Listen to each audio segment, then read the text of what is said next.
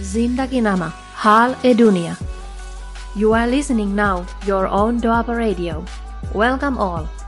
Live on Finland time, Monday to Friday, eight p m Indian time, Monday to Friday, ten thirty p m Repeat by Indian time, next day, twelve thirty p m Studio number plus three five eight, four four, nine seven six, one nine six two. Join us by WhatsApp call, message and call us live in studio. Please like us and follow us on Facebook and download Doaba Radio, iOS and Android. ਜੀ ਦੋਸਤੋ, ਸਾਰੇ ਦੋਸਤਾਂ ਦਾ Doaba radio ਦੇ ਮੰਚ ਉੱਤੇ ਨਿੱਘਾ ਸਵਾਗਤ ਹੈ ਜੀ। ਮੈਂ ਤੁਹਾਡਾ ਦੋਸਤ ਭੁਪਿੰਦਰ ਪਾਰਜ ਲੈ ਕੇ ਦੋਸਤੋ ਹਾਜ਼ਰ ਹਾਂ ਪ੍ਰੋਗਰਾਮ ਜ਼ਿੰਦਗੀਨਾਮਾ ਹਾਲੇ ਦੁਨੀਆ। ਆਪ ਸਭ ਨੂੰ ਆਦਾਬ, ਸਲਾਮ, ਨਮਸਤੇ ਤੇ ਪਿਆਰ ਭਰੀ ਨਿੱਘੀ ਸਤਿ ਸ਼੍ਰੀ ਅਕਾਲ ਜੀ। ਅੱਜ ਦੋਸਤੋ ਦਿਨ ਹੈ ਉੱਨੀ ਸਤੰਬਰ ਵੀਹ ਸੌ ਵੀਹ, ਸਮਾਂ ਫਿਨਲੈਂਡ ਦੀਆਂ ਘੜੀਆਂ ਦੇ ਉੱਤੇ ਇਸ ਵਕਤ ਅੱਠ ਵੱਜ ਕੇ ਚਾਰ ਮਿੰਟ ਜਿਹੜੀਆਂ ਘੜੀਆਂ ਦਰਸਾ ਰਹੀਆਂ ਨੇ, ਅਤੇ ਨਾਲ ਦੀ ਨਾਲ ਇਸੇ ਤਰ੍ਹਾਂ ਭਾਰਤ ਦਾ ਸਮਾਂ ਹੈ ਰਾਤ ਦੇ ਦਸ ਵੱਜ ਕੇ ਚੌਂਤੀ ਮਿੰਟ ਦਾ। ਅਤੇ ਉਮੀਦ ਹੈ ਤੁਹਾਡੇ ਤੱਕ ਆਵਾਜ਼ ਹਰ ਚੀਜ਼ ਸਾਰੀ ਦਰੁਸਤ ਜਾ ਰਹੀ ਹੋਏ। ਕੁਝ ਫੇਸਬੁੱਕ ਦੇ ਉੱਤੇ ਕੁਝ ਨਵੀਆਂ ਤਬਦੀਲੀਆਂ ਦੇ ਨਾਲ ਕੋਸ਼ਿਸ਼ ਹੈ ਕਿ ਹੌਲੀ ਹੌਲੀ ਤੁਹਾਨੂੰ ਆਪਣੀ ਝਲਕ ਵੀ ਦਿਖਾਈ ਜਾਵੇ ਅਤੇ ਲਾਈਵ ਪ੍ਰੋਗਰਾਮ ਜਿਹੜੇ ਕੁਝ ਮੂਰਤਾਂ ਦੇ ਨਾਲ ਵੀ ਸ਼ੁਰੂਆਤ ਕੀਤੀ ਜਾਵੇ। ਅਤੇ ਸ਼ੁਰੂਆਤ ਹੈ ਅੱਜ ਥੋੜ੍ਹਾ ਜਿਹਾ ਟੈਸਟ ਕਰਾਂਗੇ ਅਤੇ ਸਟਾਰਟਿੰਗ ਥੋੜ੍ਹਾ ਜਿਹਾ ਵਧੀਆ ਤਰੀਕੇ ਦੇ ਨਾਲ ਉਮੀਦ ਹੈ ਤੁਹਾਡੇ ਤੱਕ ਪਹੁੰਚੀ ਹੋਵੇਗੀ ਅੱਜ। ਅਤੇ ਇਸ ਦੇ ਨਾਲ ਹੀ ਯੂਕੇ ਦੇ ਵਿੱਚ ਸ਼ਾਮ ਦੇ ਛੇ ਵੱਜ ਕੇ ਚਾਰ ਮਿੰਟ ਹੋ ਚੁੱਕੇ ਨੇ ਅਤੇ ਜਿਹੜੀ ਅਲੀਜ਼ਾਬੈਥ ਹੈ ਜੀ, ਉਹ ਉਸ ਦਾ ਸੰਸਕਾਰ ਕਹਿ ਸਕਦੇ ਇੱਕ ਤਰ੍ਹਾਂ ਕਰ ਦਿੱਤਾ ਗਿਆ ਹੈ। ਅਤੇ ਕਾਫੀ ਸਵੇਰ ਤੋਂ ਹੀ ਸਾਰੇ ਟੀ ਵੀ ਚੈਨਲਾਂ ਦੇ ਉੱਤੇ ਦੇਸ਼ਾਂ ਵਿਦੇਸ਼ਾਂ ਦੇ ਵਿੱਚ ਉਸਨੂੰ ਲਾਈਵ ਪ੍ਰਸਾਰਿਤ ਵੀ ਕੀਤਾ ਗਿਆ ਹੈ। ਜੋ ਵੀ ਰਸਮਾਂ ਰਿਵਾਜ ਰਾਜੇ ਮਹਾਰਾਜਿਆਂ ਦੇ ਹੁੰਦੇ ਨੇ ਜੀ, ਉਹਨਾਂ ਦੇ ਨਾਲ ਪੂਰਾ ਉਹਨਾਂ ਨੇ ਕੀਤਾ ਹੈ। ਅਤੇ ਦੁਨੀਆ ਦੇ ਕੋਨੇ-ਕੋਨੇ ਦੇ ਵਿੱਚੋਂ ਜਿਹੜੇ ਲੋਕ ਪੁੱਜੇ ਹੋਏ ਨੇ ਅਤੇ ਹੋਰ ਵੀ ਜਿੰਨਾ ਵੀ ਇੰਗਲੈਂਡ ਦਾ ਸਪੈਸ਼ਲ ਕਰਕੇ ਜਿੰਨਾ ਵੀ ਨਿਜ਼ਾਮ ਆ, ਜਿੰਨੇ ਵੀ ਲੋਕ ਨੇ ਉੱਥੇ ਬਹੁਤ ਵੱਡੇ ਪੱਧਰ ਦੇ ਉੱਤੇ ਇਕੱਠ ਵੀ ਅਤੇ ਘਰਾਂ ਦੇ ਵਿੱਚ ਬੈਠ ਕੇ ਵੀ ਉਹਨਾਂ ਨੇ ਜਿਹੜਾ ਇਸ ਚੀਜ਼ ਨੂੰ ਅੱਖੀਂ ਡਿੱਠਿਆ ਹੈ ਜੀ। ਟੀ ਵੀ ਚੈਨਲਾਂ ਦੇ ਉੱਤੇ ਵੀ ਲਾਈਵ ਨਾਲ ਦੀ ਨਾਲ ਚੱਲ ਰਿਹਾ ਸੀ ਇਹਨਾਂ ਮੁਲਕਾਂ ਦੇ ਉੱਤੇ। ਅਤੇ ਅੱਜ ਜਿਹੜੀ ਇੰਗਲੈਂਡ ਦੇ ਵਿੱਚ ਇਸੇ ਨਾਲ ਜਿਹੜੀ ਅੱਜ ਦੀ ਛੁੱਟੀ ਸੀ ਜੀ ਸਾਰੇ ਇੰਗਲੈਂਡ ਦੇ ਵਿੱਚ ਵੀ। ਅਤੇ ਨਿਊਯਾਰਕ ਅਤੇ ਟੋਰਾਂਟੋ ਦੀਆਂ ਘੜੀਆਂ ਦੁਪਹਿਰ ਦਾ ਸਮਾਂ ਇੱਕ ਵੱਜ ਕੇ ਪੰਜ ਮਿੰਟ ਦਰਸਾ ਰਹੀਆਂ ਨੇ ਕੈਲੀਫੋਰਨੀਆ ਦੇ ਵਿੱਚ। ਅਤੇ ਵੈਂਕੂਵਰ ਦਾ ਸਮਾਂ ਸੇਮ ਟੂ ਸੇਮ ਹੈ ਜੀ, ਦਸ ਵੱਜ ਕੇ ਪੰਜ ਮਿੰਟ ਹੋ ਚੁੱਕੇ ਨੇ। ਕੁਵੈਤ ਦੇ ਵਿੱਚ ਸ਼ਾਮ ਦਾ ਸਮਾਂ ਹੈ ਅੱਠ ਵੱਜ ਕੇ ਪੰਜ ਮਿੰਟ ਦਾ ਜੀ। ਇਸ ਦੇ ਨਾਲ ਹੀ Sweden, Germany, Italy, France, Denmark, Norway ਅਤੇ ਸਪੇਨ ਦੀਆਂ ਘੜੀਆਂ ਦੇ ਉੱਤੇ ਸ਼ਾਮ ਦੇ ਸੱਤ ਵੱਜ ਚੁੱਕੇ ਨੇ। ਅਤੇ ਯੂਰਪ ਦੇ ਵਿੱਚ ਮੌਸਮ ਦੇ ਵਿੱਚ ਤਬਦੀਲੀ ਆ ਚੁੱਕੀ ਹੈ, ਠੰਡਕ ਜਿਹੜੀ ਮਹਿਸੂਸ ਕੀਤੀ ਜਾ ਰਹੀ ਹੈ। ਨਾਲ ਦੀ ਨਾਲ ਵਿੱਚ ਵਿੱਚ ਕਹਿ ਸਕਦੇ ਹਾਂ ਕਿ ਅਜੇ ਮਾਹੌਲ ਜਿਹੜਾ ਬਾਰਿਸ਼ ਦਾ ਕਾਫੀ ਲਗਾਤਾਰਤਾ ਦੇ ਵਿੱਚ ਚੱਲ ਰਿਹਾ ਹੈ। ਅਤੇ ਸਵੀਡਨ ਦੀ ਜਾਂ ਫਿਨਲੈਂਡ ਦੀ ਗੱਲ ਕਰ ਲਈਏ ਤਾਂ ਡਾਰਕਨੈਸ ਜਿਹੜੀ ਅੱਗੇ ਤੋਂ ਅੱਗੇ ਵੱਧਦੀ ਜਾ ਰਹੀ ਹੈ। ਅਤੇ ਇਸ ਦੇ ਨਾਲ ਹੀ ਫਰੂਟ ਵਗੈਰਾ ਸਾਰਾ ਕੁਝ ਪੱਕ ਚੁੱਕਿਆ ਹੈ ਅਤੇ ਲੈ ਚੁੱਕਿਆ ਹੈ ਦਰੱਖਤਾਂ ਤੋਂ।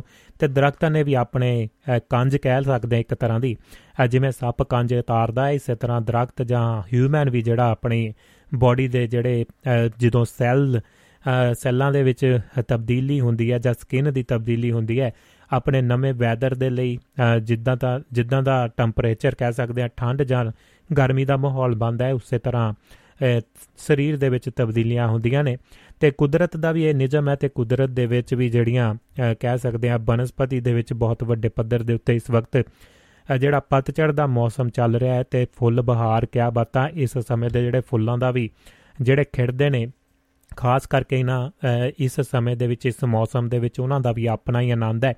ਅਤੇ ਨਾਲ ਦੀ ਨਾਲ ਦਰੱਖਤ ਪੂਰੇ ਰੰਗ ਬਿਰੰਗੇ ਹੋਏ ਪਏ ਨੇ, ਬਹੁਤ ਹੀ ਸ਼ਾਨਦਾਰ ਮਾਹੌਲ ਬਣਿਆ ਹੋਇਆ ਹੈ। ਜਿੱਧਰ ਮਰਜ਼ੀ ਝਾਤ ਮਾਰ ਲਈਏ ਕੁਦਰਤ ਦਾ ਜਿਹੜਾ ਨਾਮੋ ਨਿਸ਼ਾਨ ਪੂਰਾ ਪੂਰਾ ਦਿਖਾਈ ਦਿੰਦਾ ਹੈ। ਅਤੇ ਪੂਰੀ ਆਪਣੀ ਕਹਿ ਸਕਦੇ ਹਾਂ ਜੋ ਜਲਾਲ ਦੇ ਨਾਲ ਆਪਣੇ ਰੰਗ ਜਿਹੜੀ ਕੁਦਰਤ ਦਿਖਾ ਰਹੀ ਹੈ। ਅਤੇ ਦੋਸਤੋ ਮਿਲਾਵੋ ਘੜੀਆਂ ਨੂੰ ਨਾਲ ਦੁਆਬਾ ਰੇਡੀਓ ਦੇ ਪ੍ਰੋਗਰਾਮ ਦੇ ਨਾਲ। ਅਤੇ ਦੁਆਬਾ ਰੇਡੀਓ ਪ੍ਰੋਗਰਾਮ ਜ਼ਿੰਦਗੀਨਾਮਾ ਹਾਲੇ ਦੁਨੀਆ ਲੈ ਕੇ ਹਾਜ਼ਰ ਆ ਤੁਹਾਡੀ ਕਚਹਿਰੀ ਵਿੱਚ। ਨਵਾਂ ਨਵੇਲਾ ਪ੍ਰੋਗਰਾਮ, ਨਵੇਂ ਹਫ਼ਤੇ ਦੀ ਸ਼ੁਰੂਆਤ ਤੁਹਾਡੇ ਨਾਲ। ਅਤੇ ਅੱਜ ਵੀਕਐਂਡ ਤੋਂ ਬਾਅਦ ਤੁਹਾਡੇ ਨਾਲ ਮੇਰਾ ਰਾਬਤਾ ਜਿਹੜਾ ਬਣ ਚੁੱਕਿਆ ਹੈ। ਦੋਸਤਾਂ, ਮਿੱਤਰਾਂ, ਯਾਰਾਂ ਬੇਲੀਆਂ, ਸਹੇਲੀਆਂ, ਪਰਿਵਾਰਾਂ ਨੂੰ ਲਾਵੋ ਸੁਨੇਹਾ ਅਤੇ ਲੈ ਕੇ ਹਾਜ਼ਰਾਂ ਤੁਹਾਡੀ ਕਚਹਿਰੀ ਵਿੱਚ ਦੋ ਸਵਾ ਦੋ ਘੰਟੇ ਲਈ ਪ੍ਰੋਗਰਾਮ ਜ਼ਿੰਦਗੀਨਾਮਾ ਹਾਲੇ ਦੁਨੀਆ। ਕੁਝ ਹੀ ਪਲਾਂ ਤੱਕ ਕੋਸ਼ਿਸ਼ ਰਹੇਗੀ ਥੋੜ੍ਹਾ ਜਿਹਾ ਚੈੱਕਅਪ ਨਾਲ ਦੀ ਨਾਲ ਕਰਾਂਗੇ, ਜਿਹੜਾ ਤੁਹਾਨੂੰ ਕੈਮਰਾ ਵੀ ਥੋੜ੍ਹਾ ਜਿਹਾ ਅੱਜ ਚਲਾ ਕੇ ਦਿਖਾਵਾਂਗੇ ਫੇਸਬੁੱਕ ਦੇ ਉੱਤੇ ਅਤੇ ਐਪ ਦੇ ਉੱਤੇ। ਤੁਸੀਂ ਉਸੇ ਤਰ੍ਹਾਂ ਪ੍ਰੋਗਰਾਮ ਸੁਣ ਰਹੇ ਹੋ ਤੇ ਸੁਣਦੇ ਰਹਿਣਾ ਹੈ ਤੇ ਸਿਰਫ ਮੂਰਤ ਦੇਖਣ ਦੇ ਲਈ ਜੀ ਨਹੀਂ ਜਾ ਆਪਾਂ ਜਾਣਾ ਉਧਰ ਨੂੰ। ਤੇ ਉਸੇ ਤਰ੍ਹਾਂ ਬਰਕਰਾਰ ਜਿੱਦਾਂ ਦੇ ਪਹਿਲਾਂ ਆ ਤਸਵੀਰਾਂ 'ਚ ਉਹ ਤੋਂ ਥੋੜ੍ਹੇ ਜਿਹੇ ਬੁਰੇ ਹੀ ਦਿਖਦੇ ਹੋਵਾਂਗੇ, ਪਰ ਕੋਸ਼ਿਸ਼ ਕਰਾਂਗੇ ਅੱਜ ਤੁਹਾਨੂੰ ਆਪਣੀ ਥੋੜ੍ਹੀ ਜਿਹੀ ਝਲਕ ਦਿਖਾਉਣ ਦੀ ਸਟੂਡੀਓ ਦੀ। ਤੇ ਕੁਝ ਬੈਕ ਚੀਜ਼ਾਂ ਦੇ ਉੱਤੇ ਥੋੜ੍ਹੀ ਜਿਹੀ ਸਾਫ਼ ਸਫਾਈ ਵੀ ਇਸੇ ਤਰ੍ਹਾਂ ਬਰਕਰਾਰ ਹੈ। ਤੇ ਸਾਡੇ ਨਾਲ ਅੱਜ ਪ੍ਰੋਗਰਾਮ ਦੇ ਵਿੱਚ ਰੂਪਰੇਖਾ 'ਤੇ ਝਾਤ ਮਾਰੀਏ ਤਾਂ ਸਭ ਤੋਂ ਪਹਿਲਾਂ ਸਾਡੇ ਸੀਨੀਅਰ ਸਤਿਕਾਰਤ ਪੱਖ ਦੇ ਮਸਲਿਆਂ ਦੇ ਉੱਤੇ ਕੁਝ ਚਰਚਾਵਾਂ ਕਰਾਂਗੇ। Satpal Singh Brar Sahib U S A ਦੀ ਧਰਤੀ ਤੋਂ ਆਪਣੇ ਨਾਲ ਜੁੜਨਗੇ, ਗੱਲਾਂ ਬਾਤਾਂ ਉਹਨਾਂ ਦੇ ਨਾਲ ਕਰਾਂਗੇ। ਉਸ ਤੋਂ ਬਾਅਦ ਸਾਡੇ ਸਾਥੀ ਯਾਦਵਿੰਦਰ ਵਿਦੇਸ਼ਾ ਜੀ ਸਵੀਡਨ ਦੀ ਧਰਤੀ ਤੋਂ ਜੁੜਨਗੇ, ਉਹਨਾਂ ਦੇ ਨਾਲ ਕੋਈ ਵਿਸ਼ੇ ਦੇ ਉੱਤੇ ਚਰਚਾ ਕਰਾਂਗੇ, ਦੇਖਦੇ ਹਾਂ ਕੀ ਕਿਹੜਾ ਕਿਹੜਾ ਵਿਸ਼ਾ ਲੈ ਕੇ ਹਾਜ਼ਰ ਹੋਣਗੇ। ਤੇ ਪੂਰਾ ਭਰਪੂਰ ਆਪਾਂ ਮਨੋਰੰਜਨ ਵੀ ਕਰਾਂਗੇ ਤੇ ਨਾਲ ਦੀ ਨਾਲ ਗੱਲਾਂ ਵੀ। ਤੇ ਭੱਖ ਦੇ ਮਸਲੇ ਚੱਲ ਰਹੇ ਨੇ ਦੁਨੀਆ ਪੱਧਰ ਦੇ ਵਿੱਚ, ਉਹਨੂੰ ਵੀ ਆਪਾਂ ਕੁਝ ਨਾ ਕੁਝ ਵੱਖਰੇ ਰੰਗ ਤੇ ਢੰਗ ਦੇ ਨਾਲ ਵਿਚਾਰਾਂਗੇ। ਸਟੂਡੀਓ ਦਾ ਨੰਬਰ ਪਲੱਸ ਤਿੰਨ ਸੌ ਅਠਵੰਜਾ ਚੁਤਾਲੀ ਨੌ ਸੌ ਛਿਹੱਤਰ ਉੱਨੀ ਬਾਹਠ ਹੈ, plus three five eight four four nine seven six one nine six two 'ਤੇ ਕਾਲ ਕਰਕੇ ਤੁਸੀਂ ਹੁਣ ਤੋਂ ਪੰਦਰਾਂ ਵੀਹ ਮਿੰਟ ਬਾਅਦ ਜੁੜ ਸਕਦੇ ਹੋ, ਗੱਲਾਂ ਬਾਤਾਂ ਕਰ ਸਕਦੇ ਹੋ। ਗੱਲਾਂ ਬਾਤਾਂ ਇਸੇ ਤਰ੍ਹਾਂ ਦੀਆਂ ਕਰਨੀਆਂ ਕਿ ਜਿਵੇਂ ਜਿਸ ਹਿਸਾਬ ਦਾ ਪ੍ਰੋਗਰਾਮ ਹੁੰਦਾ ਹੈ, ਜਿਸ ਜਿਸ ਤਰ੍ਹਾਂ ਦੀ ਰੂਪਰੇਖਾ ਹੁੰਦੀ ਹੈ, ਕਿਉਂਕਿ ਜੇਕਰ ਖਬਰਾਂ ਦੇ ਵਿੱਚ ਆਪਾਂ ਕੋਈ ਪੋਇਮ ਵਗੈਰਾ ਜਾਂ ਕਿਸੇ ਵੀ ਤਰ੍ਹਾਂ ਦੀ ਪੋਇਟਰੀ ਕਰਾਂਗੇ ਤਾਂ ਦੂਸਰੇ ਪਾਸੇ ਕਹਿ ਸਕਦੇ ਹਾਂ ਕਿ ਮਸਲਾ ਭਖਿਆ ਹੁੰਦਾ ਅਤੇ ਇੱਕ ਪਾਸੇ ਫਿਰ ਆਪਾਂ ਹੋਰ ਪਾਸੇ ਨੂੰ ਗੱਲ ਚਲੇ ਜਾਂਦੀ ਆ, ਉਹ ਮਜ਼ਾ ਪ੍ਰੋਗਰਾਮ ਦਾ ਨਹੀਂ ਆਉਂਦਾ ਫਿਰ। ਅਤੇ ਉਹ ਪ੍ਰੋਗਰਾਮ ਦੇ ਵਿੱਚ ਰੂਪ ਰੇਖਾ ਦੇ ਨਾਲ ਹੀ ਆਪਾਂ ਚੰਗਾ ਲੱਗਦਾ ਹੈ। ਅਤੇ ਕੁਝ ਦੋਸਤ ਵੀਕਐਂਡ ਦੇ ਉੱਤੇ ਵੀ ਮੈਸੇਜ ਕਰਦੇ ਨੇ ਜਾਂ ਫੋਨ ਕਾਲ ਕਰਦੇ ਨੇ। ਫੋਨ ਜਿਹੜਾ ਸਾਡਾ ਕਹਿ ਸਕਦੇ ਹਾਂ ਸਟੂਡੀਓ ਵਾਲਾ, ਉਸ ਨੂੰ ਸਿਰਫ ਅਤੇ ਸਿਰਫ ਸੋਮਵਾਰ ਤੋਂ ਲੈ ਕੇ ਫਰਾਈਡੇ ਵਾਲੇ ਦਿਨ ਤੱਕ ਹੀ ਅਟੈਂਡ ਕੀਤਾ ਜਾਂਦਾ, ਉਹ ਵੀ ਜਦੋਂ ਪ੍ਰੋਗਰਾਮ ਨੂੰ ਕੁਝ ਪਲ ਪਹਿਲਾਂ ਇੱਕ ਘੰਟਾ ਡੇਢ ਘੰਟਾ ਪਹਿਲਾਂ ਜਦੋਂ ਅਟੈਂਡ ਕਰਨਾ ਹੁੰਦਾ ਹੈ ਜਾਂ ਸ਼ੁਰੂਆਤ ਕਰਨੀ ਹੁੰਦੀ ਹੈ ਪ੍ਰੋਗਰਾਮ ਦੀ, ਕੁਝ ਤਿਆਰੀਆਂ ਸਟੂਡੀਓ ਦੇ ਵਿੱਚ ਆ ਕੇ ਕਰਨੀਆਂ ਪੈਂਦੀਆਂ ਨੇ, ਉਸ ਵੇਲੇ ਅਵੇਲੇਬਲ ਹੋਣਾ ਹੈ ਜੀ। ਅਤੇ ਸਾਰਾ ਦਿਨ ਜਾਂ ਸਾਰੀ ਰਾਤ ਮੈਂ ਜਿਹੜਾ ਸਟੂਡੀਓ ਦਾ ਨੰਬਰ ਸਿਰਫ ਅਤੇ ਸਿਰਫ ਜਿਹੜਾ ਇਹ ਦੁਆਬਾ ਰੇਡੀਓ ਦੇ ਮੰਚ ਦੇ ਨਾਲ ਜੁੜਿਆ ਹੋਇਆ ਨੰਬਰ ਹੈ ਜੀ। ਅਤੇ ਜਦੋਂ ਆਪਾਂ ਗੱਲਬਾਤ ਕਰਦੇ ਹਾਂ ਲਾਈਵ ਪ੍ਰੋਗਰਾਮਾਂ ਦੇ ਦੌਰਾਨ ਉਸ ਦੇ ਲਈ ਹੈ। ਅਤੇ ਉਸ ਨੂੰ ਮੇਰਾ ਮੇਰੇ ਤੁਹਾਡੇ ਮੈਸੇਜ ਵਗੈਰਾ ਜਿੰਨੇ ਵੀ ਮਿਲਦੇ ਨੇ ਜ਼ਰੂਰ ਦੇਖਦੇ ਹਾਂ, ਪੜ੍ਹਦੇ ਹਾਂ, ਜ਼ਰੂਰ ਤੁਹਾਡਾ ਧੰਨਵਾਦ ਵੀ ਕਰਦੇ ਹਾਂ। ਤੁਸੀਂ ਹਰ ਵਕਤ ਯਾਦ ਕਰਦੇ ਹੋ। ਵੱਖਰੇ ਵੱਖਰੇ ਪ੍ਰੋਗਰਾਮ ਦੁਨੀਆ ਭਰ ਦੇ ਵਿੱਚੋਂ ਚੱਲਦੇ ਨੇ ਆਪਣੇ ਦੁਆਬਾ ਰੇਡੀਓ ਦੇ ਸਟੂਡੀਓ ਦੇ ਉੱਤੇ, ਅਤੇ ਇਸ ਦੇ ਵਿੱਚ ਤੁਸੀਂ ਜੁੜਦੇ ਹੋ। ਜਿਵੇਂ ਮਹਿਫਲ ਮਿੱਤਰਾਂ ਦੀ ਵੀ ਸੁਣਿਆ ਹੈ ਵੀਕਐਂਡ ਦੇ ਉੱਤੇ, ਬਾ ਕਮਾਲ ਰੌਣਕਾਂ ਲੱਗੀਆਂ ਹੈ, ਹਾਸਿਆਂ ਦੀ ਪਟਾਰੀ ਦੇ ਨਾਲ ਨਾਲ ਕੁਝ ਬਹੁਤ ਹੀ ਕਹਿ ਸਕਦੇ ਹਾਂ ਕਿ ਡੂੰਘਾਈ ਦੇ ਨਾਲ ਗੱਲਾਂ ਸਾਡੇ ਸ਼ਮੀ ਜੀ ਕਰ ਜਾਂਦੇ ਨੇ ਅਤੇ ਦੋਸਤ ਮਿੱਤਰ ਪਸੰਦ ਕਰਦੇ ਨੇ, ਉਹਨਾਂ ਦਾ ਧੰਨਵਾਦ ਹੈ। ਅਤੇ ਇਸ ਦੇ ਨਾਲ ਹੀ ਕੁਝ ਖਬਰਾਂ ਵੀ ਆ ਰਹੀਆਂ ਨੇ ਅਤੇ ਦੋਸਤੋ ਕੁਝ ਕਾਲਾਂ ਵੀ ਆ ਰਹੀਆਂ ਸੀ ਔਫ ਦੀ ਏਅਰ, ਜ਼ਰੂਰ ਮੈਂ ਗੱਲਬਾਤ ਕਰ ਲਾਂਗਾ ਜਦੋਂ ਹੀ ਮੈਨੂੰ ਸਮਾਂ ਜਦੋਂ ਪ੍ਰੋਗਰਾਮ ਤੋਂ ਬਾਅਦ ਮਿਲਿਆ, ਅਤੇ ਜ਼ਰੂਰ ਤੁਹਾਡੇ ਨਾਲ ਗੱਲਬਾਤ ਕਰਨ ਦੀ ਕੋਸ਼ਿਸ਼ ਰਹੇਗੀ ਕਿਉਂਕਿ ਪ੍ਰੋਗਰਾਮ ਦੀ ਤਿਆਰੀ ਕਰਨ ਕਰਕੇ ਥੋੜ੍ਹਾ ਜਿਹਾ ਮੈਂ ਇੱਧਰ ਬਿਜ਼ੀ ਸੀ ਜੀ। ਤੁਹਾਡੇ ਸੁਨੇਹੇ ਆ ਰਹੇ ਨੇ, ਉਹਨਾਂ ਦਾ ਵੀ ਸਵਾਗਤ ਕਰਦੇ ਹਾਂ। ਹਰਵਿੰਦਰ ਜੌਲ ਭੈਣ ਜੀ ਸਤਿ ਸ਼੍ਰੀ ਅਕਾਲ ਕਹਿ ਰਹੇ ਨੇ। ਹਰਵਿੰਦਰ ਜੌਲ ਭੈਣ ਜੀ ਕਹਿ ਰਹੇ ਨੇ ਕੋਹੇਨੂਰ ਹੀਰਾ ਕਿਤੇ ਨਾਲ ਹੀ ਤਾਂ ਦੱਬ ਤਾਂ ਨਹੀਂ ਦਿੱਤਾ ਜੀ, ਕਹਿੰਦੇ ਕਿਆ ਬਾਤ ਆ ਜੀ, ਕੋਹੇਨੂਰ ਹੀਰੇ ਕਰਕੇ ਇੰਨੀਆਂ ਲੜਾਈਆਂ ਹੋਈਆਂ ਨੇ ਜੀ, ਮੁਗਲ ਬਾਦਸ਼ਾਹ ਹੋਰ ਅਕਬਰ ਬਾਦਸ਼ਾਹ ਹੋਰ ਬਹੁਤ ਸਾਰੀਆਂ ਚੀਜ਼ਾਂ ਪਿੱਛੇ ਚੱਲਦੀਆਂ ਨੇ, ਟੀਪੂ ਸੁਲਤਾਨ ਹੋਰ ਕੀ ਕੁਝ ਹੋ ਗਿਆ ਜੀ, ਰਾਜੇ ਮਹਾਰਾਜਿਆਂ ਤੱਕ ਸਾਰਾ ਕੁਝ ਇਸੇ ਕਰਕੇ ਤਾਂ ਸਾਰਾ ਕੁਝ ਇਹ ਚੀਜ਼ਾਂ ਹੋਈਆਂ ਨੇ। ਅਤੇ ਰਾਣੀ ਨੂੰ ਚ ਚਾਹੇ ਕਹਿ ਸਕਦੇ ਹਾਂ ਕਿ ਜਿਹੜੀ ਇੰਗਲੈਂਡ ਦੀ ਆ ਉਸ ਨੂੰ ਜ਼ਰੂਰ ਉਹਦੀਆਂ ਅੰਤਮ ਸੰਸਕਾਰ ਜਿਹੜਾ ਆਤਮ ਰਸਮਾਂ ਕੀਤੀਆਂ ਨੇ, ਪਰ ਮੈਨੂੰ ਨਹੀਂ ਲੱਗਦਾ ਜੀ ਕੋਹੇਨੂਰ ਜ਼ਰੂਰ ਉਹਨਾਂ ਨੇ ਇਸੇ ਤਰ੍ਹਾਂ ਬਰਕਰਾਰ ਸਾਂਭ ਕੇ ਰੱਖਿਆ ਹੈ ਜੀ।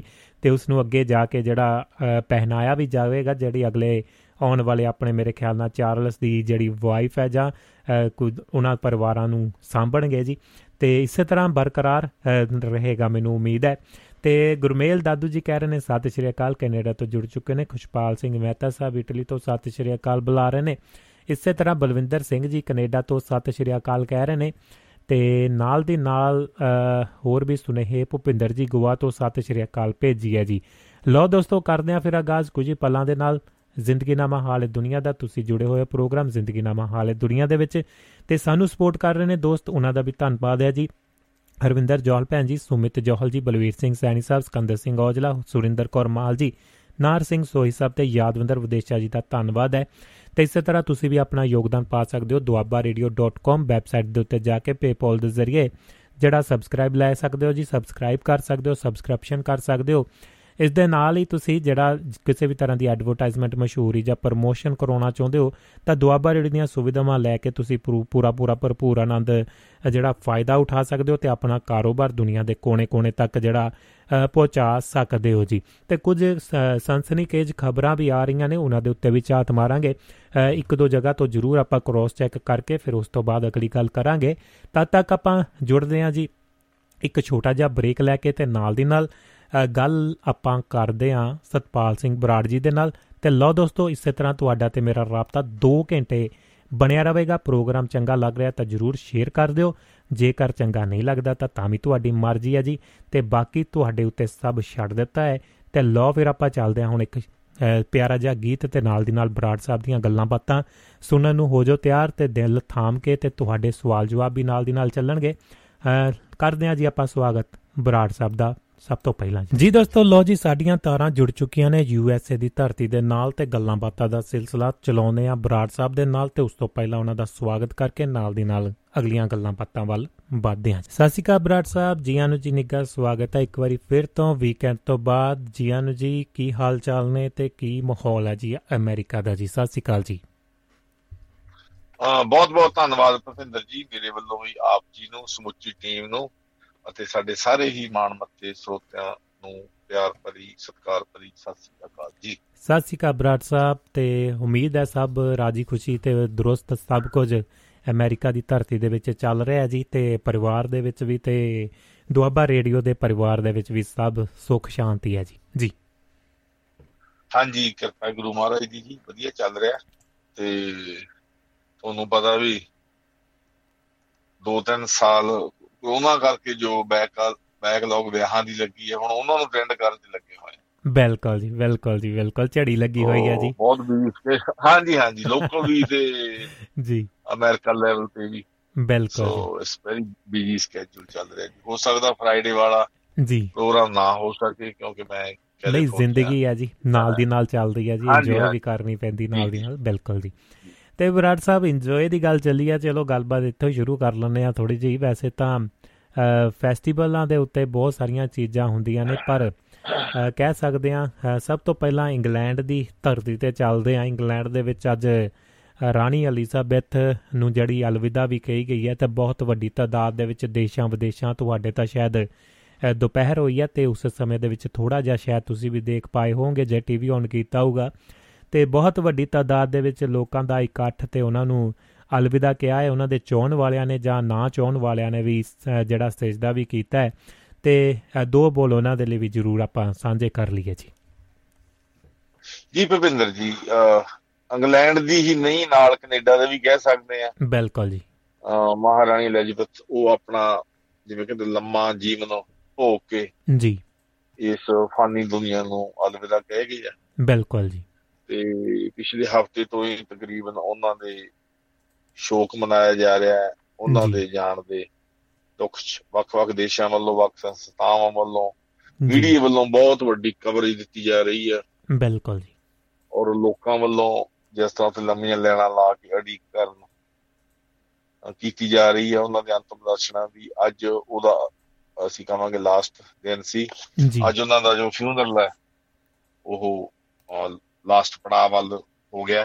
ਬਿਲਕੁਲ ਜੀ। ਸੋ ਕੁਛ ਵੀ ਹੋਵੇ ਭੁਪਿੰਦਰ ਜੀ, ਆਪਾਂ ਕਹਿੰਦੇ ਕਿ ਰਾਜੇ ਮਹਾਰਾਜੇ ਇਹ ਉਸ ਯੁੱਗ ਦਾ ਇੱਕ ਅੰਤ ਕਹਿ ਸਕਦੇ ਆ ਜਿਹਨੇ ਦੁਨੀਆਂ ਤੇ ਰਾਜ ਕੀਤਾ ਸੀ। ਬਿਲਕੁਲ ਜੀ। ਤੇ ਇਹਦੇ ਨਾਲ ਕਈ ਵਾਰੀ ਹੈਰਾਨਗੀ ਵੀ ਹੁੰਦੀ ਹੈ ਕਿ ਕੈਨੇਡਾ ਅਜੇ ਵੀ ਇੱਕ ਕਲੋਨੀ ਦੇ ਤੌਰ ਤੇ ਵੀ ਚੱਲਿਆ। ਬਿਲਕੁਲ ਜੀ। ਉਹਨਾਂ ਦੇ ਨੋਟਾਂ ਤੇ, ਨੋਟਾਂ ਤੋਂ ਭਾਵ ਉਹਨਾਂ ਦੇ ਜੋ ਡਾਲਰਸ ਆ ਉਹਨਾਂ ਤੇ ਜੀ, ਪਲੱਸ ਜਦੋਂ ਆਪਦੀ ਅਹੁਦਿਆਂ ਦੀ ਸੋਰੀ ਇਹਦੀ ਨਾਗਰਿਕਤਾ ਲੈਣ ਵੇਲੇ ਸਹੁੰ ਚੱਕਦੇ ਆ, ਤਾਂ ਉਹ ਵੀ ਇੰਗਲੈਂਡ ਦੀ ਰਾਣੀ ਪ੍ਰਤੀ, ਅਸੀਂ ਉਸ ਅੰਗਰੇਜ਼ ਬ੍ਰਿਟਿਸ਼ ਰਾਜ ਪ੍ਰਤੀ ਵਫ਼ਾਦਾਰੀ ਵੀ ਚੱਕਦੇ ਆ। ਬਿਲਕੁਲ। ਥੋੜਾ ਜਿਹਾ ਆਪਾਂ ਸਾਨੂੰ ਅਜੀਬ ਲੱਗਦਾ ਅਮਰੀਕਨਾਂ ਨੂੰ, ਦੁਨੀਆਂ ਨੂੰ ਤਾਂ ਹੋਰ ਲੱਗਣਾ ਹੀ ਲੱਗਣਾ। ਬਿਲਕੁਲ। ਕੁਛ ਵੀ ਹੋਵੇ, ਅੱਜ ਉਸ ਯੁੱਗ ਦਾ ਭੁਪਿੰਦਰ ਜੀ ਅੰਤ ਹੋ ਗਿਆ ਜੀ। ਤੇ ਜਦੋਂ ਆਪਾਂ ਕਹਿੰਦੇ ਵੀ ਉਹਨਾਂ ਨੇ ਦੁਨੀਆਂ ਤੇ ਰਾਜ ਕੀਤਾ ਜੀ, ਤਾਂ ਆਪਾਂ ਕਹਿੰਦੇ ਗੋਰਿਆਂ ਨੇ ਰਾਜ ਕੀਤਾ, ਇਹ ਆਪਣੀ ਆਮ ਟਰਮੀਨਾਲੋਜੀ ਹੈ ਜੀ। ਇਹ ਪੂਰਾ ਟਰੂ ਨਹੀਂ, ਕਿਉਂਕਿ ਗੋਰੇ ਉਸ ਮੌਕੇ ਵੀ ਗਿਰਫਤ ਦੀ ਜ਼ਿੰਦਗੀ ਜਿਉਂਦੇ ਰਹੇ ਆ, ਉਵੇਂ ਉਸ ਦੇਸ਼ ਦੇ ਵਿੱਚ ਵੀ ਉਹ ਲੋਕ ਸੀਗੇ ਜੀ ਜੋ ਇਹ ਰਾਜ ਕੀਤਾ ਇਹ ਇੱਕ ਪ੍ਰਾਈਵੇਟ ਕੰਪਨੀ, ਉਸ ਤੋਂ ਬਾਅਦ ਦੇ ਵਿੱਚ ਇਹ ਅਸੀਂ ਕਵਾਂਗੇ ਘਰਾਣਾ ਬਣ ਗਿਆ ਜੀ। ਤੇ ਸੋ ਉਹਨਾਂ ਨੇ ਰਾਜ ਕੀਤਾ ਤੇ ਜੋ ਜੋ ਸਮਾਂ ਬਦਲਦਾ ਜੀ, ਆਜ਼ਾਦ ਹੁੰਦੇ ਗਏ ਤੇ ਅੱਜ ਬ੍ਰਿਟਿਸ਼ ਇੱਕ ਆਮ ਕੰਟਰੀਆਂ ਵਾਂਗੂ ਆ। ਬਿਲਕੁਲ ਜੀ, ਕਿਉਂਕਿ ਉਹਨੇ ਇੰਨਾ ਲੰਮਾ ਸਮਾਂ ਰਾਜ ਕੀਤਾ ਤੇ ਇੰਨੇ ਲੰਮੇ ਸਮੇਂ ਚ ਦੇਸ਼ ਦਾ ਦੁਨੀਆ ਦਾ ਕੋਈ ਹਿੱਸਾ ਉਹਨਾਂ ਨੇ ਲੁੱਟਣੋਂ ਨਹੀਂ ਛੱਡਿਆ ਜੀ। ਤੇ ਉਹ ਅਮੀਰ ਹੈ ਤਾਂ ਉਹ ਆਪਦੀ ਕੋਈ ਕਾਬਲੀਅਤ ਕਰਕੇ ਅਮੀਰ ਨਹੀਂ ਗਏ ਜੀ। ਪਰ ਐਵੇਂ ਵੀ ਸਿਆਣੇ ਕਹਿੰਦੇ ਹੁੰਦੇ ਵੀ ਕਿਸੇ ਦੇ ਜਾਣ ਵੇਲੇ ਉਹਦੀਆਂ ਚੁਭਵੀਆਂ ਟਿੱਪਣੀਆਂ ਨਹੀਂ ਕਰਨੀਆਂ ਚਾਹੀਦੀਆਂ, ਪਰ ਮਹਿਸੂਸ ਜ਼ਰੂਰ ਹੁੰਦਾ ਹੈ ਐਡੀ ਵੱਡੀ ਦੁਨੀਆ ਤੇ ਰਾਜ ਕਰਨ ਵਾਲਿਆਂ ਨੇ ਜੀ ਕੋਈ ਮਨੁੱਖਤਾ ਲਈ ਕੋਈ ਵੱਡੇ ਭਲੇ ਨਹੀਂ ਕੀਤੇ ਗਏ। ਬਿਲਕੁਲ, ਪਰ ਐਵੇਂ ਵੀ ਜਾਂਦੇ ਜਾਂਦੇ ਵੀ ਬਰਾੜ ਸਾਹਿਬ ਜਾਂਦੇ ਜਾਂਦੇ ਵੀ ਕਹਿ ਲਓ ਬਹੁਤ ਸਾਰਾ ਖਰਚੀਲਾ ਖਰਚਾ ਜਿਹੜਾ ਕਹਿ ਸਕਦੇ ਹਾਂ ਕਿ ਛੇ ਬਿਲੀਅਨ ਦੇ ਲਾਗੇ ਸਭ ਛਾਗੇ ਜਿਹੜਾ ਹਿਸਾਬ ਕਿਤਾਬ ਲਾਇਆ ਗਿਆ ਸੀ, ਪਰ ਹਜੇ ਬਾਅਦ ਦੇ ਵਿੱਚ ਆਉਣਗੀਆਂ ਚੀਜ਼ਾਂ ਸਾਹਮਣੇ ਕਿੰਨਾ ਕੁ ਖਰਚਾ ਹੋ ਗਿਆ। ਮਹਿੰਗਾਈ ਵੀ ਹੋਰ ਚੀਜ਼ਾਂ ਦੇ ਬਾਅਦ ਵੀ ਦੇਖਿਆ ਜਾਵੇ ਤਾਂ ਬਹੁਤ ਹੈ। ਅਤੇ ਜਦੋਂ ਡਿਆਨਾ ਦਾ ਕੀਤਾ ਗਿਆ ਸੀ ਉਸ ਸਮੇਂ ਦੇ ਵਿੱਚ ਤਾਂ ਉਦੋਂ ਕੁ ਛੇ ਕੁ ਬਿਲੀਅਨ ਇਹਨਾਂ ਨੇ ਖੜ ਖਰਚਿਆ ਸੀ ਜੀ। ਅਤੇ ਇਹ ਇਹ ਸਾਰਾ ਮਸਲਾ ਕਿਤੇ ਨਾ ਕਿਤੇ ਭਲਾਈ ਦਾ ਕੰਮ ਕਿਹਾ ਤੁਸੀਂ, ਜਾਂ ਕੁਝ ਚੀਜ਼ਾਂ ਲੋਕਾਂ ਪ੍ਰਤੀ ਜਾਂ ਉਹਨਾਂ ਦੇ ਵਿੱਚ ਕੁਝ ਚੀਜ਼ਾਂ ਮਿਸਾਲ ਪੈਦਾ ਕਰ ਦਿੰਦੇ ਤਾਂ ਹੋਰ ਵੀ ਚੰਗਾ ਲੱਗਣਾ ਸੀ। ਅਤੇ ਜਿਹੜੇ ਮੁਲਕ ਕਹਿ ਸਕਦੇ ਹਾਂ ਕਿ ਗੁਲਾਮੀ ਭੁਗਤ ਰਹੇ ਨੇ ਅਜੇ ਵੀ, ਆ ਪਿੱਛੇ ਜਿਹੀ ਬਾਰਬਾਡੋਰ ਵੀ ਜਿਹੜਾ ਜੀ ਉਹਨੂੰ ਆਜ਼ਾਦ ਕੀਤਾ ਹੈ ਅਤੇ ਥੋੜ੍ਹੀਆਂ ਜਿਹੀਆਂ ਚੀਜ਼ਾਂ ਅਜੇ ਵੀ ਉਹਨਾਂ ਦੇ ਬੰਦਿਸ਼ਾਂ ਦੇ ਥੱਲੇ ਚੱਲ ਰਹੀਆਂ ਨੇ। ਜਿਵੇਂ ਕਿ ਤੁਸੀਂ ਗੱਲ ਕੀਤੀ ਕਾਮਨਵੈਲਥ ਜਿਹੜੀਆਂ ਕੰਟਰੀਆਂ ਚਾਹੇ ਉਹ ਆਸਟ੍ਰੇਲੀਆ ਹੋ ਗਿਆ, ਕੈਨੇਡਾ ਹੋ ਗਿਆ, ਜਾਂ ਨਿਊਜ਼ੀਲੈਂਡ, ਜਾਂ ਇੰਡੀਆ ਵੀ ਕਿਤੇ ਨਾ ਕਿਤੇ ਥੋੜ੍ਹਾ ਬਹੁਤਾ ਆਈ ਜਾਂਦਾ ਜੀ ਵਿੱਚ। ਅਤੇ ਉਹਨਾਂ ਦੇ ਕਰੰਸੀ ਦੀ ਵੀ ਆਵਾਜ਼ ਉੱਠੀ ਹੈ ਪਿੱਛੇ ਜਿਹੇ ਜਦੋਂ ਦੇਹਾਂਤ ਹੋਇਆ ਹੀ ਹੈ ਕਿ ਅਸੀਂ ਅਜੇ ਇਹ ਦਰੁਸਤ ਪੱਕਾ ਤਾਂ ਨਹੀਂ ਕਹਿ ਸਕਦੇ ਕਿ ਕਰੰਸੀ ਅਸੀਂ ਚੇਂਜ ਕਰਾਂਗੇ, ਪਰ ਆਉਣ ਵਾਲੇ ਸਮੇਂ ਦੇ ਵਿੱਚ ਜ਼ਰੂਰ ਇਸ ਦੇ ਉੱਤੇ ਵਿਚਾਰ ਕਰ ਰਹੇ ਨੇ ਜੀ। ਜੀ ਜੀ ਭੁਪਿੰਦਰ ਜੀ, ਜੇ ਆਪਾਂ ਰੱਬ ਲੱਗ ਦੀ ਗੱਲ ਕਰਨੀ ਹੋਵੇ ਤਾਂ ਜੀ ਸਾਡੇ ਅਮਰੀਕਾ ਦੇ ਮੈਂ ਜਿੰਨੀ ਕੁ ਰਾਸ਼ਟਰਪਤੀਆਂ ਬਾਰੇ ਪੜ੍ਹਿਆ ਪ੍ਰੈਜ਼ੀਡੈਂਟਸ ਬਾਰੇ, ਉਹਨਾਂ ਚੋਂ ਬਹੁਤਿਆਂ ਨੂੰ ਉਹਨਾਂ ਦੇ ਗੁਣਾਂ ਕਰਕੇ ਯਾਦ ਕੀਤਾ ਜਾਂਦਾ। ਬਿਲਕੁਲ ਜੀ, ਉਹ ਕੋਈ ਵੱਡੇ ਘਰਾਣੇ ਚੋਂ ਪੈਦਾ ਨਹੀਂ ਹੋਏ ਜੀ।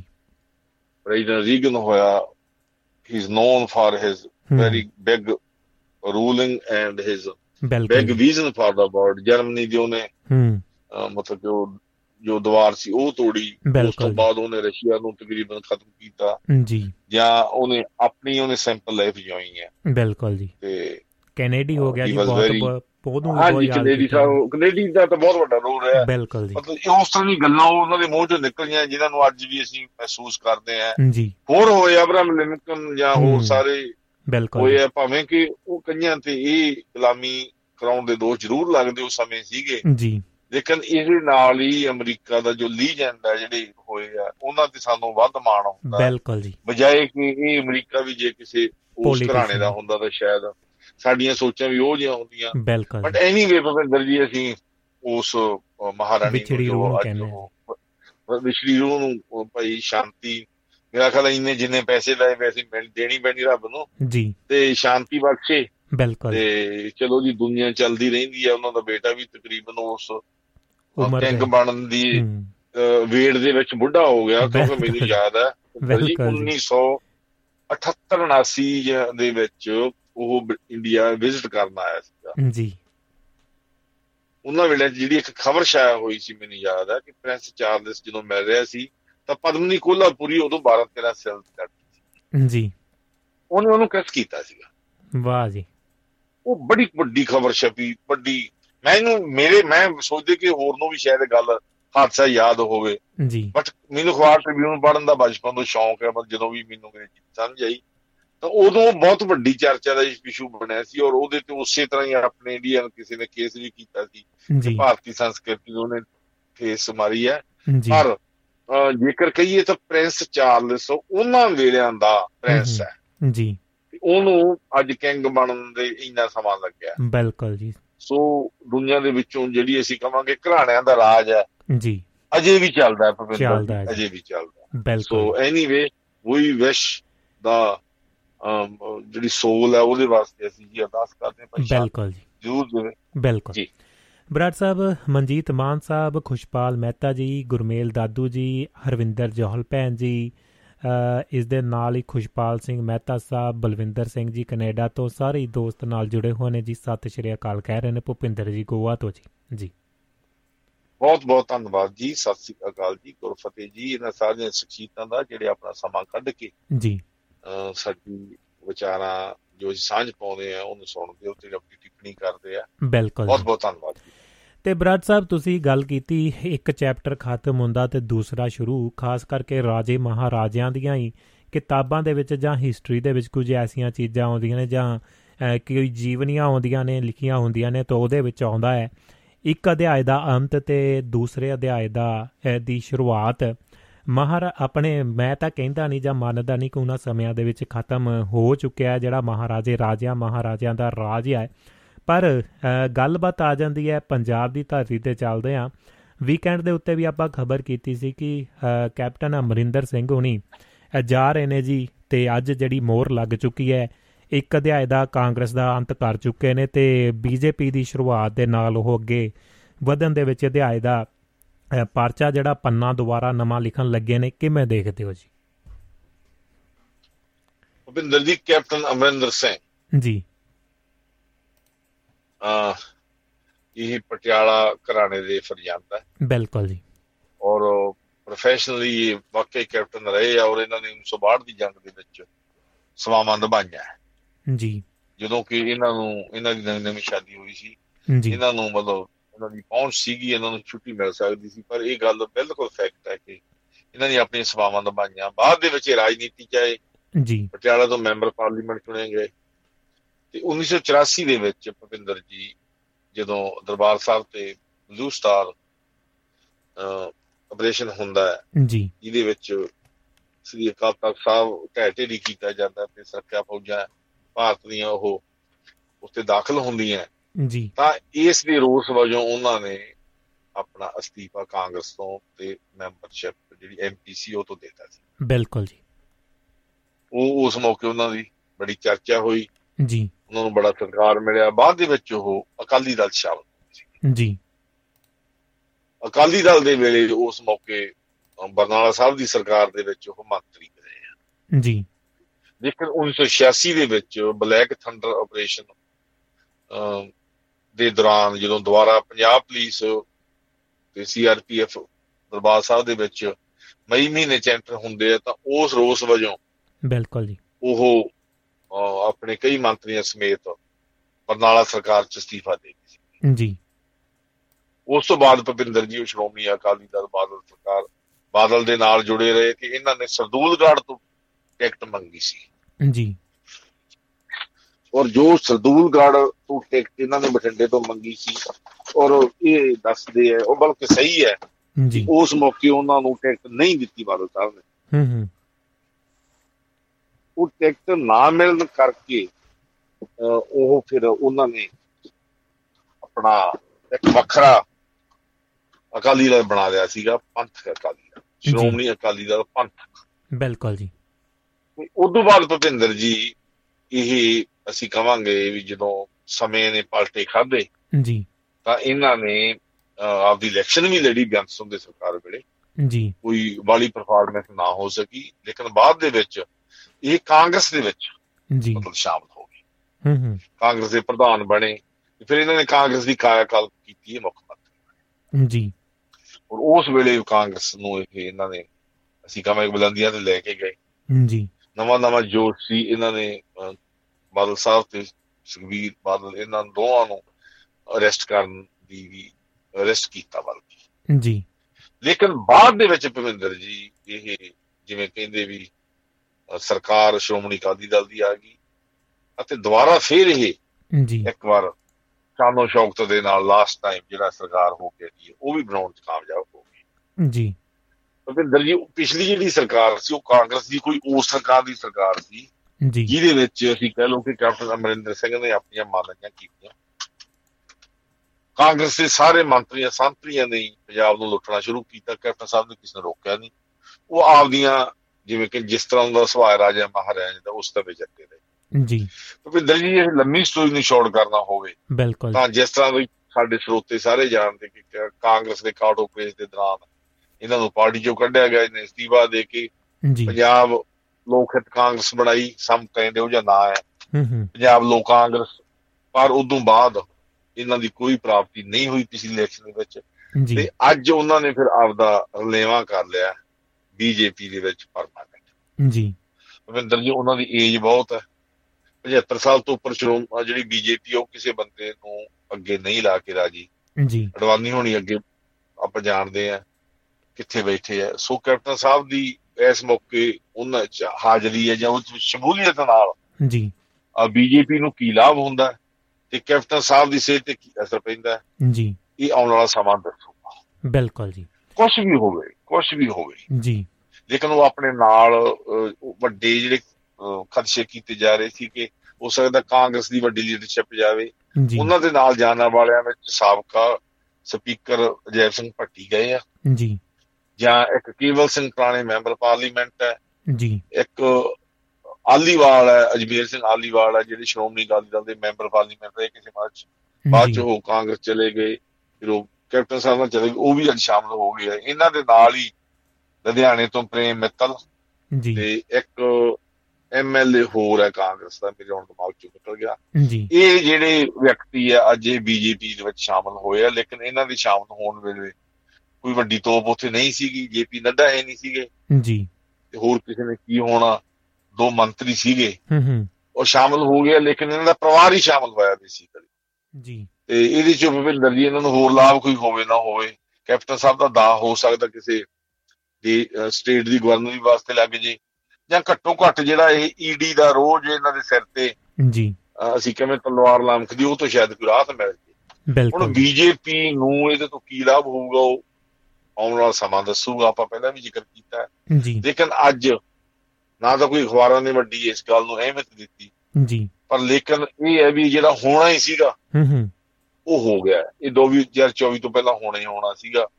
ਬੀਜੇਪੀ ਇੱਕ ਵਾਰੀ ਫੇਰ ਆਪਣੀ ਟਰਾਈ ਮਾਰੂਗੀ ਚੌਵੀ ਦੇ ਵਿੱਚ ਹਰ ਹੀਲੇ, ਉਹ ਅੱਜ ਹੀਲਾ ਅਸੀਂ ਕਹਾਂਗੇ ਉਹਨਾਂ ਦਾ ਕੰਪਲੀਟ ਹੋ ਗਿਆ। ਬਿਲਕੁਲ ਜੀ, ਬਰਾੜ ਸਾਹਿਬ ਅਖਬਾਰਾਂ ਦੀ ਅਹਿਮੀਅਤ ਦੀ ਤੁਸੀਂ ਗੱਲ ਥੋੜ੍ਹੀ ਜਿਹੀ ਛੇੜੀ ਹੈ, ਅਤੇ ਅਖਬਾਰਾਂ ਨੇ ਜਿਹੜੀ ਚੀਜ਼ ਦੀ ਅਹਿਮੀਅਤ ਨਹੀਂ ਦੇਣੀ ਚਾਹੀਦੀ ਸੀ ਉਹਨੂੰ ਅਹਿਮੀਅਤ ਦੇ ਦਿੱਤੀ ਹੈ। ਚਾਹੇ ਉਹ ਕਹਿ ਲਓ ਕਿ ਪੰਜਾਬ ਸਰਕਾਰ ਨੇ ਕਹਿ ਸਕਦੇ ਹਾਂ ਕਿ ਜਿਹੜੀ ਪੈਨਸ਼ਨ ਆ, ਪੁਰਾਣੀ ਪੈਨਸ਼ਨ ਸਕੀਮ ਬਹਾਲ ਕਰਨ ਬਾਰੇ ਵਿਚਾਰ ਕਰਨ ਦਾ ਤਾਂ ਐਲਾਨ ਕਰ ਦਿੱਤਾ ਹੈ, ਪਰ ਇਸ ਦੇ ਵਿੱਚ ਟੈਕਨੀਕਲ ਤੌਰ ਦੇ ਉੱਤੇ ਜਾਂ ਆਰਥਿਕ ਪੱਖ ਤੋਂ ਵੀ ਦੇਖਿਆ ਜਾਵੇ ਤਾਂ ਬਹੁਤ ਸਾਰੇ ਜਿਹੜੇ ਬੈਨੀਫਿਟ ਕੇਂਦਰ ਵੱਲੋਂ ਮਿਲ ਸਕਦੇ ਸੀ, ਉਹ ਵਿਧਾਨ ਸਭਾ ਦਾ ਵਿਸ਼ੇਸ਼ ਸੈਸ਼ਨ ਵੀ ਸੱਦਿਆ ਹੈ ਕਿਤੇ ਨਾ ਕਿਤੇ। ਇਸ ਕਰਕੇ ਹੀ ਚਾਰ ਪੰਜ ਖਬਰਾਂ ਇਕੱਠੀਆਂ ਹੀ ਨੇ, ਵੱਖਰੇ ਵੱਖਰੇ ਇਹਦੇ ਐਂਗਲ ਨੇ, ਆਪਾਂ ਵਿਚਾਰਾਂਗੇ ਜ਼ਰੂਰ। ਅਤੇ ਇਹਦੇ ਵਿੱਚ ਦੇਖਿਆ ਜਾਵੇ ਤਾਂ ਨਾਲ ਦੀ ਨਾਲ ਵਿਧਾਨ ਸਭਾ ਦਾ ਸੈਸ਼ਨ ਵੀ ਬੁਲਾਉਣ ਦੇ ਵਿੱਚ ਜਿਹੜੀ ਗੱਲਬਾਤ ਕੀਤੀ ਜਾ ਰਹੀ ਹੈ। ਦੂਸਰੇ ਪਾਸੇ ਜਿਹੜੀ ਭਗਵੰਤ ਮਾਨ ਸਾਹਿਬ ਜਰਮਨ ਫੇਰੀ ਦੇ ਉੱਤੇ ਖਾਸ ਕਰਕੇ ਇੱਥੇ ਬਹੁਤ ਸਾਰਾ ਵੱਡਾ ਇੱਕ ਫੈਸਟੀਵਲ ਹੁੰਦਾ ਹੈ, ਜਾਂ ਉਹ ਅਖਬਾਰਾਂ ਦੇ ਵਿੱਚ ਖਬਰਾਂ ਜਦੋਂ ਲੱਗੀਆਂ ਸੀ ਸ਼ਾਇਦ ਲੋਕ ਉੱਥੋਂ ਜ਼ਿਆਦਾਤਰ ਧਿਆਨ ਦੇ ਨਾਲ ਉਸ ਨੂੰ ਟਾਈਟਲ ਨੂੰ ਗੌਰ ਨਹੀਂ ਦਿੰਦੇ ਕਿ ਅਸਲ ਦੇ ਵਿੱਚ ਫੈਸਟੀਵਲ ਦਾ ਨਾਮ ਕੀ ਹੈ, ਕਾਹਦੇ ਲਈ ਆਯੋਜਨ ਕੀਤਾ ਗਿਆ ਹੈ, ਕਿੱਥੇ ਬੁਲਾਇਆ ਜਾ ਰਿਹਾ ਹੈ।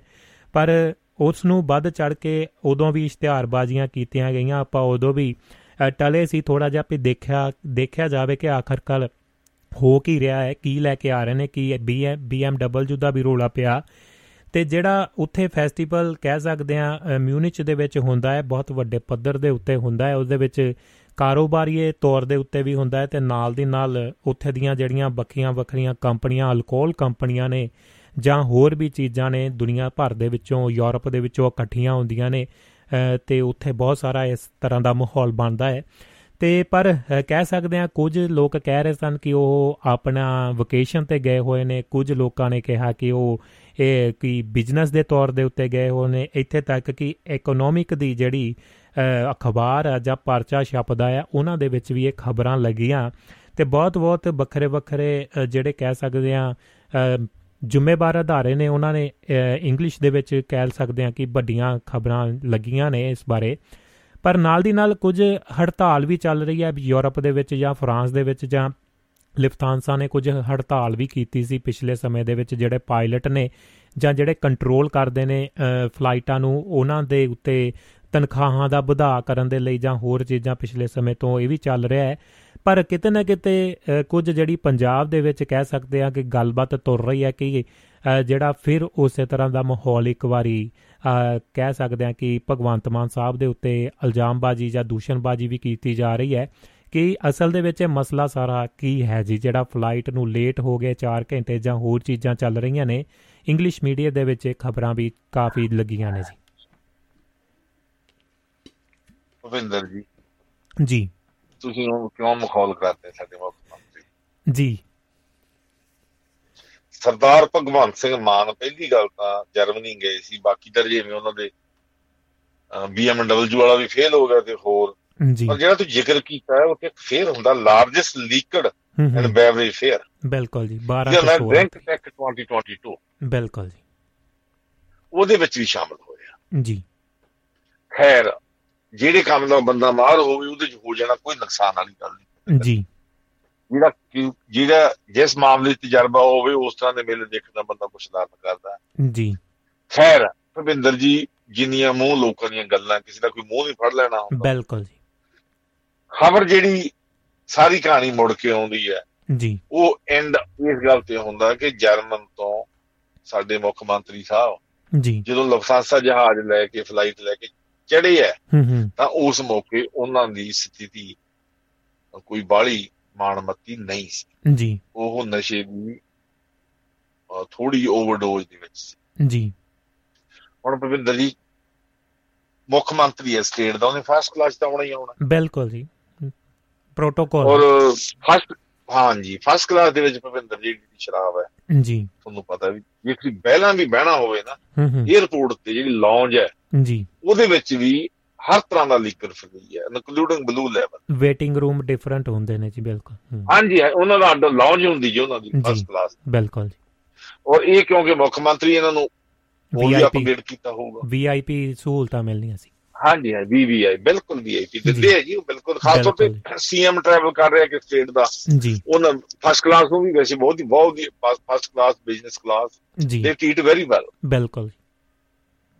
ਜਿਹੜਾ ਸ਼ਰਾਬ ਵਾਲੀ ਗੱਲ ਤੇ ਜੇ ਅਸੀਂ ਗੱਲ ਜਿਹੜੀ ਤੁਸੀਂ ਵਾਰ ਵਾਰ ਜ਼ਿਕਰ ਕੀਤਾ ਤਾਂ ਉੱਥੇ ਲੀਕਰ ਹਰ ਤਰ੍ਹਾਂ ਦੀ ਫਰੀ ਜੀ ਇਨਕਲੂਡਿੰਗ ਬਲੂ ਲੈਵਲ ਜਿਹੜੀ ਮੋਸਟ ਐਕਸਪੈਂਸਿਵ ਹੈ। ਬਿਲਕੁਲ ਤੇ ਭੁਪਿੰਦਰ ਜੀ ਫਿਰ ਤੁਹਾਨੂੰ ਪਤਾ ਵੀ ਸਾਡੇ ਸ਼ੌਕੀਨ ਨੇ ਜੀ ਭਰਾ ਛੋਟੇ ਸ਼ੌਕੀਨ ਸ਼ੌਕੀਨ ਤਾਂ ਚਲੋ ਲੋਕ ਐਵੇਂ ਨਜ਼ਰ ਲਾ ਦਿੰਦੇ ਆ, ਛੋਟੀ ਉਮਰ ਤੋਂ ਖਾਣ ਪੀਣ ਦੇ ਸ਼ੌਕ ਹੈ। ਬਿਲਕੁਲ ਓਵਰ ਕਦੇ ਕਦੇ ਭੁੱਲ ਜਾਂਦੇ ਕਿ ਮੁੱਖ ਮੰਤਰੀ ਤੇ ਉਹ ਕੱਲ ਦੱਸਦੇ ਫਿਰ ਭੁੱਲ। ਵੈਸੇ ਬਰਾੜ ਸਾਹਿਬ ਇਹ ਬਰਾੜ ਸਾਹਿਬ ਜਦੋਂ ਐਡੀਆਂ ਵੱਡੀਆਂ ਜ਼ਿੰਮੇਵਾਰੀਆਂ ਹੋ ਜਾਂਦੀਆਂ ਨੇ ਬੰਦਾ ਤਰਸਦਾ ਕਿ ਯਾਰ ਨੋਰਮਲ ਲਾਈਫ ਜੀ ਜਾਵੇ, ਕਿਤੇ ਬਾਹਰ ਆਇਆ ਜਾਇਆ ਜਾਵੇ ਜਾਂ ਕਿੱਦਾਂ ਘੁੰਮਿਆ ਫਿਰਿਆ ਜਾਵੇ ਯਾਰਾਂ ਦੋਸਤਾਂ ਦੇ ਨਾਲ, ਆਪਣੀ ਵਾਈਫ ਦੇ ਨਾਲ ਜਾਂ ਘਰ ਵਾਲਿਆਂ ਦੇ ਨਾਲ, ਬੱਚਿਆਂ ਦੇ ਨਾਲ। ਪਰ ਜਦੋਂ ਇਹੋ ਚੀਜ਼ਾਂ ਨਹੀਂ ਹੁੰਦੀਆਂ ਉਦੋਂ ਕਹਿੰਦਾ ਰਹਿੰਦਾ ਯਾਰ ਮੈਂ ਆਪਣਾ ਪ੍ਰਧਾਨ ਮੰਤਰੀ ਬਣ ਜਾਵਾਂ, ਮੁੱਖ ਮੰਤਰੀ ਬਣ ਜਾਵਾਂ ਸੂਬੇ ਦਾ। ਅਤੇ ਇਹ ਅਸਲ ਦੇ ਵਿੱਚ ਕਹਾਣੀ ਕਿੱਥੇ ਆ ਕੇ ਖੜਦੀ ਖੜਦੀ ਹੈ ਜੀ। ਬਿਲਦਰ ਜੀ ਮੈਂ ਤਾਂ ਕਹਿੰਦਾ ਸਾਰਾ ਕਸੂਰ ਲੋਕਾਂ ਦਾ ਜੀ।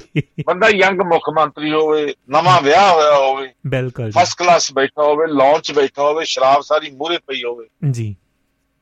ਹੁਣ ਨਾ ਵੀ ਫਿਰ ਕਦੋਂ? ਬਿਲਕੁਲ ਜੀ, ਐਵੇਂ ਲੋਕ ਛੋਟੀ ਗੱਲ ਨੂੰ ਵਧਾ ਲਏ।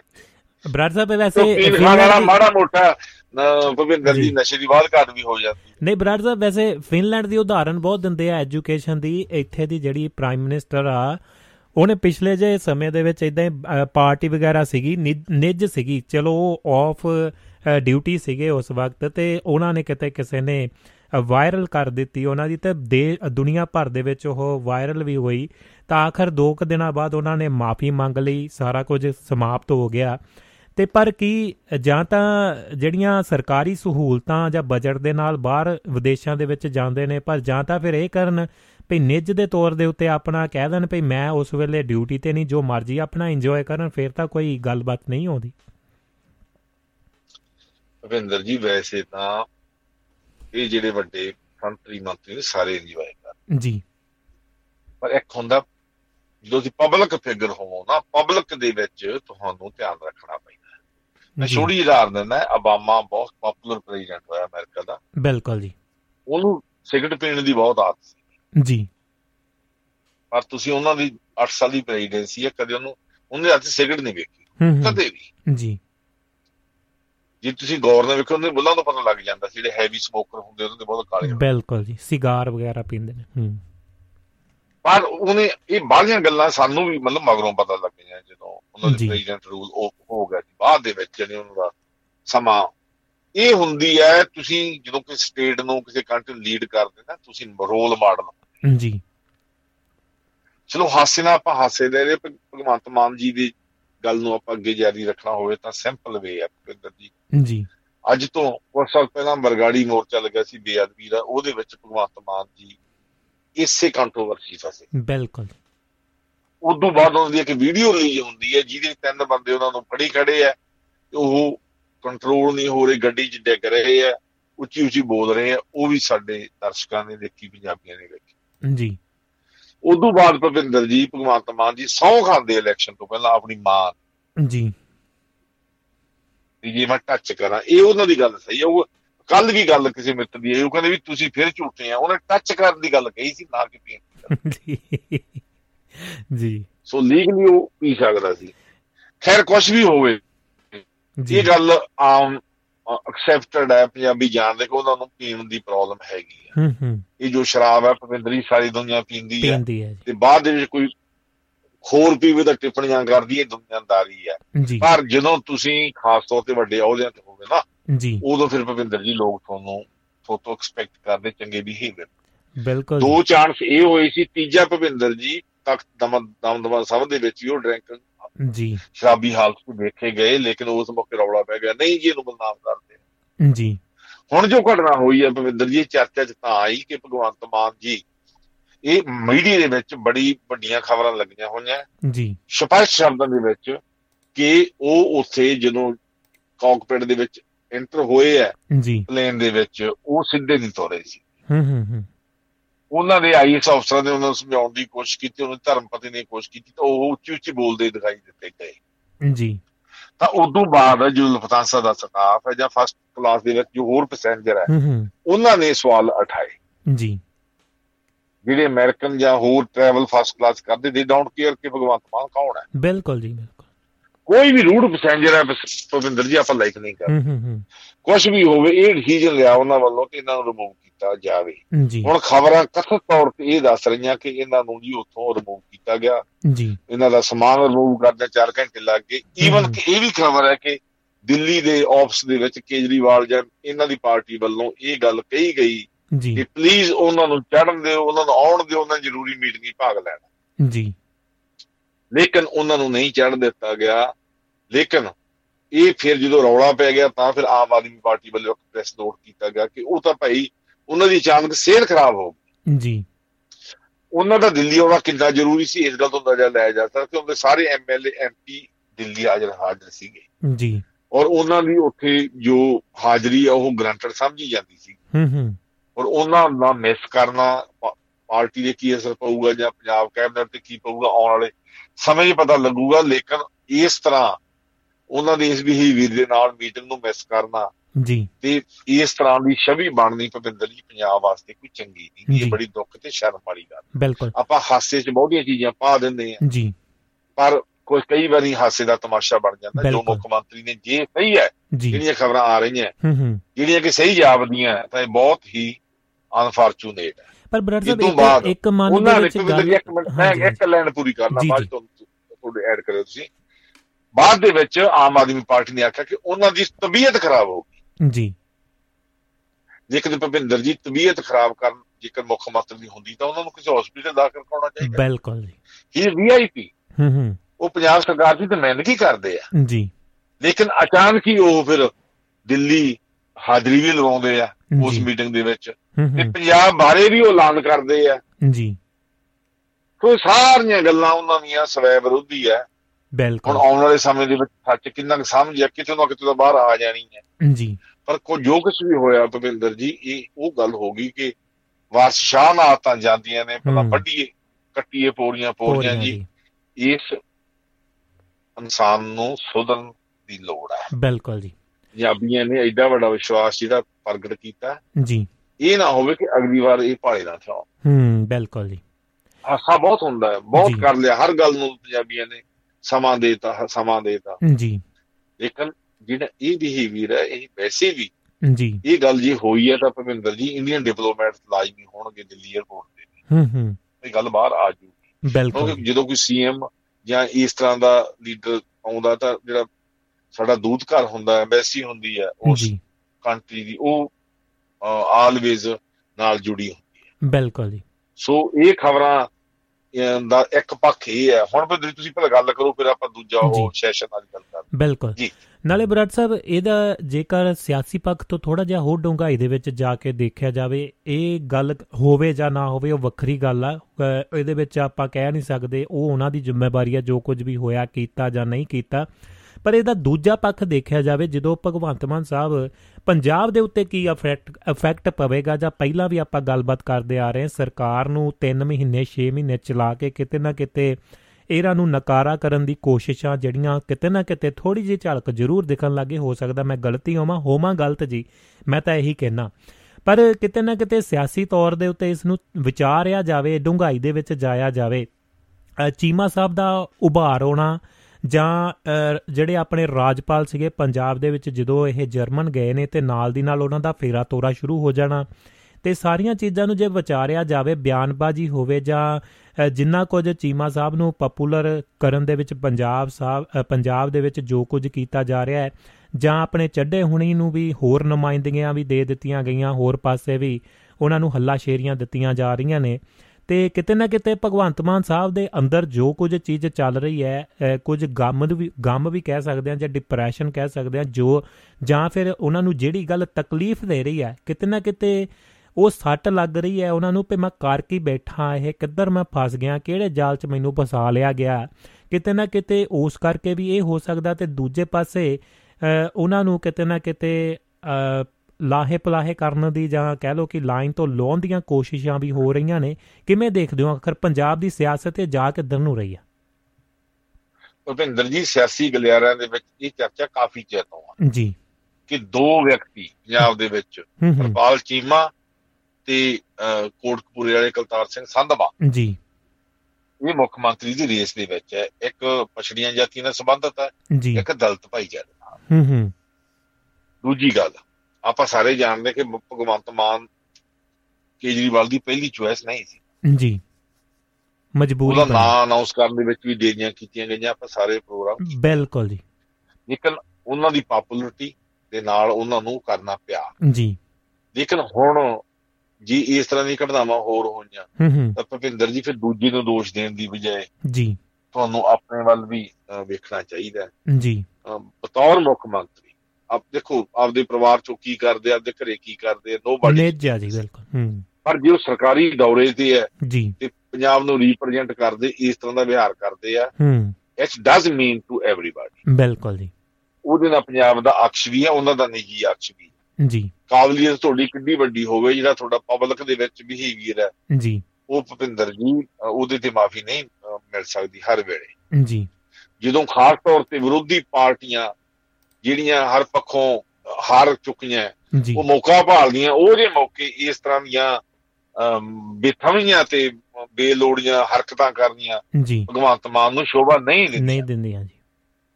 ਵੈਲ ਐਜੂਕੇਟਡ ਉਹਨਾਂ ਦੀ ਵਾਈਫ ਹੈ, ਕੋਈ ਉਹ ਨਹੀਂ ਕਹਿ ਸਕਦੇ, ਮਤਲਬ ਹੁਣ ਤਾਂ ਉਹਨਾਂ ਨੂੰ ਇਹ ਵੀ ਪ੍ਰੋਬਲਮ ਹੈ, ਪੰਚਾਇਤ ਗਲਤੀਆਂ ਹੁੰਦੀਆਂ ਪਰਿਵਾਰ ਵੱਲੋਂ ਨਾਲ ਖੜਦੀਆਂ। ਬਿਲਕੁਲ ਬਿਲਕੁਲ।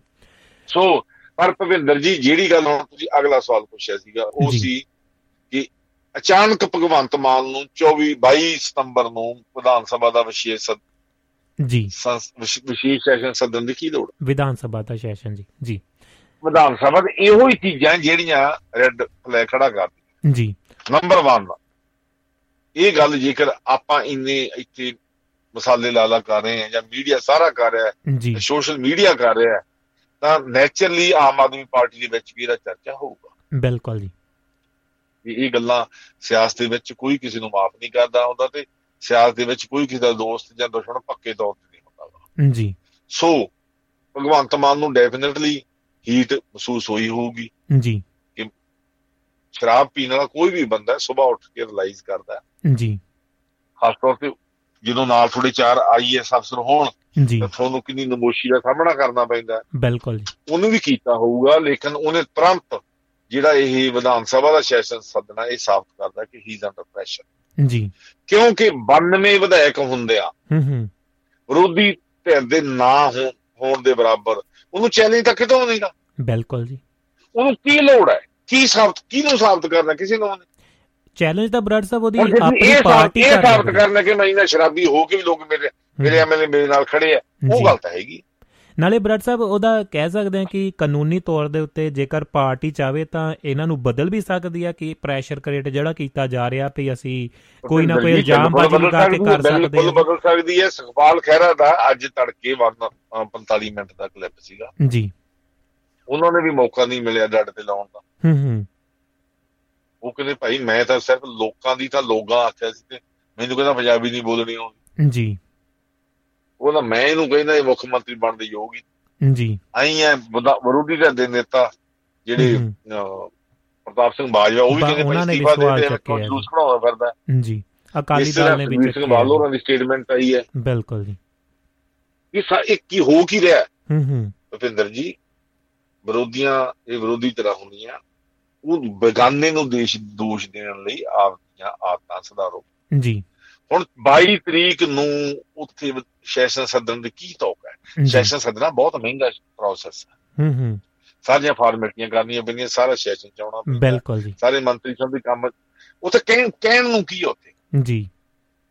ਤੇ ਫਿਰ ਉਹ ਸੈਸ਼ਨ ਦੇ ਵਿੱਚ ਜੇ ਮਤਲਬ ਪ੍ਰਤਾਪ ਸਿੰਘ ਬਾਜਵਾ ਵੀ ਟਾਈਮ ਮੰਗੂਗਾ, ਸੁਖਪਾਲ ਖਹਿਰਾ ਵੀ ਕਹੂਗਾ, ਅਮਰਿੰਦਰ ਸਿੰਘ ਰਾਜਾ ਵੇੜੇ ਕਿਉਂ ਵੀ ਇੱਕੋ ਸਵਾਲ ਦਾ ਉੱਤਰ ਦੇ ਦਿਓ ਕਿੰਨੀਆਂ ਗਲਾਸੀਆਂ ਲਾਈਆਂ ਸੀ ਕੀ ਜਵਾਬ। ਬਰਾੜ ਸਾਹਿਬ ਇਹਦੇ ਵਿੱਚ ਇੱਕ ਗੱਲ ਹੋਰ ਆ ਜਾਂਦੀ, ਤੁਸੀਂ ਆਰਥਿਕ ਪੱਖ ਤੋਂ ਗੱਲ ਕੀਤੀ ਹੈ, ਦਾਅਵੇ ਤਾਂ ਬਹੁਤ ਸਾਰੇ ਕੀਤੇ ਜਾ ਰਹੇ ਨੇ, ਆਹ ਕਰ ਦਿੱਤਾ ਉਹ ਕਰ ਦਿੱਤਾ ਜਾਂ ਪੁਰਾਣੀਆਂ ਸਰਕਾਰਾਂ ਨੂੰ ਦੋਸ਼ ਦੇ ਕੇ ਕਿਤੇ ਨਾ ਕਿਤੇ ਪੱਲਾ ਝਾੜਿਆ ਜਾਂਦਾ ਹੈ, ਪਰ ਅੱਜ ਦੀਆਂ ਜਿਹੜੀਆਂ ਖਬਰਾਂ ਨੇ ਸੂਬੇ ਦੀ ਜਿਹੜੀ ਆਰਥਿਕ ਮੰਦਹਾਲੀ ਕਾਰਨ ਪੰਜਾਬ ਕੇਂਦਰੀ ਯੋਜਨਾਵਾਂ ਦਾ ਲਾਭ ਲੈਣ ਦੇ ਵਿੱਚ ਪਛੜਿਆ ਜੀ। ਆਰ ਕੇ ਸਿੰਘ ਉਹਨਾਂ ਨੇ ਇਹ ਜਿਹੜੀ ਬਿਆਨਬਾਜ਼ੀ ਕੀਤੀ ਹੈ ਤੇ ਇਸ ਨੂੰ ਕਿੱਦਾਂ ਦੇਖਦੇ ਹੋ, ਜਿਹੜਾ ਹੋਰ ਖਰਚਾ ਵਧੇਗਾ ਜਾਂ ਹੋਰ ਚੀਜ਼ਾਂ ਵਧੇਗੀਆਂ ਉਹ ਕਿੱਥੋਂ ਲਿਆਉਣੀਆਂ ਨੇ ਜੀ, ਤੇ ਪੈਨਸ਼ਨਾਂ ਪੁਰਾਣੀਆਂ ਦਾ ਵੀ ਐਲਾਨ ਕਰ ਦਿੱਤਾ ਵੀ ਉਹਦੇ ਤੇ ਵੀ ਅਸੀਂ ਕਰਾਂਗੇ ਜੀ ਕੁਝ। ਮੁੱਖ ਮੰਤਰੀ ਸਾਹਿਬ ਨੇ ਪੁਰਾਣੀਆਂ ਪੈਨਸ਼ਨਾਂ ਤੁਰੰਤ ਐਲਾਨ ਕਰਤਾ ਜੀ। ਮੈਂ ਦੱਸਦਾ ਵੀ he is under pressure, he want to please people, ਆਪਣੀਆਂ ਗਲਤੀਆਂ ਨੂੰ ਢੱਕਣ ਲਈ ਹੁਣ ਉਹ ਕੁਛ ਵੀ ਕਰੂਗਾ ਜੀ। ਚਲੋ ਅਸੀਂ ਤਾਂ ਕਹਿੰਦੇ ਕਿਸੇ ਦਾ ਕੰਮ ਕਿਵੇਂ ਹੋ ਜੀ। ਭੁਪਿੰਦਰ ਜੀ ਇਸ਼ੂ ਹੈ ਜਿਹੜਾ ਕੇਂਦਰ ਦਾ, ਜਿਹੜੇ ਇਸ਼ੂ ਹੈ ਟਕਰਾਅ, ਇਹਨਾਂ ਦਾ ਕੋਈ ਦੋਰਾਵਾ ਨਹੀਂ ਜੀ। ਪੰਜਾਬ ਦੇ ਵਿੱਚ ਇਹਨਾਂ ਕੋਲ ਏਡੀ ਵੱਡੀ ਬਹੁਮਤ ਹੈ, ਇਹਨਾਂ ਦੇ ਜਾਣ ਸਾਰੀ ਹਰਪਾਲ ਚੀਮਾ ਨੇ ਡਰਾਮਾ ਕਰਤਾ ਕਿ ਸਾਡੇ ਐਮਐਲਏ ਖਰੀਦੇ ਜਾ ਰਹੇ। ਬਿਲਕੁਲ ਜੀ, ਇਹਨਾਂ ਦਾ ਇੱਕ ਮੰਤਰੀ ਹੈ ਜਿਹੜਾ ਕੈਬਨਿਟ ਦਾ ਮੰਤਰੀ ਹੈ ਫੌਜਾ ਸਿੰਘ ਸਰਾਰੀ, ਉਹ ਕੰਟਰੋਵਰਸੀ ਦੇ ਵਿੱਚ ਉਹਦੀਆਂ ਵੀਡੀਓ ਰਿਲੀਜ਼ ਹੋਈਆਂ, ਉਹ ਮੁੱਖ ਮੰਤਰੀ ਨੇ ਵੇਖੀ ਸੌਦੇਬਾਜ਼ੀ, ਪਰ ਮੁੱਖ ਮੰਤਰੀ ਤਾਂ ਵੇਖੂਗਾ ਜੇ ਮੁੱਖ ਮੰਤਰੀ ਵੇਖਣ ਦੇ ਯੋਗਾ ਹੋਊਗਾ। ਬਿਲਕੁਲ ਜੀ, ਜੋ ਵਿਧਾਨ ਸਭਾ ਦਾ ਸੈਸ਼ਨ ਸੱਦਦਾ ਜਿੱਥੇ ਉਹਨੂੰ ਹਰ ਐਮਐਲਏ ਐਮਪੀ ਦੀ ਲੋੜ ਹੈ, ਸੌਰੀ ਹਰ ਐਮਐਲਏ ਮੰਤਰੀ ਲੋੜ ਹੈ, ਉਹ ਫੌਜਾ ਸਿੰਘ ਸਰਾਰੀ ਦੀ ਉੱਠ ਕਿਵੇਂ ਐਕਸ਼ਨ ਲਊਗਾ। ਬਿਲਕੁਲ ਜੀ, ਸੋ ਕਹਿਣ ਤੋਂ ਭਾਵ ਭੁਪਿੰਦਰ ਜੀ ਇਹ ਸਾਰੀ ਜਿਹੜੀ ਇਹਨਾਂ ਦਾ ਟੂਰ ਆਪਣੇ ਆਪ ਚ ਫਲਾਵਤਾ ਹੋਇਆ ਹੋਇਆ ਨਾਲ ਕਿੰਨੀਆਂ ਕੰਟਰੋਵਰਸੀਆਂ ਲੈ ਕੇ ਆਇਆ। ਬਿਲਕੁਲ ਜੀ, ਸੋ ਜੇ ਕੋਈ ਸਿਆਣਾ ਜੋਤਸ਼ੀ ਇਹ ਵਿਸ਼ਵਾਸ ਕਰਦਾ ਹੋਵੇ ਤੇ ਇਹਨੂੰ ਕਹਿ ਦੇਵੇ ਭਾਈ ਅਗਲੇ ਛੇ ਮਹੀਨੇ ਤੂੰ ਸੰਗਰੂਰ ਤੋਂ ਬਾਹਰ ਨੀ ਜਾਣਾ, ਪੰਜਾਬ ਤੋਂ ਬਾਹਰ ਨੀ ਜਾਣਾ, ਆਪਦਾ ਘਰ ਸੰਭਾਲੇ, ਮੁੱਖ ਮੰਤਰੀ ਉਹ ਮੈਜੋਰਟੀ ਹੈਗੀ, ਪੰਜਾਬ ਦੇ ਕੰਮ ਕਰਨ ਵਾਲੇ ਬਥੇਰੇ ਹੈ, ਭਾਈ ਹੈ ਅਜੇ ਬਾਹਰਲੇ ਟੂਰ ਹੈ ਨਾ ਕਰੇ ਤਾਂ ਚੰਗਾ। ਬਰਾੜ ਸਾਹਿਬ ਜਾਂ ਇੱਦਾਂ ਕਹਿ ਸਕਦੇ ਨੇ ਭਾਈ ਤੁਸੀਂ ਆਪਣੇ ਦਫ਼ਤਰ ਚੋਂ ਬਾਹਰ ਨੀ ਜਾਣਾ, ਜੁੱਤੀ ਨੀ ਪਾਉਣੀ ਪੈ ਰਹੀ ਜੀ ਇੱਕ ਮਹੀਨਾ ਨਹੀਂ। ਚਲੋ ਉਹਨਾਂ ਦੀ ਜ਼ਿੰਦਗੀ, ਨਵਾਂ ਵਿਆਹ, ਪਰਿਵਾਰ ਹੈ ਜੀ। ਪਰਵਿੰਦਰ ਜੀ ਗੱਲ ਉਹਨਾਂ ਕੋਲ ਫੇਰ ਹੀ ਬਹੁਤ ਟਾਈਮ ਹੈਗਾ। ਬਿਲਕੁਲ ਜੀ ਬਿਲਕੁਲ, ਬਰਾੜ ਸਾਹਿਬ ਜੇ ਕਾਰਨ ਮੈਨੂੰ ਲੱਗਦਾ ਕਿਤੇ ਨਾ ਕਿਤੇ ਮੈਂ ਇਹ ਮੁੱਖ ਮੰਤਰੀ ਹੈ ਯਾਰ ਕਿਤੇ ਵੀ ਕਰ ਸਕਦੇ, ਉਹ ਕਿਸੇ ਹੋਟਲ ਜਾਣ ਜੋ ਮਰਜ਼ੀ ਕਰੀ ਜਾਣ। ਬਿਲਕੁਲ ਬਿਲਕੁਲ ਜੀ, ਪਰ ਉਹੀ ਆ ਨਾ ਜੀ ਕਿਸੇ ਦਾ ਕੋਈ ਬਿਜ਼ਨਸ ਹੈ, ਕਿਸੇ ਦੀ ਬੈਡਰੂਮ ਝਾਕਣ ਦਾ ਕੋਈ ਅਥਾਰਟੀ ਥੋੜੋ ਆ। ਮੁੱਖ ਮੰਤਰੀ ਸਾਰੇ ਹੀ ਦਸਤਾਰ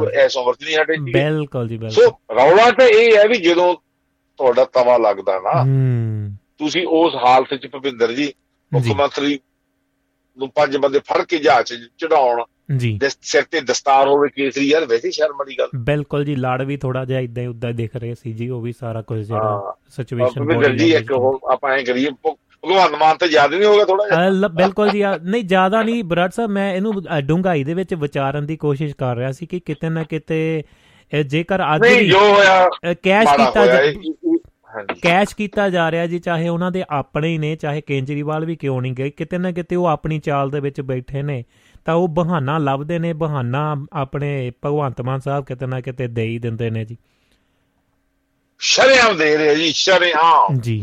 ਕੋਈ ਕਾਰਨ ਨਹੀਂ, ਮੈਨੂੰ ਨਹੀਂ ਲੱਗਦਾ ਕਿ ਜੇ ਇਹ ਗੱਲਾਂ ਜੀ ਜਿਸ ਹਿਸਾਬ ਦੇ ਨਾਲ ਇਹ ਮੀਡੀਆ ਦੇ ਵਿੱਚ ਸਰਕੂਲੇਟ ਹੋ ਰਹੀਆਂ ਜੀ, ਵੀ ਜਿਸ ਤਰ੍ਹਾਂ ਡਿਫੈਂਸ ਤੇ ਲੱਗਿਆ ਹੋਇਆ ਇਹਦਾ ਇਹਨਾਂ ਦਾ ਸਾਰਾ ਆਈਟੀ ਵਿੰਗ ਜੀ, ਉੱਥੋਂ ਇਹ ਲੱਗਦਾ ਗੱਲ ਸਹੀ ਹੈ, ਗੱਲ ਹੋਈ ਹੈ, ਹੋ ਜਾਣੀ ਹੈ ਜੀ। ਲਫਤਾਂਸਾ ਕੋਈ ਮਾੜੀ ਮੋਟੀ ਕੰਪਨੀ ਨਹੀਂ, ਲਫਤਾਂਸਾ ਕੋਈ ਮਾੜੀ ਮੋਟੀ ਕੰਪਨੀ ਨਹੀਂ ਬਰਾੜ ਸਾਹਿਬ, ਜਦੋਂ ਇਹਦਾ ਬਕਾਇਦਾ ਕੇਸ ਵੀ ਚੱਲਦੇ ਨੇ, ਹੋਰ ਸਾਰੀਆਂ ਚੀਜ਼ਾਂ, ਜਦੋਂ ਤੁਸੀਂ ਕੋਈ ਰੌਲਾ ਰੱਪਾ ਕਰਦੇ ਹੋ ਜਾਂ ਕੋਈ ਪ੍ਰੋਬਲਮ ਹੁੰਦੀ, ਕਿਉਂਕਿ ਉਹਨਾਂ ਦੀਆਂ ਬਕਾਇਦਾ ਰਿਪੋਰਟਾਂ ਬਣਦੀਆਂ ਨੇ ਜੀ, ਫਲਾਈਟ ਉਤਰਨ ਤੇ ਚੜ੍ਹਨ ਤੇ ਪੈਸੇਂਜਰਾਂ ਦੀਆਂ ਗੱਲਾਂ ਬਾਤਾਂ ਸਾਰਾ ਕੁਝ, ਕਿੰਨੀ ਕਾਊਂਟਿੰਗ ਆ, ਸਭ ਕੁਝ ਐਗਜ਼ੈਕਟਲੀ ਹੋਇਆ ਕਿ ਨਹੀਂ ਹੋਇਆ, ਅਗਲੇ ਜਵਾਬ ਦੇ ਨੇ ਜੀ। ਮੈਂ ਤੁਹਾਨੂੰ ਦੱਸਦਾ ਵੀ ਇਹ ਗੱਲ ਦਾ ਵੀ ਨਾ ਕਹਿ ਸਕਦੇ ਜੀ, ਜੇ ਉਹਨਾਂ ਨੇ ਇਹਨੂੰ ਲਾਇਆ ਉਹਦਾ ਰਿਕਾਰਡ ਉਹਨੇ ਪੂਰਾ ਰੱਖਿਆ, ਉਹਦੇ ਨੂੰ ਹੀ ਸੀਐਮ। ਬਿਲਕੁਲ ਜੀ, ਬਿਲਕੁਲ। ਕੋਈ ਵੀ ਕੰਪਨੀ ਕੱਲ ਨੂੰ ਲਾਇਬਿਲਟੀਆਂ ਹੁੰਦੀਆਂ, ਤੁਸੀਂ ਮੁੱਖ ਮੰਤਰੀ ਨੂੰ ਟ੍ਰੀਟ ਕਰਦੇ ਹੋ, ਬਿਲਕੁਲ ਹਾਂ, ਡੈਫੀਨੇਟਲੀ ਉਹਨਾਂ ਨੇ ਸਾਰਾ ਰਿਕਾਰਡ ਰੱਖਿਆ ਹੋਊਗਾ। ਪਰ ਭਵਿੰਦਰ ਜੀ ਰਿਕਾਰਡ ਕੀ ਕਰੂਗਾ ਜੀ, ਰਿਕਾਰਡ ਕੀ ਕਰੂਗਾ? ਬਿਲਕੁਲ ਬਿਲਕੁਲ, ਜਦ ਪੈਣਾ ਤੇ ਪਾਣੀ ਨਹੀਂ ਪੈਣਾ। ਮੈਂ ਤਾਂ ਕਹਿੰਦਾ ਵੀ ਸਾਰਾ ਕਸੂਰ ਵਾਲਿਆਂ ਦਾ, ਉਹ ਪਿਲਾਉਂਦਾ ਹੀ ਵੱਧਦਾ ਜੀ, ਕੀ ਕਰੀਏ, ਜਿੱਥੇ ਮਰਜ਼ੀ ਚੱਲੀਏ। ਹਾਂ ਵੀ ਤੂੰ ਸ਼ਰਾਬ ਬਾਹਰ ਰੱਖੀ ਆ, ਮੁੰਡਾ ਖੁੰਡਾ ਹੈਗਾ, ਗਲਤੀ ਹੋ ਗਈ, ਦੱਸ ਗੱਲ ਨੂੰ ਬੋਲ। ਬਿਲਕੁਲ ਜੀ, ਇੱਕ ਲਾ ਲਿਆ ਵੀ ਸੌ ਜਾਣਾ ਸੀਗਾ, ਦਿੱਲੀ ਆ ਕੇ ਗੱਲ ਖਤਮ ਹੋ ਜਾਣੀ। ਬਿਲਕੁਲ ਜੀ। ਅਤੇ ਬਰਾੜ ਸਾਹਿਬ ਕੁਝ ਥੋੜ੍ਹੀ ਜਿਹੀਆਂ ਖਬਰਾਂ ਇੱਦਾਂ ਦੀਆਂ ਵੀ ਆ ਰਹੀਆਂ ਨੇ ਕਿ ਇਹਦੇ ਉੱਤੇ ਸ਼ੋਰ ਨਹੀਂ ਗਾ, ਪਰ ਹੁਣੇ ਹੁਣੇ ਸਾਹਮਣੇ ਖਬਰ ਆ ਰਹੀ ਹੈ, ਜਿਹੜੇ ਗੈਂਗਸਟਰ ਸੰਦੀਪ ਬਿਸ਼ਨੋਈ ਦਾ ਅਦਾਲਤ ਦੇ ਬਾਹਰ ਗੋਲੀਆਂ ਮਾਰ ਕੇ ਕਤਲ ਕਰ ਦਿੱਤਾ ਗਿਆ, ਇਹੋ ਜਿਹੀ ਖਬਰ ਆ ਰਹੀ ਹੈ। ਕੁਝ ਹੈ ਜੀ ਜਾਣਕਾਰੀ ਇਸ ਬਾਰੇ? ਭਵਿੰਦਰ ਜੀ ਡਨ ਸਹੀ ਖਬਰ ਹੈ, ਇਹ ਦੋ ਢਾਈ ਘੰਟੇ ਪਹਿਲਾਂ ਦੀ ਖਬਰ ਹੈ। ਬਿਲਕੁਲ ਜੀ। ਲਾਹੌਰ ਦੇ ਵਿੱਚ, ਰਾਜਸਥਾਨ ਦੇ ਵਿੱਚ ਉਹ ਪੇਸ਼ੀ ਭੁਗਤਣ ਆਇਆ ਸੀਗਾ ਜੀ, ਜਿੱਥੇ ਦਿਨ ਦਿਹਾੜੇ ਪੁਲਿਸ ਦੀ ਮੌਜੂਦਗੀ ਦੇ ਵਿੱਚ ਉਹਦੀਆਂ ਗੋਲੀਆਂ, ਉਹ ਛੇ ਗੋਲੀਆਂ ਮਾਰੀਆਂ ਗਈਆਂ ਤੇ ਮੌਕੇ ਤੇ ਮੌਤ ਹੋ ਗਈ ਜੀ। ਔਰ ਇਹ ਬਿਸ਼ਨੋਈ ਹੈ, ਇਹ ਗੈਂਗਸਟਰ, ਨੌਨ ਗੈਂਗਸਟਰ ਸੀਗਾ ਜੀ, ਪਰ ਅਜੇ ਤੱਕ ਕਿਸੇ ਨੇ ਰਿਸਪੋਂਸਿਬਿਲਟੀ ਨਹੀਂ ਲਈ ਗਈ ਜੀ। ਸੋ ਸੋ ਕਹਿਣ ਤੋਂ ਭਾਵ ਵੀ ਇਹ ਰਾਜਸਥਾਨ ਦੇ ਵਿੱਚ ਹੋਇਆ ਜੀ। ਬਿਲਕੁਲ ਜੀ, ਬਿਲਕੁਲ। ਨਗੌਰ, ਨਗੌਰ ਡਿਸਟ੍ਰਿਕਟ ਹੈ ਜਿਹੜਾ ਆਪਾਂ ਪੰਜਾਬੀ ਦੇ ਕਹਿੰਦੇ ਨਗੌਰੀ ਬਲਦ, ਨਗੌਰੀ ਬਲਦਾਂ ਜੀ। ਹਾਂਜੀ, ਇਹ ਨਗੌਰ ਦੇ ਕੋਰਟ ਕੰਪਲੈਕਸ ਦੇ ਵਿੱਚ ਹੋਇਆ। ਛੇ ਰਾਊਂਡ ਉੱਤੇ ਸ਼ਾਟ ਕੀਤੇ ਗਏ ਆ, ਮੋਟਰਸਾਈਕਲ ਤੇ ਆਏ ਤਿੰਨ ਨੌਜਵਾਨ, ਤੇ ਉਹ ਪੁਲਿਸ ਦੀ ਮੌਜੂਦਗੀ ਦੇ ਵਿੱਚ ਸ਼ੂਟ ਕਰਕੇ ਗਏ ਜੀ। ਬਿਲਕੁਲ ਜੀ।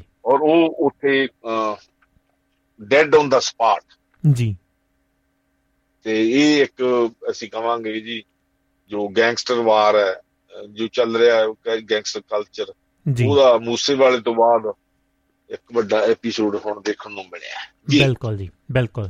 ਤੇ ਬਰਾੜ ਸਾਹਿਬ ਆਖਰੀ ਹੈ ਇੱਕ ਗੱਲਬਾਤ, ਚੰਡੀਗੜ੍ਹ ਦੇ ਵਿੱਚ ਵੀਕਐਂਡ ਦੇ ਉੱਤੇ ਜੋ ਕੁਝ ਵਾਪਰਿਆ, ਕਿਹੋ ਜਿਹੀ ਅਪਡੇਟ ਆ ਰਹੀ ਹੈ ਜੀ? ਸੈਟੀਸਫਾਈ ਕਰ ਪਾਇਆ ਪ੍ਰਸ਼ਾਸਨ ਵਿਦਿਆਰਥੀਆਂ ਨੂੰ ਜਾਂ ਜਿੰਨੇ ਵੀ ਯੂਨੀਵਰਸਿਟੀ ਦੇ ਵਿੱਚ ਜੋ ਕੁਝ ਵੀ ਵਾਪਰਿਆ ਜੀ? ਭੁਪਿੰਦਰ ਜੀ, ਇਹ ਘਟਨਾ ਬੜੀ ਦੁਖਦਾਈ ਹੈ ਜੀ। ਇਹ ਸਾਡੀਆਂ ਬੱਚੀਆਂ ਜੋ ਉੱਥੇ ਬੀਬੀਆਂ ਪੜ੍ਹ ਰਹੀਆਂ ਜੀ, ਘਟਨਾ ਦੇ ਦੋਸ਼ੀ ਵੀ ਕੁੜੀਆਂ ਹੀ ਹੈ। ਬਿਲਕੁਲ ਜੀ। ਜਿੱਥੋਂ ਕਹਾਣੀ ਜਿਹੜੀ ਸਾਹਮਣੇ ਆ ਰਹੀ ਵੀ ਉਹਨਾਂ ਚੋਂ ਇੱਕ ਕੁੜੀ ਨੇ ਜੀ, ਬਾਕੀ ਕੁੜੀਆਂ ਵੀ ਕੁੜੀਆਂ ਦੇ ਹੋਸਟਲ ਦੇ ਵਿੱਚ ਜੀ, ਉਹਨਾਂ ਦੇ ਬਾਥਰੂਮ ਦੇ ਵਿੱਚ ਕੋਈ ਇਤਰਾਜ਼ਯੋਗ ਜੀ। ਬਹੁਤ ਦੁੱਖ ਤੇ ਸ਼ਰਮ ਦੀ ਗੱਲ ਹੈ। ਇਹ ਜਿਹੜਾ ਘਰ ਘਰ ਫੋਨ ਤੇ ਘਰ ਘਰ ਸਾਡਾ ਮੀਡੀਆ ਪਹੁੰਚ ਗਿਆ ਨਾ। ਬਿਲਕੁਲ ਜੀ। ਜਿਹੜਾ ਇਹ ਅਸੀਂ ਕਵਾਂਗੇ ਟੂਲ ਆ ਜਿਹੜਾ ਪਹੁੰਚ ਗਿਆ ਜੀ, ਇਹਦਾ ਮਿਸਯੂਜ ਇੰਨੇ ਲੈਵਲ ਤੇ ਹੋ ਰਿਹਾ ਹੁਣ ਜੀ। ਤੇ ਦੂਜੀ ਗੱਲ ਇਹ ਕਿ ਪ੍ਰਸ਼ਾਸਨ ਨੇ ਮੌਕੇ ਤੇ ਉਹ ਸਖਤੀ ਨਹੀਂ ਕੀਤੀ ਜਿਹੜੀ ਹੋ ਸਕਦੀ ਸੀ ਜੀ। ਉਹ ਉਦੋਂ ਐਕਸ਼ਨ ਦੇ ਵਿੱਚ ਆਇਆ ਜਦੋਂ ਕਿ ਇਹ ਵਿਦਿਆਰਥੀ ਪ੍ਰੋਟੈਸਟ ਕਰਨ ਲੱਗ ਗਏ। ਇਹ ਘਟਨਾ ਕਿੱਥੋਂ ਦੀ, ਪਹਿਲੀ ਗੱਲ ਕਲੀਅਰ ਕਰੀ, ਇਹ ਚੰਡੀਗੜ੍ਹ ਯੂਨੀਵਰਸਿਟੀ ਹੈ, ਕੋਈ ਖਰੜ ਦੇ ਮਹਾਲੀ ਕੋਲ ਹੈ। ਬਿਲਕੁਲ ਰਵਿੰਦਰ ਜੀ, ਇੱਕ ਕਲੀਅਰ ਕਰਦੀ, ਇਹਦਾ ਪੰਜਾਬ ਯੂਨੀਵਰਸਿਟੀ ਨਾਲ ਕੋਈ ਸਬੰਧ ਨਹੀਂ। ਬਿਲਕੁਲ ਜੀ, ਕੋਈ ਸਬੰਧ ਨਹੀਂ। ਉਹ ਇੱਕ ਬੜਾ ਰਿਪਿਊਟਡ ਇੰਸਟੀਚਿਊਟ ਹੈ ਜੇ ਉਦਾਹਰਨ ਦੇ ਲਈ ਬਰਾੜ ਜਿਵੇਂ ਜਲੰਧਰ ਦੇ ਵਿੱਚ ਉਹਦਾ। ਹਾਂਜੀ ਹਾਂਜੀ। ਹੁਣ ਨਾ ਹੀ ਉਹ ਜੇ ਧਾਰਮਿਕ ਕਰੂਗੀ ਜੀ। ਜੀ ਬਰਾੜ ਸਾਹਿਬ ਜੀ, ਦੋਸਤੋ ਥੋੜਾ ਜਿਹਾ ਇੰਟਰਨੈਟ ਦੀ ਜੀ ਜੀ ਹਾਂਜੀ ਆ ਗਈ ਜੀ ਆਵਾਜ਼ ਜੀ ਬਰਾੜ ਸਾਹਿਬ। जी दोस्तों थोड़ी जी इंटरनेट प्रॉब्लम आ रही है जी, कोशिश करते हैं ਬਰਾੜ ਸਾਹਿਬ ਦੀ ਗੱਲ ਪੂਰੀ ਕਰਕੇ ਫਿਰ ਆਗਿਆ ਲੈਂਦੇ ਹਾਂ ਤੇ ਤੁਸੀਂ ਵੀ ਗੱਲਬਾਤ ਕਰਨ ਲਈ ਜੁੜ ਸਕਦੇ ਹੋ ਪਲੱਸ ਤਿੰਨ ਸੌ ਅਠਵੰਜਾ ਚੁਤਾਲੀ ਨੌ ਸੌ ਛਿਹੱਤਰ ਉੱਨੀ ਬਾਹਠ। ਤੇ ਕੁਝ ਸੁਨੇਹੇ ਆ ਰਹੇ ਨੇ। ਸੁਰਿੰਦਰ ਕੌਰ ਮਾਹਲ ਜੀ ਕਹਿ ਰਹੇ ਨੇ ਸਤਿ ਸ਼੍ਰੀ ਅਕਾਲ ਭੁਪਿੰਦਰ ਜੀ, ਆਪ ਜੀ ਨੂੰ ਤੇ ਬਰਾੜ ਜੀ ਨੂੰ ਸਤਿ ਸ਼੍ਰੀ ਅਕਾਲ ਕਹਿ ਰਹੇ ਨੇ। ਤੇ ਆਪਾਂ ਲਾਈਨ ਦੁਬਾਰਾ ਜੋੜਨ ਦੀ ਕੋਸ਼ਿਸ਼ ਕਰਦੇ ਹਾਂ ਜੀ। ਤੇ ਇਸ ਦੇ ਨਾਲ ਹੀ ਬਹੁਤ ਮਾੜੀਆਂ ਖਬਰਾਂ ਮੁੱਖ ਮੰਤਰੀ ਬਾਰੇ ਕਹਿੰਦੇ ਆ ਰਹੀਆਂ ਨੇ ਤੇ ਕਹਿੰਦੇ ਨੇ ਉਹ ਦੁੱਖ ਉਹ ਦੁਖੀ ਹੋਇਆ ਹੋਵੇਗਾ ਜਾਂ ਨਹੀਂ, ਪਰ ਲੋਕ ਤਾਂ ਬਹੁਤ ਦੁਖੀ ਕਹਿੰਦੇ ਹੁੰਦੇ ਹਨ, ਟੁੱਟ ਜਾਂਦੇ ਹਨ। ਹਾਂਜੀ ਬਿਲਕੁਲ ਜੀ, ਇਸੇ ਕਰਕੇ ਉਹਨੂੰ ਵਿਚਾਰਨ ਦੀ ਕੋਸ਼ਿਸ਼ ਕਰ ਰਹੇ ਹਾਂ ਜੀ। ਇਹੋ ਜਿਹੇ ਮਸਲੇ ਜਿਹੜੇ ਚੱਲ ਰਹੇ ਨੇ ਜੀ ਤੇ ਕਿਤੇ ਨਾ ਕਿਤੇ ਭੁਗਤਣਾ ਉਹੀ ਗੱਲ ਆ ਜਾਂਦੀ ਹੈ ਕਿ ਆਪਾਂ ਨੂੰ ਹੀ ਜਾਂ ਪੰਜਾਬ ਦੇ ਲੋਕਾਂ ਨੂੰ ਹੀ ਖਾਸ ਕਰਕੇ ਪੈਣਾ ਹੈ ਜਿਨ੍ਹਾਂ ਨੇ ਸਾਰਾ ਕੁਝ ਟਰਸਟ ਕਰਕੇ ਜਿਹੜਾ ਕੀਤਾ ਹੈ ਜੀ। ਤੇ ਬਰਾੜ ਸਾਹਿਬ ਦੁਬਾਰਾ ਜੁੜ ਚੁੱਕੇ ਨੇ। ਲਓ ਜੀ ਕਰਦੇ ਆ ਉਹਨਾਂ ਦੇ ਨਾਲ ਗੱਲਬਾਤ ਦਾ ਮਸਲਾ ਸ਼ੁਰੂ ਕਰਦੇ ਆ ਕੋਸ਼ਿਸ਼। ਥੋੜੀ ਜਿਹੀ ਇੰਟਰਨੈਟ ਦੀ ਪ੍ਰੋਬਲਮ ਕਿਤੇ ਨਾ ਕਿਤੇ ਆ ਰਹੀ ਹੈ ਜੀ। ਬਰਾੜ ਸਾਹਿਬ ਜੀ ਆਨੂੰ ਜੀ। ਹਾਂਜੀ ਹਾਂਜੀ ਭਵਿੰਦਰ ਜੀ, ਇਹ ਘਟਨਾ ਦੇ ਨਾਲ ਜੋ ਇੱਕ ਕੁੜੀ ਹੈ ਐਮ ਬੀ ਏ ਦੀ, ਉਹਨੇ ਜੀ ਆਪਣੀਆਂ ਬਾਕੀ ਹੋਸਟਲ ਮੇਟਸ ਹੈ ਉਹਨਾਂ ਦੀਆਂ ਇਤਰਾਜ਼ਯੋਗ ਵੀਡੀਓ ਬਣਾ ਕੇ ਬਾਥਰੂਮ ਦੇ ਵਿੱਚ ਵਾਇਰਲ ਕਰਤੀ ਆਪਣੇ ਇੱਕ ਮੇਲ ਮੇਲ ਫਰੈਂਡ ਨੂੰ ਦਿੱਤੀਆਂ ਜੀ ਪਹਿਲਾਂ ਜੀ।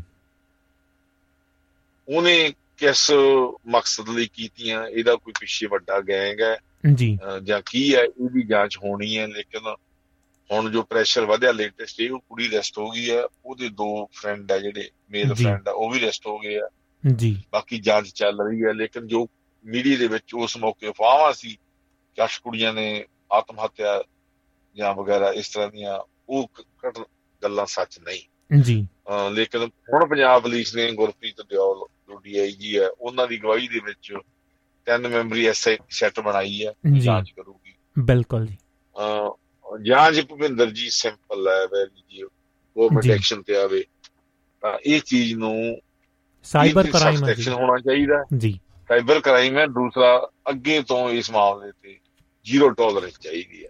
ਬਿਲਕੁਲ ਜੀ, ਕਿਉਂਕਿ ਜਿਹੜੇ ਬੱਚੇ ਉੱਥੇ ਪੜ੍ਹਨ ਗਏ ਇਨੋਸੈਂਟ ਹੈ ਜੀ। ਤੁਸੀਂ ਬਾਦਸ਼ਾਹ ਵੱਲ ਜਾਣਾ, ਬਾਥਰੂਮ ਵੀ ਜਾਣਾ, these are necessity needs ਆ ਸਾਡੇ ਬੱਚਿਆਂ ਦੀ। ਕਿਸੇ ਹਰ ਹਿਊਮਨ ਬੀਇੰਗ ਦੀਆਂ ਕਿਸੇ ਨੂੰ ਕੋਈ ਅਧਿਕਾਰ ਨਹੀਂ ਉਹਦੇ ਵਿੱਚ ਕਿਸੇ ਤਰ੍ਹਾਂ ਦੀ ਵੀ ਦਖਲਅੰਦਾਜ਼ੀ ਕਰਨੀ, ਇਹਦੇ ਜ਼ੀਰੋ ਟੋਲਰੈਂਸ ਚਾਹੀਦੀ ਆ ਜੀ।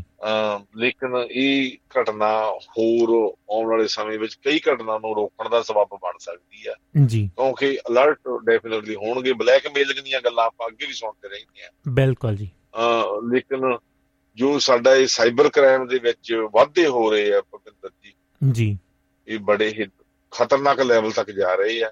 ਬਿਲਕੁਲ, ਇਹ ਕਿੱਥੇ ਰੁਕਣੇ ਆ ਸਾਡੀ ਸਮਝ ਤੋਂ ਬਾਹਰ ਆ। ਇਹਦੇ ਬਾਰੇ ਜੀ ਮੈਦਾਨ ਖੁੱਲਾ ਪਿਆ, ਕਿਉਂਕਿ ਸ਼ਰਾਰਤੀ ਮਾਈਂਡ ਆ ਜਿਹੜੇ ਜੀ ਉਹ ਵਿਹਲੇ ਬੈਠੇ ਆ, ਟੈਕਨੋਲੋਜੀ ਹੱਥ ਚ ਉਹਨਾਂ ਦੇ ਜੀ, ਤੇ ਗਵਰਨਮੈਂਟ ਦਾ ਇੱਕ ਲਿਮਟਡ ਕੰਟਰੋਲ ਆ। ਬਿਲਕੁਲ ਜੀ, ਬਿਲਕੁਲ Brar Sahib, it's very unfortunate ਹੈ ਜੀ। ਬਰਾੜ ਸਾਹਿਬ ਬਹੁਤ ਬਹੁਤ ਧੰਨਵਾਦ ਤੁਹਾਡਾ। ਜੇ ਕੁਝ ਰਹਿ ਗਿਆ ਹੋਵੇ ਤਾਂ ਪੂਰਾ ਕਰ ਦਿਓ ਸ਼ਡਿਊਲ 'ਚੋਂ, ਫਿਰ ਤੁਸੀਂ ਬਿਜ਼ੀ ਕੰਮਕਾਰ ਤੋਂ ਹੀ ਜਿਹੜਾ ਪ੍ਰੋਗਰਾਮ ਦੇ ਨਾਲ ਸ਼ਾਮਲ ਹੋਏ ਹੋ।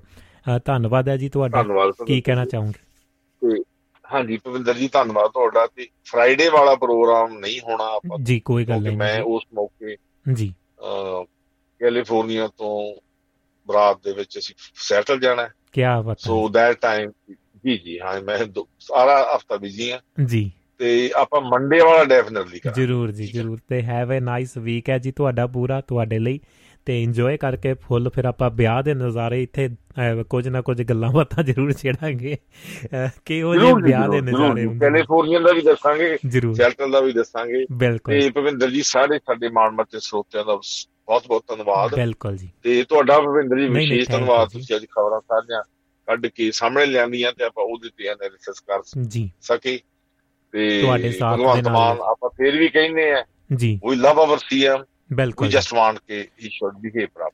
ਬਰਾੜ ਸਾਹਿਬ, ਨੁਕਸਾਨ ਪੰਜਾਬ ਦਾ ਹੈ, ਪੰਜਾਬੀਅਤ ਦਾ ਹੈ ਤੇ ਉਹਦੇ ਲਈ ਕਹਿ ਸਕਦੇ ਹਾਂ ਕਿ ਚੰਗੇ ਜੇਕਰ ਕਹਾਂਗੇ ਕਿ ਭਗਵੰਤ ਮਾਨ ਦੇ ਜੇਕਰ ਸਪੋਰਟ ਵੀ ਕਿਤੇ ਨਾ ਕਿਤੇ ਕਰਨੀ ਪੈਂਦੀ ਹੈ ਤਾਂ ਚੱਜ ਦੇ ਕੰਮ ਵੀ ਬਹੁਤ ਕਰਦੇ ਨੇ ਤੇ ਉਹਨਾਂ ਦਾ ਹੌਸਲਾ ਅਫਜ਼ਾਈ ਕਰਨ ਦੇ ਲਈ, ਤਾਂ ਕਿ ਬਾਹਰਲੀਆਂ ਜਿਹੜੀਆਂ ਤਾਕਤਾਂ ਹੈ ਪੰਜਾਬ ਤੋਂ ਬਾਹਰਲੇ ਜਿਹੜੇ ਲੋਕ ਨੇ ਜਿਹੜੇ ਆਪਣੇ ਫਾਇਦੇ ਸੋਚ ਰਹੇ ਨੇ ਜਾਂ ਕਿਸੇ ਨੂੰ ਯੂਜ਼ ਕਰਕੇ ਪਰੇ ਕਰ ਦਿੰਦੇ ਨੇ, ਉਹਨਾਂ ਨੂੰ ਕਿਤੇ ਨਾ ਕਿਤੇ ਸਬਕ ਇਸ ਜ਼ਰੀਏ ਜ਼ਰੂਰ ਦਿੱਤਾ ਜਾ ਸਕਦਾ ਹੈ।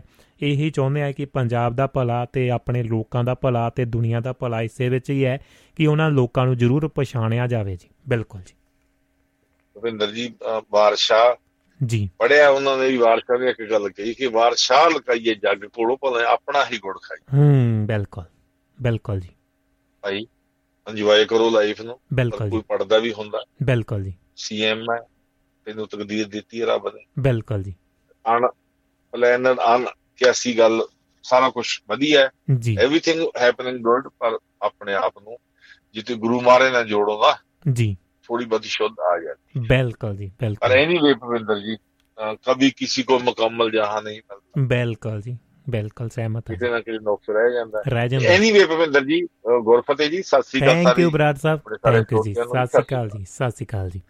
ਲਓ ਜੀ ਦੋਸਤੋ, ਇਹ ਸਨ Satpal Singh Brar Sahib U S A ਧਰਤੀ ਤੋਂ, ਆਪਣੇ ਟੀਮ ਮੈਂਬਰ ਸਾਹਿਬਾਂ ਅਤੇ ਗੱਲਾਂ ਬਾਤਾਂ ਉਹਨਾਂ ਦੇ ਨਾਲ ਹੋਈਆਂ ਨੇ ਅਤੇ ਤੁਹਾਡੇ ਲਈ ਲਾਈਨਾਂ ਖੁੱਲ੍ਹੀਆਂ ਨੇ। ਕਿਸੇ ਵੀ ਤਰ੍ਹਾਂ ਦੀ ਗੱਲਬਾਤ ਕਰਨੀ ਚਾਹੁੰਦੇ ਹੋ, ਨਿੱਘਾ ਸਵਾਗਤ ਹੈ। ਪਲੱਸ ਤਿੰਨ ਸੌ ਅਠਵੰਜਾ ਚੁਤਾਲੀ ਨੌ ਸੌ ਛਿਹੱਤਰ ਉੱਨੀ ਬਾਹਠ। ਬਲਵਿੰਦਰ ਸਿੰਘ ਜੀ ਕੈਨੇਡਾ ਤੋਂ ਸਤਿ ਸ਼੍ਰੀ ਅਕਾਲ ਕਹਿ ਰਹੇ ਨੇ। ਇਸ ਦੇ ਨਾਲ ਹੀ ਜਿਹੜੇ ਅਗਲੀ ਗੱਲਬਾਤ ਜਗਵੰਤ ਖੇੜਾ ਜੀ ਨੇ ਫੋਟੋ ਭੇਜ ਦਿੱਤੀ ਹੈ ਖਾਲੀ ਪਾਰਕਿੰਗ ਦੀ ਅਤੇ ਬਿਲਡਿੰਗਾਂ ਅਤੇ ਨਾਲ ਦੀ ਨਾਲ ਬੂਟੇ ਲੱਗੇ ਹੋਏ ਨੇ ਜੀ ਫੁੱਟਪਾਥ ਦੇ ਉੱਤੇ, ਅਤੇ ਸਤਿ ਸ਼੍ਰੀ ਅਕਾਲ ਕਹਿ ਰਹੇ ਨੇ ਜੀ ਯੂ ਐਸ ਏ ਤੋਂ। ਇਸ ਦੇ ਨਾਲ ਹੀ ਸੁਰਿੰਦਰ ਕੌਰ ਮਾਹਲ ਜੀ ਸਤਿ ਸ਼੍ਰੀ ਅਕਾਲ ਜੀ, ਆਪ ਜੀ ਨੂੰ, ਬਰਾੜਵੀਰ ਜੀ ਨੂੰ ਅਤੇ ਸਾਰੇ ਹੀ ਦੁਆਬਾ ਰੇਡੀਓ ਰੇਡੀਓ ਦੇ ਸਰੋਤਾ ਪਰਿਵਾਰ ਨੂੰ। ਬਹੁਤ ਮਾੜੀਆਂ ਖਬਰਾਂ ਮੁੱਖ ਮੰਤਰੀ ਬਾਰੇ, ਉਹ ਦੁਖੀ ਹੋਇਆ ਹੋਵੇਗਾ ਜਾਂ ਨਹੀਂ, ਪਰ ਲੋਕਾਂ ਤਾਂ ਬਹੁਤ ਦੁਖੀ ਲੋਕ ਬਹੁਤ ਦੁਖੀ ਹੁੰਦੇ ਨੇ, ਟੁੱਟ ਜਾਂਦੇ ਨੇ।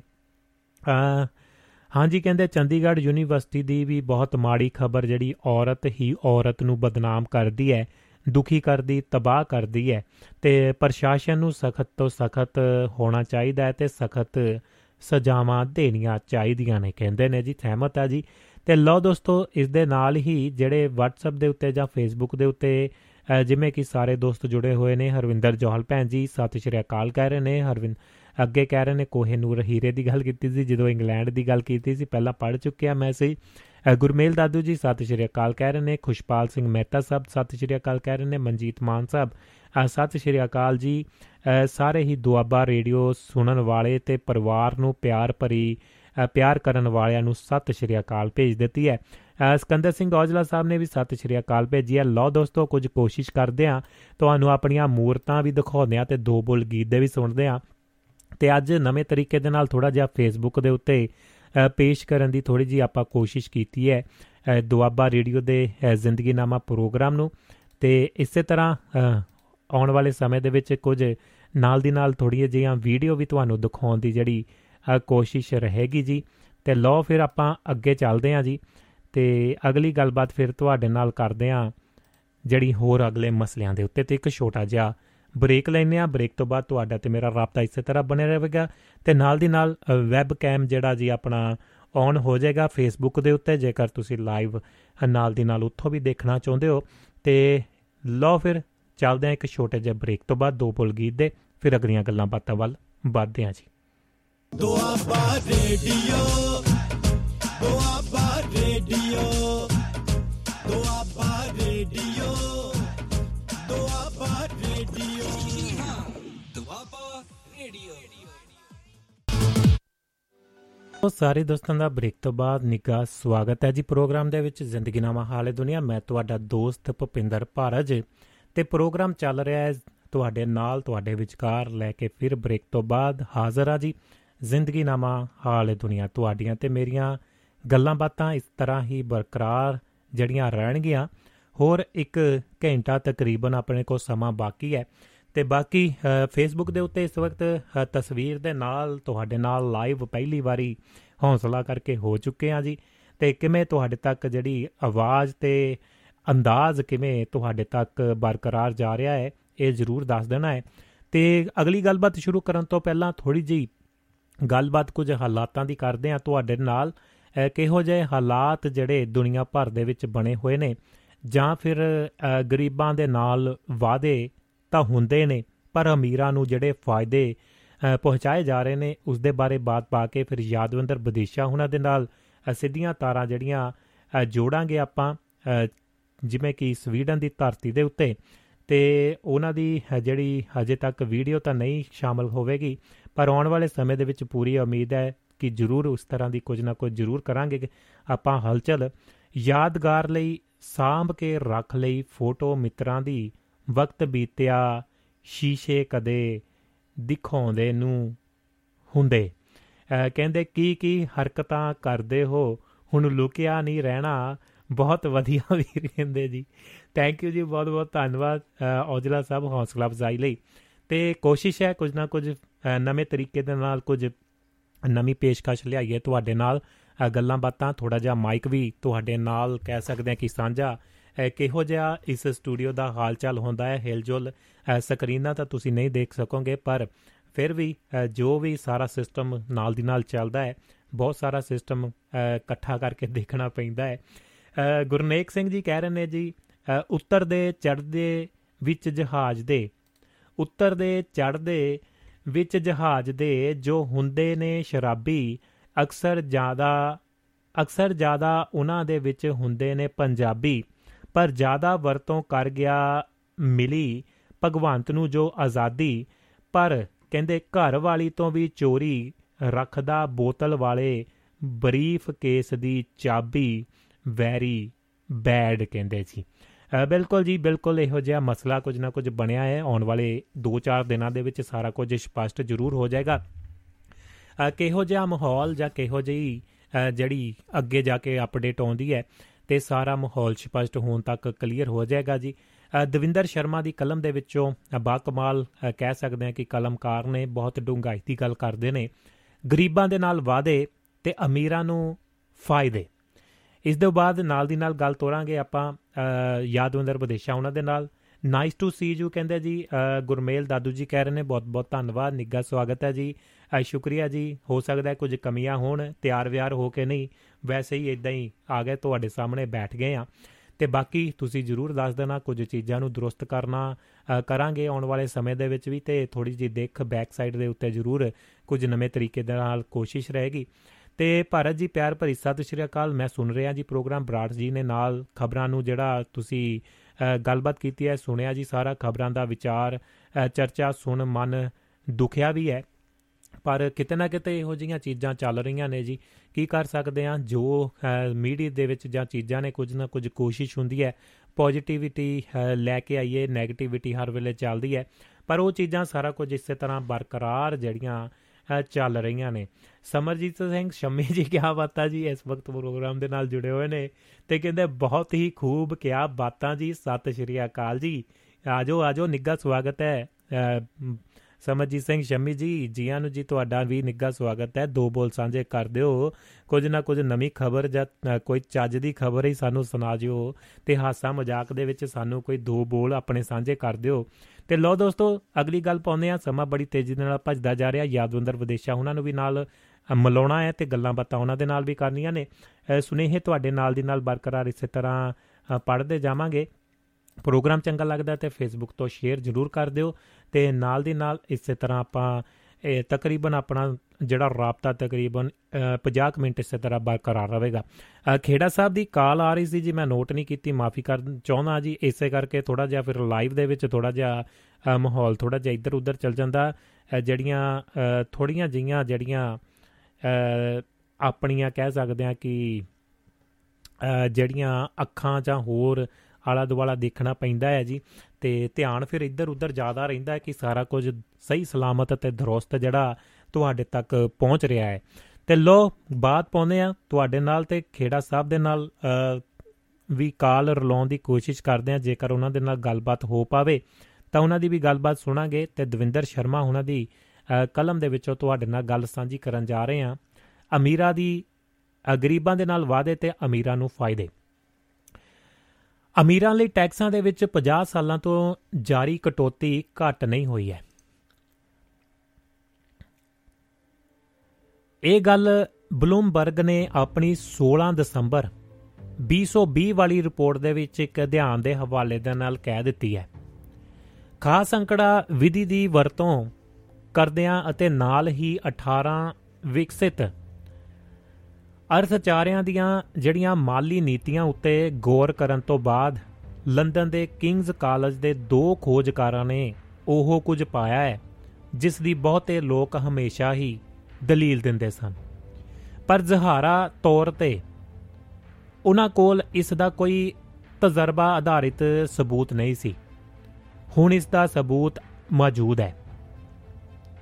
ਬਹੁਤ ਸਾਰੇ ਭਾਰਤੀ ਅਰਥ ਸ਼ਾਸਤਰੀਆਂ ਨੇ ਭਾਵੇਂ ਕਾਰਪੋਰੇਟ ਟੈਕਸ ਦੇ ਵਿੱਚ ਕਟੌਤੀ ਨੂੰ ਵਾਜਬ ਠਹਿਰਾਉਣ ਦੀਆਂ ਕੋਸ਼ਿਸ਼ਾਂ ਵੀ ਕੀਤੀਆਂ, ਪਰ ਇਹ ਅਧਿਐਨ ਇਹੋ ਦਿਖਾਉਂਦਾ ਹੈ ਕਿ ਅਮੀਰਾਂ ਨੂੰ ਟੈਕਸ ਟੈਕਸਾਂ ਦੇ ਵਿੱਚ ਦਿੱਤੀ ਛੋਟ ਨਾ ਤਾਂ ਵਿਕਸਿਤ ਹੁਲਾਰਾ ਦੇਣ ਦੇ ਵਿੱਚ ਕਾਮਯਾਬ ਹੁੰਦੀ ਹੈ ਤੇ ਨਾ ਇਹ ਰੋਜ਼ਗਾਰ ਦੇ ਜ਼ਿਆਦਾ ਮੌਕੇ ਮੁਹੱਈਆ ਕਰਦੀ ਹੈ। ਇਸ ਦੇ ਨਾਲ ਸਿਰਫ ਇੱਕੋ ਇੱਕ ਮਿਲ ਮਦਦ ਮਿਲਦੀ ਹੈ, ਪਹਿਲਾਂ ਹੀ ਬਹੁਤ ਵਧੀਆ ਅਮੀਰ ਤੇ ਗਰੀਬ ਦਾ ਪਾੜਾ ਹੋਰ ਵੱਧਦਾ ਹੈ। ਭਾਵੇਂ ਛੋਟਾ ਛੋਟ ਮਾਲੀ ਨਾ ਬਰਾਬਰੀ ਨੂੰ ਹੁਲਾਰਾ ਦਿੰਦੀ ਹੈ, ਕਿਉਂਕਿ ਇਸ ਦੇ ਨਾਲ ਸਿਖਰਲੇ ਅਮੀਰਾਂ ਦੀਆਂ ਜੇਬਾਂ ਬਹੁਤ ਸੌਖੀਆਂ ਹੀ ਦੌਲਤ ਦੇ ਨਾਲ ਭਰ ਜਾਂਦੀਆਂ ਨੇ। ਫਿਰ ਜੇ ਕਾਰਪੋਰੇਟ ਟੈਕਸ ਦੇ ਵਿੱਚ ਕਟੌਤੀ ਦਾ ਇਹ ਤਰੀਕਾ ਅਮੀਰ ਅਰਥਚਾਰਿਆਂ ਦੇ ਵਿੱਚ ਵੀ ਕਾਰਗਰ ਸਾਬਤ ਨਹੀਂ ਹੋਇਆ ਤਾਂ ਹੈਰਾਨੀ ਦੀ ਗੱਲ ਹੈ ਕਿ ਇਹ ਵਿਕਾਸਸ਼ੀਲ ਮੁਲਕਾਂ ਦੇ ਵਿੱਚ ਵਿਕਾਸ ਨੂੰ ਕਿਵੇਂ ਵਧਾ ਸਕਦਾ ਹੈ। ਭਾਰਤ ਦੇ ਵਿੱਚ ਜਿੱਥੇ ਰੂੜੀ ਸੱਭਿਆਚਾਰ ਰੂੜੀ ਜਿਹੜੀ ਸੋਚ ਜੀ ਲੋਕਾਂ ਨੂੰ ਸਰਕਾਰਾਂ ਵੱਲੋਂ ਮਿਲਣ ਵਾਲੇ ਮੁਫਤ ਤੋਹਫੇ ਤੇ ਸਹੂਲਤਾਂ ਜਿਵੇਂ ਕਿ ਹਰ ਸਰਕਾਰ ਦਿੰਦੀ ਹੈ ਤੇ ਆਪਣੀਆਂ ਮੋਹਰਾਂ ਲਾਉਂਦੀ ਹੈ ਤੇ ਬਹਿਸ ਭਖੀ ਹੋਈ ਹੈ। ਅਖਬਾਰਾਂ ਦੇ ਵਿੱਚ ਬਹੁਤੇ ਲੇਖਾਂ ਦੇ ਵਿੱਚ ਕਿਸਾਨਾਂ ਸਮੇਤ ਗਰੀਬਾਂ ਨੂੰ ਦਿੱਤੀਆਂ ਜਾਂਦੀਆਂ ਮੁਫਤ ਸਹੂਲਤਾਂ ਤੇ ਤੋਹਫਿਆਂ ਦਾ ਵਿਰੋਧ ਹੋ ਰਿਹਾ ਹੈ। ਉੱਥੇ ਕਾਰਪੋਰੇਟਾਂ ਨੂੰ ਦਿੱਤੇ ਜਾ ਰਹੇ ਬਹੁਤ ਵੱਡੇ ਵੱਡੇ ਜਿਹੜੇ ਮੁਫਤ ਤੋਹਫਿਆਂ ਨੂੰ ਪਰਦੇ ਪਿੱਛੇ ਲੁਕੋਇਆ ਜਾ ਰਿਹਾ ਹੈ। ਜਦੋਂ ਅਮੀਰਾਂ ਨੂੰ ਦਿੱਤੀਆਂ ਜਾ ਰਹੀਆਂ ਮੁਫਤ ਸਹੂਲਤਾਂ ਰੱਜੀਆਂ ਨੂੰ ਰੱਜਿਆਂ ਨੂੰ ਹੋਰ ਰਜਾਉਣ ਤੋਂ ਬਿਨਾਂ ਕੁਝ ਵੀ ਨਹੀਂ ਹਨ। ਜੇ ਕਾਰਪੋਰੇਟ ਸਬਸਿਡੀ ਦੀਆਂ ਵਿਸ਼ਾਲਤਾ ਅਤੇ ਇਹਨਾਂ ਦੀਆਂ ਕਿਸਮਾਂ ਦੇਖੀਆਂ ਜਾਣ ਤਾਂ ਇਸ ਦੇ ਵਿੱਚ ਕਰਜ਼ਿਆਂ ਉੱਤੇ ਲੀਕ ਮਾਰਨਾ, ਟੈਕਸ ਛੁੱਟੀਆਂ ਜਿਹੜੀਆਂ ਛੋਟੀਆਂ-ਛੋਟੀਆਂ ਛੋਟਾਂ ਦੇਣੀਆਂ ਲਈ ਟੈਕਸ ਨਾ ਲਾਉਣ ਜਾਂ ਟੈਕਸ ਦੇ ਵਿੱਚ ਛੋਟ ਦੇਣੀ ਉਤਸ਼ਾਹਿਤ ਕਰਨ ਲਈ ਪੈਕੇਜ ਉੱਤੇ ਹੇਅਰ ਕਟਸ, ਕਰੇਜ਼ੀ ਦੀ ਬਣਦੀ ਰਕਮ ਤੋਂ ਘੱਟ ਵਸੂਲੀ ਆਦਿ ਤਰੀਕੇ ਸ਼ਾਮਲ ਹੁੰਦੇ ਨੇ। ਭਾਰਤੀ ਰਿਜ਼ਰਵ ਬੈਂਕ, ਜਿਸ ਨੂੰ ਆਰ ਬੀ ਆਈ ਵੀ ਕਿਹਾ ਜਾਂਦਾ ਹੈ, ਨੇ ਭਾਵੇਂ ਇਹ ਪਰਿਭਾਸ਼ਿਤ ਨਹੀਂ ਕੀਤਾ ਕਿ ਇਸ ਦੇ ਤਰਕ ਰਹਿਤ ਮੁਫਤ ਤੋਹਫੇ ਕਹਿਣ ਦਾ ਕੀ ਮਤਲਬ ਹੈ, ਪਰ ਆਲਮੀ ਅਧਿਐਨ ਦੱਸਦੇ ਨੇ ਕਿ ਯਕੀਨਨ ਭਾਰਤ ਦੇ ਵਿੱਚ ਕਾਰਪੋਰੇਟ ਟੈਕਸ ਵਿਚਲੀਆਂ ਕਟੌਤੀਆਂ ਵੀ ਜ਼ਰੂਰ ਸੰਭਵ ਤੌਰ 'ਤੇ ਇਸੇ ਵਰਗ ਦੇ ਵਿੱਚ ਆਉਣਗੀਆਂ। ਕੋਲੰਬੀਆ ਯੂਨੀਵਰਸਿਟੀ ਅਮਰੀਕਾ ਦੇ ਅਰਥ ਸ਼ਾਸਤਰੀ ਜੈਫਰੀ ਸੈਸ਼ਨ ਸੈਸ਼ਸ ਨੂੰ ਜਦੋਂ ਪੁੱਛਿਆ ਗਿਆ ਸੀ ਕਿ ਉਦੋਂ ਵਿਆਪਕ ਟੈਕਸ ਕਟੌਤੀਆਂ ਨੂੰ ਕੀ ਹੋ ਜਾਂਦਾ ਹੈ ਜਦੋਂ ਇਹਨਾਂ ਦੇ ਸਿੱਟੇ ਵਜੋਂ ਨਾ ਤਾਂ ਸਨਅਤੀ ਪੈਦਾਵਾਰ ਦੇ ਵਿੱਚ ਕੋਈ ਇਜ਼ਾਫਾ ਹੁੰਦਾ ਹੈ ਤੇ ਨਾ ਹੀ ਇਹ ਵਾਧੂ ਨੌਕਰੀਆਂ ਪੈਦਾ ਕਰਦੀਆਂ ਨੇ, ਤਾਂ ਉਹਨਾਂ ਦਾ ਜਵਾਬ ਸੀ ਕਿ ਟੈਕਸ ਰਿਆਇਤਾਂ ਕਾਰਨ ਵਾਧੂ ਬਚਣ ਵਾਲੀਆਂ ਰਕਮਾਂ ਕੰਪਨੀਆਂ ਦੇ ਸਿਖਰਲੇ ਅਧਿਕਾਰੀਆਂ ਦੀਆਂ ਜੇਬਾਂ ਦੇ ਵਿੱਚ ਜਾਂਦੀਆਂ ਨੇ। ਆਓ ਹੁਣ ਦੇਖਦੇ ਹਾਂ ਕਿ ਕੁਝ ਵੱਡੇ ਅਰਥਚਾਰੀਆਂ ਦੇ ਕੇਂਦਰੀ ਬੈਂਕਾਂ ਵੱਲੋਂ ਛਾਪੇ ਜਾਂਦੇ ਵਾਧੂ ਨੋਟ ਕਿਵੇਂ ਸੱਚਮੁੱਚ ਵੱਡੇ ਅਮੀਰਾਂ ਦੀਆਂ ਜੇਬਾਂ ਦੇ ਵਿੱਚ ਜਾਂਦੇ ਨੇ। ਸਾਲ ਦੋ ਹਜ਼ਾਰ ਅੱਠ ਤੇ ਨੌਂ ਦੀ ਗੱਲ ਕਰਦੇ ਹਾਂ। ਆਲਮੀ ਮਾਲੀ ਮੰਦਵਾੜੇ ਦੇ ਦਿਨਾਂ ਤੋਂ ਹੀ ਅਮੀਰ ਮੁਲਕਾਂ ਨੇ ਦੋ ਸੌ ਪੰਜਾਹ ਖਰਬ ਡਾਲਰ ਦੇ ਬਰਾਬਰ ਵਾਧੂ ਕਰੰਸੀ ਛਾਪੀ ਹੈ। ਇਹ ਰਕਮਾਂ ਫੈਡਰਲ ਬਾਂਡ ਬਾਂਡਾਂ ਦੇ ਜ਼ਰੀਏ ਬਹੁਤ ਘੱਟ ਵਿਆਜ ਦਰਾਂ ਦੇ ਵਿੱਚ, ਜਿਨ੍ਹਾਂ ਦਾ ਔਸਤ ਵਿਆਜ ਕੁਝ ਖਾਸ ਸਮੇਂ ਲਈ ਦੋ ਫੀਸਦ ਤੋਂ ਵੀ ਘੱਟ ਹੁੰਦਾ ਹੈ, ਉੱਤੇ ਅਮੀਰਾਂ ਨੂੰ ਮੁਹੱਈਆ ਕਰਵਾਈਆਂ ਜਾਂਦੀਆਂ ਨੇ। ਇਸ ਸਰਮਾਏ ਨੂੰ ਉੱਭਰਦੇ ਅਰਥਚਾਰਿਆਂ ਦੇ ਸ਼ੇਅਰ ਬਾਜ਼ਾਰਾਂ ਦੇ ਵਿੱਚ ਲਾਇਆ ਜਾਂਦਾ ਹੈ। ਫਿਰ ਅਸੀਂ ਸ਼ੇਅਰ ਬਾਜ਼ਾਰ ਦੇ ਸੰਨ ਨੂੰ ਝੜੱਪੇ ਛੜੱਪੇ ਮਾਰ ਮਾਰ ਕੇ ਦੌੜਦਿਆਂ ਦੇਖਦੇ ਹਾਂ, ਜਿਵੇਂ ਵਿਆਜ ਦਰਾਂ ਦੇ ਵਿੱਚ ਹਾਲਿਆ ਹੈ ਵਾਧਾ ਪਹਿਲਾਂ ਹੀ ਗੜਬੜ ਪੈਦਾ ਕਰ ਰਿਹਾ ਹੈ ਤਾਂ ਦੋ ਤਾਂ ਜੋ ਮੁਦਰਾ ਨੀਤੀ ਦੇ ਵਿੱਚ ਹੋਰ ਸਖਤੀ ਦੀ ਸੂਰਤ ਦੇ ਵਿੱਚ ਦਰਾਂ ਦੇ ਚਾਰ ਫੀਸਦੀ ਤੱਕ ਵੱਧ ਜਾਣ ਦੇ ਅਸਾਰ ਤੇ ਮੱਦੇਨਜ਼ਰ ਜਾਪਦਾ ਹੈ ਕਿ ਸ਼ੇਅਰ ਬਾਜ਼ਾਰਾਂ ਦੇ ਇਸ ਕਦਮ ਤੋਂ ਬਾਅਦ ਹੁਣ ਇਸ ਦੇ ਵਿੱਚ ਅਤੀ ਲੋੜੀਂਦੇ ਸੁਧਾਰ ਹੋ ਜਾਣਗੇ।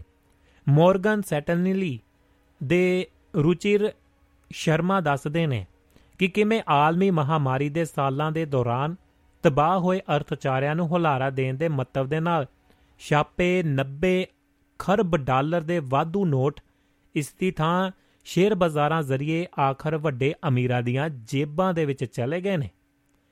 ਭਾਰਤ ਦੇ ਵਿੱਚ ਦੋ ਹਜ਼ਾਰ ਅੱਠ ਤੇ ਨੌਂ ਦੇ ਵਿੱਚ ਆਲਮੀ ਮਾਲੀ ਮੰਦਵਾੜੇ ਦੇ ਦੌਰਾਨ ਸਨਅਤ ਨੂੰ ਤਿੰਨ ਗੇੜਾਂ ਦੇ ਵਿੱਚ ਇੱਕ ਪੁਆਇੰਟ ਅੱਸੀ ਲੱਖ ਕਰੋੜ ਰੁਪਏ ਦਾ ਆਰਥਿਕ ਪੈਕੇਜ ਦਿੱਤਾ ਗਿਆ ਸੀ। ਇਸ ਪੈਕੇਜ ਨੂੰ ਆਮ ਤੌਰ ਤੇ ਸਾਲ ਭਰ ਬਾਅਦ ਵਾਪਸ ਲੈ ਲਿਆ ਜਾਣਾ ਚਾਹੀਦਾ ਸੀ, ਪਰ ਇੱਕ ਖਬਰ ਮੁਤਾਬਕ ਕੋਈ ਟੂਟੀ ਬੰਦ ਕਰਨਾ ਭੁੱਲ ਗਿਆ, ਖੁੱਲੀ ਹੀ ਛੱਡ ਦਿੱਤੀ ਤੇ ਸਿੱਟੇ ਵਜੋਂ ਇਹ ਮਾਲੀ ਹੁਲਾਰਾ ਜਾਰੀ ਰਿਹਾ। ਜਾਂ ਇੰਜ ਕਹਿ ਲਵੋ ਕਿ ਸਨਅਤ ਨੂੰ ਦਸ ਸਾਲਾਂ ਦੇ ਅਰਸੇ ਦੇ ਦੌਰਾਨ ਅੰਦਾਜ਼ਨ ਅਠਾਰਾਂ ਲੱਖ ਕਰੋੜ ਰੁਪਏ ਦਾ ਆਰਥਿਕ ਪੈਕੇਜ ਮਿਲ ਗਿਆ। ਇਸ ਦੀ ਥਾਂ ਜੇ ਇਹ ਰਕਮ ਖੇਤੀਬਾੜੀ ਲਈ ਦਿੱਤੀ ਜਾਂਦੀ ਤਾਂ ਇਸ ਰਾਹੀਂ ਕਿਸਾਨਾਂ ਨੂੰ ਪ੍ਰਧਾਨ ਮੰਤਰੀ ਕਿਸਾਨ ਸਕੀਮ ਤਹਿਤ ਸਾਲਾਨਾ ਅਠਾਰਾਂ ਹਜ਼ਾਰ ਰੁਪਏ ਦੀ ਸਿੱਧੀ ਆਮਦਨ ਇਮਾਦਤ ਮੁਹੱਈਆ ਕਰਵਾਈ ਜਾ ਸਕਦੀ ਸੀ। ਫਿਰ ਪਹਿਲੇ ਦੇ ਬਜਟ ਦਸਤਾਵੇਜ਼ਾਂ ਦੇ ਵਿੱਚ ਮਾਲੀਏ ਦਾ ਇੱਕ ਵਰਗ ਆਉਂਦਾ ਸੀ ਜਿਸ ਨੂੰ ਰੈਵਨਿਊ ਫੋਰੇਜਨ ਕਿਹਾ ਜਾਂਦਾ ਹੈ। ਪ੍ਰਸੰਨਾ ਮੋਹੰਤੀ ਆਪਣੀ ਕਿਤਾਬ an unkept ਪ੍ਰੋਪਿਸੀ what ਡਰੇਲਰ ਡੀਰੇਲਡ what ਡੀਰੇਲਡ the Indian economy ਵਿੱਚ ਸਾਫ਼ ਤੌਰ ਤੇ ਦੱਸਦੇ ਨੇ ਕਿ ਕਿਵੇਂ ਸਿੱਧੇ ਟੈਕਸਾਂ ਨੂੰ ਬਾਸ਼ਰਤ ਬਾਸ਼ਰਤ ਤੇ ਬੇਸ਼ਰਤ ਵਰਗਾਂ ਦੇ ਵਿੱਚ ਵੰਡ ਕੇ ਹਾਂ ਪੱਖੀ ਹੁਲਾਰਾ ਦਿੱਤਾ ਗਿਆ। ਇਸ ਦੇ ਸਿੱਟੇ ਵਜੋਂ ਦੋ ਹਜ਼ਾਰ ਚੌਦਾਂ ਤੇ ਪੰਦਰਾਂ ਦੇ ਵਿੱਚ ਪੰਜ ਲੱਖ ਕਰੋੜ ਰੁਪਏ ਦੇ ਟੈਕਸ ਲਾਭ ਬਾਅਦ ਘਟ ਕੇ ਇੱਕ ਕਰੋੜ ਰੁਪਏ ਤੱਕ ਰਹਿ ਗਏ। ਵਿਆਪਕ ਟੈਕਸ ਛੋਟਾਂ ਤੇ ਰਿਆਇਤਾਂ ਨੂੰ ਲੁਕਾਉਣ ਲਈ ਸ਼ਬਦ ਰੈਵਨਿਊ ਫੋਰੇਜਨ ਨੂੰ ਵੀ ਨਵੇਂ ਸ਼ਬਦ ਟੈਕਸ ਪ੍ਰੋਤਸਾਹਨਾਂ ਦੇ ਮਾਲੀਆ ਪ੍ਰਭਾਵ ਦੇ ਨਾਲ ਬਦਲ ਦਿੱਤਾ ਗਿਆ। ਸਤੰਬਰ ਦੇ ਵਿੱਚ ਦੋ ਹਜ਼ਾਰ ਉੱਨੀ ਵਿੱਚ ਸਨਅਤ ਨੂੰ ਇੱਕ ਪੁਆਇੰਟ ਪੰਤਾਲੀ ਲੱਖ ਕਰੋੜ ਰੁਪਏ ਦੀ ਟੈਕਸ ਕਟੌਤੀ ਦਾ ਇੱਕ ਹੋਰ ਤੋਹਫਾ ਦਿੱਤਾ ਗਿਆ। ਇਹ ਉਹ ਵੇਲਾ ਸੀ, ਉਹ ਸਮਾਂ ਸੀ ਜਦੋਂ ਬਹੁਤ ਅਰਥਚਾਰੀਆਂ ਅਸ਼ਤ ਸ਼ਾਸਤਰੀ ਪੇਂਡੂ ਖੇਤਰਾਂ ਦੇ ਵਿੱਚ ਮੰਗ ਨੂੰ ਹੁਲਾਰਾ ਦੇਣ ਲਈ ਆਰਥਿਕ ਪ੍ਰੇਰਕਾਂ ਦੀ ਮੰਗ ਕਰ ਰਹੇ ਸਨ। ਇੱਕ ਪਾਸੇ ਜਿੱਥੇ ਦੋ ਪੁਆਇੰਟ ਤਿਰਵੰਜਾ ਲੱਖ ਕਰੋੜ ਰੁਪਏ ਦੇ ਖੇਤੀ ਕਰਜ਼ਿਆਂ ਦੀ ਮਾਫੀ ਉੱਤੇ ਕਰਜ਼ ਸੱਭਿਆਚਾਰ ਨੂੰ ਵਿਗਾੜਨ ਦਾ ਦੋਸ਼ ਮੜਿਆ ਜਾਂਦਾ ਹੈ, ਉੱਥੇ ਇੱਕ ਬਿਰਤਾਂਤ ਮੰਨਦੇ ਹੈ ਮੰਨਦਾ ਹੈ ਕਿ ਵੱਡੀਆਂ ਕਾਰਪੋਰੇਟ ਕਰਜ਼ ਮਾਫੀਆਂ ਵਿਕਾਸ ਦਾ ਜ਼ਰੀਆ ਬਣਦੀਆਂ ਨੇ। ਹਾਲੇ ਹੀ ਵਿੱਚ ਸੰਸਦ ਨੂੰ ਸੂਚਿਤ ਕੀਤਾ ਗਿਆ ਕਿ ਬੀਤੇ ਪੰਜ ਸਾਲਾਂ ਦੇ ਦੌਰਾਨ ਦਸ ਲੱਖ ਕਰੋੜ ਰੁਪਏ ਦੇ ਵੱਟੇ ਖਾਤੇ ਪਏ ਕਾਰਪੋਰੇਟ ਕਰਜ਼ਿਆਂ ਉੱਤੇ ਲੀਕ ਮਾਰੀ ਗਈ ਹੈ। ਖੇਤੀ ਕਰਜ਼ ਮਾਫੀ ਵਿੱਚ ਜਿੱਥੇ ਬੈਂਕਾਂ ਨੂੰ ਬਕਾਇਆ ਕਰਜ਼ ਰਕਮਾਂ ਦੀ ਅਦਾਇਗੀ ਰਾਜ ਸਰਕਾਰਾਂ ਵੱਲੋਂ ਕਰ ਦਿੱਤੀ ਜਾਂਦੀ ਹੈ, ਉੱਥੇ ਇਸ ਦੇ ਉਲਟ ਕਾਰਪੋਰੇਟ ਕਰਜ਼ ਮਾਫੀ ਵਿੱਚ ਮਾਰ ਬੈਂਕਾਂ ਨੂੰ ਹੀ ਪੈਂਦੀ ਹੈ। ਇਹੀ ਨਹੀਂ, ਇਹਨਾਂ ਦੇ ਵਿੱਚ ਦਸ ਹਜ਼ਾਰ ਤੋਂ ਵੱਧ ਮਨਮਰਜ਼ੀ ਦੇ ਡਿਫਾਲਟਰ ਹਨ, ਭਾਵ ਉਹ ਕਰਜ਼ੇ ਦੀ ਅਦਾਇਗੀ ਕਰਨ ਦੇ ਸਮਰਥ ਨਹੀਂ ਹਨ ਪਰ ਕਰਦੇ ਨਹੀਂ ਸਮਰਥ ਤਾਂ ਹਨ ਪਰ ਕਰਦੇ ਨਹੀਂ। ਕੁਝ ਮਹੀਨੇ ਪਹਿਲਾਂ ਪੰਜਾਬ ਸਰਕਾਰ ਨੇ ਕਰਜ਼ੇ ਨਾ ਮੋੜਨ ਵਾਲੇ ਦੋ ਹਜ਼ਾਰ ਕਿਸਾਨਾਂ ਖਿਲਾਫ ਜਾਰੀ ਗ੍ਰਿਫਤਾਰੀ ਵਾਰੰਟ ਵਾਪਸ ਲੈ ਲਏ ਸਨ, ਪਰ ਹੈਰਾਨੀ ਦੀ ਗੱਲ ਹੈ ਇਹ ਹੈ ਕਿ ਆਖਰ ਮਨਮਰਜ਼ੀ ਦੇ ਡਿਫਾਲਟਰ ਕਿਉਂ ਸਾਫ਼ ਛੱਡ ਦਿੱਤੇ ਜਾਂਦੇ ਨੇ। ਇਸ ਤੋਂ ਇਲਾਵਾ ਬੈਂਕਾਂ ਤੇ ਹੋਰ ਕਰਜ਼ਾ ਕਰਜ਼ਦਾਤਾਵਾਂ ਨੂੰ ਆਈ ਬੀ ਸੀ ਦੀਵਾਲੀਆਪਨ ਕੋਡ ਮਤਿਆਂ ਤਹਿਤ ਹੇਅਰ ਕੱਟਸ ਦੇ ਜੋ ਝਟਕੇ ਝੱਲਣੇ ਪੈਂਦੇ ਨੇ ਉਹਨਾਂ ਨੂੰ ਅਸਲ ਦੇ ਵਿੱਚ ਜਨਤਕ ਸਰਮਾਏ ਦੀ ਖੁੱਲ੍ਹੀ ਲੁੱਟ ਦੇ ਕਾਨੂੰਨੀ ਰਸਤਿਆਂ ਵਜੋਂ ਦੇਖਿਆ ਜਾਂਦਾ ਹੈ। ਵੀਹ ਸੌ ਇੱਕੀ ਤੇ ਬਾਈ ਦੇ ਹੇਅਰ ਕੱਟਸ ਦੀ ਔਸਤ ਨੱਬੇ ਪ੍ਰਤੀਸ਼ਤ ਤੱਕ ਸੀ। ਤਤਕਾਲੀਨ ਯੋਜਨਾ ਕਮਿਸ਼ਨ ਨੇ ਸਬਸਿਡੀਆਂ ਸੰਬੰਧੀ ਇੱਕ ਵਰਕਿੰਗ ਪੇਪਰ ਦੇ ਵਿੱਚ ਨਵੀਂ ਦਿੱਲੀ ਦੇ ਅਪੋਲੋ ਹਸਪਤਾਲ ਨੂੰ ਪੰਦਰਾਂ ਏਕੜ ਜ਼ਮੀਨ ਲਈ ਪ੍ਰਤੀ ਏਕੜ ਇੱਕ ਰੁਪਏ ਦੀ ਸਬਸਿਡੀ ਵੱਲ ਇਸ਼ਾਰਾ ਕੀਤਾ ਹੈ। ਗੌਰਤਲਬ ਇਹ ਹੈ ਕਿ ਪ੍ਰਾਈਵੇਟ ਹਸਪਤਾਲਾਂ, ਸਕੂਲਾਂ, ਸਨਅਤਾਂ ਸਮੇਤ ਆਈ ਟੀ ਸੈਕਟਰ ਨੂੰ ਅਕਸਰ ਇੱਕ ਰੁਪਏ ਪ੍ਰਤੀ ਵਰਗ ਮੀਟਰ ਦੇ ਹਿਸਾਬ ਦੇ ਨਾਲ ਜ਼ਮੀਨ ਦਿੱਤੀ ਜਾਂਦੀ ਹੈ। ਇਸੇ ਤਰ੍ਹਾਂ ਬੁਨਿਆਦੀ ਢਾਂਚੇ, ਵਿਆਜ, ਪੂੰਜੀ ਅਤੇ ਬਰਾਮਦਾ ਤੇ ਸਬਸਿਡੀਆਂ ਦਿੱਤੀਆਂ ਜਾਂਦੀਆਂ ਨੇ। ਨਾਲ ਹੀ ਬਿਜਲੀ, ਪਾਣੀ ਤੇ ਹੋਰ ਬੇਸ਼ਕੀਮਤੀ ਕੁਦਰਤੀ ਵਸੀਲੇ ਵੀ ਯਕੀਨੀ ਬਣਾਏ ਜਾਂਦੇ ਨੇ। ਇਸ ਦੇ ਵਿੱਚ ਸੂਬਾ ਸਰਕਾਰਾਂ ਵੱਲੋਂ ਦਿੱਤੇ ਜਾਂਦੇ ਅਣਗਿਣਤ ਪ੍ਰੋਤਸਾਹਨ ਵੀ ਸ਼ਾਮਲ ਕੀਤੇ ਜਾਣੇ ਚਾਹੀਦੇ ਨੇ, ਸਮੇਤ ਸੌ ਫੀਸਦੀ ਆਮਦਨ ਕਰ ਛੋਟ ਅਤੇ ਸੂਬਾਈ G S T S G S T ਦੀ ਛੋਟ ਦੇ। ਇਹ ਅਧਿਐਨ ਦਾ ਦਿਲਚਸਪ ਵਿਸ਼ਾ ਹੋ ਸਕਦਾ ਹੈ ਕਿ ਭਾਰਤ ਦੇ ਵਿੱਚ ਕਾਰਪੋਰੇਟ ਜਗਤ ਕਿਵੇਂ ਭਾਰੀ ਸਬਸਿਡੀਆਂ ਅਤੇ ਨਾਲ ਹੀ ਯਕੀਨਨ ਮੁਫਤ ਤੋਹਫਿਆਂ ਉੱਤੇ ਵੱਧਦਾ ਫੁੱਲਦਾ ਹੈ। ਇਹ ਵਸੀਲਿਆਂ ਦਾ ਬੜਾ ਵੱਡਾ ਹਿੱਸਾ ਖੁਦ ਹੜੱਪ ਜਾਂਦਾ ਹੈ ਤੇ ਗਰੀਬਾਂ ਦੇ ਲਈ ਮਹਿਜ਼ ਰੂੜੀਆਂ ਹੀ ਰਹਿ ਜਾਂਦੀਆਂ ਨੇ ਰੂੜੀਆਂ ਹੀ ਰਹਿ ਜਾਂਦੀਆਂ। Doaba radio, Doaba radio, Doaba radio, Doaba radio, Doaba radio.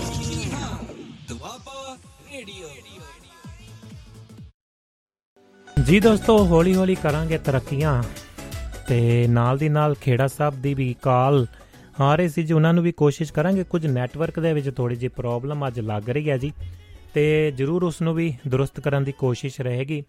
Studio ਦਾ ਨੰਬਰ ਤੁਹਾਡੇ ਲਈ ਖੁੱਲ੍ਹਾ ਹੈ, ਪਰ ਮੈਂ ਕੋਸ਼ਿਸ਼ ਕਰਦਾ ਇੱਕ ਦੋ ਕਾਲ ਲਾ ਕੇ ਸ਼ਾਇਦ ਕੋਈ ਨਾ ਕੋਈ ਬਾਰ-ਬਾਰ ਜਿਹੜੀ ਨੈਟਵਰਕ ਦੇ ਵਿੱਚ ਪ੍ਰੋਬਲਮ ਆ ਰਹੀ ਹੈ ਕੁਝ, ਤੇ ਉਸ ਨੂੰ ਜ਼ਰੂਰ ਦਰੁਸਤ ਕਰਦੇ ਹਾਂ। ਤੁਹਾਡੇ ਨਾਲ ਦੀ ਨਾਲ ਸੁਨੇਹੇ ਆ ਰਹੇ ਨੇ, ਉਹਨਾਂ ਦਾ ਵੀ ਸਵਾਗਤ ਕਰ ਲਈਏ ਤੇ ਆਵਾਜ਼ ਤੁਹਾਡੇ ਤੱਕ ਕਿਵੇਂ ਪਹੁੰਚ ਰਹੀ ਹੈ ਤੁਸੀਂ ਜ਼ਰੂਰ ਦੱਸ ਦੇਣਾ ਹੈ ਜੀ।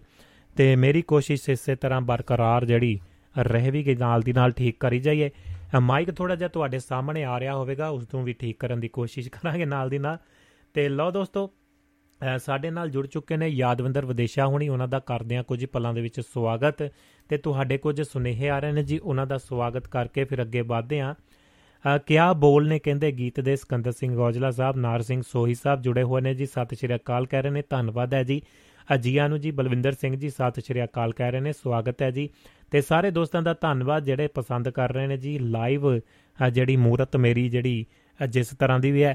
ਤੇ ਲਓ ਅਗਲੀ ਗੱਲਬਾਤ ਤੋਰਦੇ ਹਾਂ ਆਪਾਂ, ਜਿਹੜੀ ਕੋਸ਼ਿਸ਼ ਕਰਦੇ ਹਾਂ ਯਾਦਵਿੰਦਰ ਵਿਦੇਸ਼ਾ ਉਹਨਾਂ ਦੇ ਨਾਲ ਤੋਰਨ ਦੀ। ਤੇ ਮਸਲੇ ਕੁਝ ਹੋਰ ਨਵੇਂ ਛੇੜਨਗੇ ਉਹ ਨਾਲ ਲੈ ਕੇ, ਆਪਾਂ ਉਹਨਾਂ ਦਾ ਕਰਦੇ ਹਾਂ ਸਵਾਗਤ। ਸਤਿ ਸ਼੍ਰੀ ਅਕਾਲ ਜੀ ਯਾਦਵਿੰਦਰ ਜੀ, ਜੀਆਂ ਨੂੰ ਜੀ, ਕੀ ਹਾਲ ਚਾਲ ਨੇ ਸਵੀਡਨ ਵਾਲਿਓ, ਨਿੱਘਾ ਸਵਾਗਤ ਹੈ। ਹਾਂਜੀ ਸਤਿ ਸ਼੍ਰੀ ਅਕਾਲ ਭੁਪਿੰਦਰ ਭਾਈ, ਦੁਆਬਾ ਰੇਡੀਓ ਸਾਰੇ ਸਰੋਤਿਆਂ ਨੂੰ ਸਤਿ ਸ਼੍ਰੀ ਅਕਾਲ। ਸਵੀਡਨ ਬਹੁਤ ਵਧੀਆ ਜਾ ਰਿਹਾ, ਮੌਸਮ ਮੌਸਮ ਵਧੀਆ ਬਣੀ ਜਾਂਦਾ ਦਿਨੋਂ ਦਿਨ। ਕੀ ਬਾਤ ਹੈ ਜੀ, ਸਾਡਾ ਮੌਸਮ ਆ ਗਿਆ, ਠੰਡ ਬਹੁਤ ਪਸੰਦ ਮੈਨੂੰ। ਅੱਛਾ ਜੀ, ਵਧੀਆ ਮੌਸਮ, ਬਹੁਤ ਸੁਹਾਵਣਾ ਮੌਸਮ, ਧੁੱਪ ਲੱਗ ਜਾਂਦੀ ਮਾੜੀ ਮਾੜੀ ਕਿਤੇ ਵਿੱਚ ਵਿੱਚ। ਜੀ ਜੀ, ਹੋਰ ਠੀਕ ਠਾਕ ਸਭ ਇੱਥੇ? ਬਹੁਤ ਵਧੀਆ ਜੀ, ਮੌਸਮ ਬਹੁਤ ਵਧੀਆ ਹੋਇਆ ਪਿਆ ਇੱਥੇ ਤਾਂ ਜੀ। ਹੋਰ ਤੁਸੀਂ ਸੁਣਾਓ ਕੀ ਲੈ ਕੇ ਆਏ ਹੋ ਜਿਹੜਾ ਚੱਲਣ ਡਿਆ ਨਾ? ਹਾਂਜੀ, ਜਿਹੜਾ ਬਿਊਰੋਕ੍ਰੇਸੀ ਦਾ ਮਸਲਾ ਚੱਲਣ ਡਿਆ ਨਾ।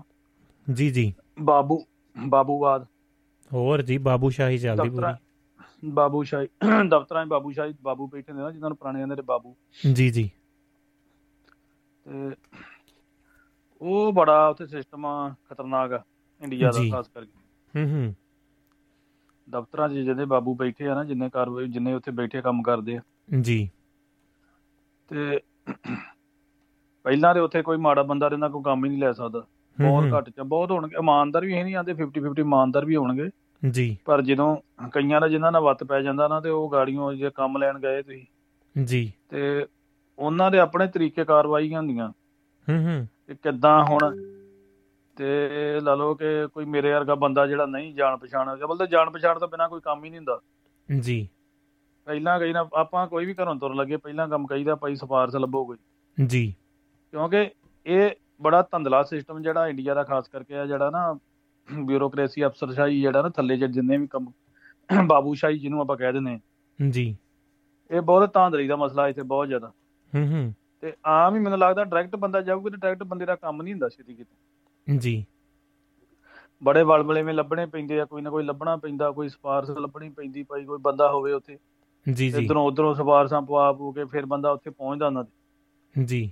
ਤੇ ਉਹ ਮੈਂ ਇੱਕ ਵਾਰੀ ਗਿਆ ਸੀ ਆਪਣੇ ਉਹ ਜਿਹੜੇ ਹੁੰਦੇ ਨਾ ਇੰਪਲੋਇਮੈਂਟ ਦਫ਼ਤਰ ਹੁੰਦੇ ਨਾ ਜਿਹੜਾ ਅੰਮ੍ਰਿਤਸਰ ਹੀ ਜੀ, ਤੇ ਅਸੀਂ ਵੀ ਆਪਣਾ ਨਾਂ ਦਰਜ ਕਰਾਉਣ ਗਏ, ਉਹ ਪੈਸੇ ਤਾਂ ਕਦੀ ਮਿਲੇ ਨਹੀਂ, ਨਾਂ ਦਰਜ ਕਰਾਏ ਅਸੀਂ ਦਸਵੀਂ ਤੋਂ ਬਾਅਦ ਨਾ ਜੀ, ਪਰ ਸਾਨੂੰ ਨਹੀਂ ਕਦੀ ਕੋਈ ਪੈਸਾ ਮਿਲਿਆ। ਕੋਈ ਜਿਹਨੂੰ ਕਹਿ ਦਿੰਦੇ ਆ ਭੱਤੇ ਮਿਲਦੇ ਹੁੰਦੇ ਨਾ, ਜਿਹੜਾ ਜਿੱਦਾਂ ਅਨਐਮਪਲਾਏ, ਉਹਨੂੰ ਅਨਐਮਪਲਾਏ ਭੱਤਾ ਹੁੰਦਾ ਬਿਲਕੁਲ, ਤੇ ਸਾਨੂੰ ਨੀ ਕਦੀ ਮਿਲਿਆ। ਪਰ ਉਹ ਮੈਂ ਪਹਿਲੀ ਵਾਰੀ ਵੇਖਿਆ ਉਦੋਂ ਤੁਸੀਂ ਐਂਟਰੀ ਜਦੋਂ ਤੁਹਾਡੀ ਵੜਦੀ ਨਾ ਪਹਿਲਾਂ ਤੁਹਾਨੂੰ ਪੀਐਨ ਚਪੜਾਸੀ, ਜਿਹਨੂੰ ਆਪਾਂ ਚਪੜਾਸੀ ਵੀ ਕਹਿ ਦਿੰਦੇ ਪੰਜਾਬੀ ਚ ਜੀ, ਤੇ ਪਹਿਲਾਂ ਤੇ ਉਹਨਾਂ ਦੀ ਜੇਬ ਗਰਮ ਕਰਨੀ ਪੈਂਦੀ, ਜੇਬ ਗਰਮ ਕਰਕੇ ਤੁਹਾਡੀ ਐਂਟਰੀ ਗਾਂ ਹੁੰਦੀ।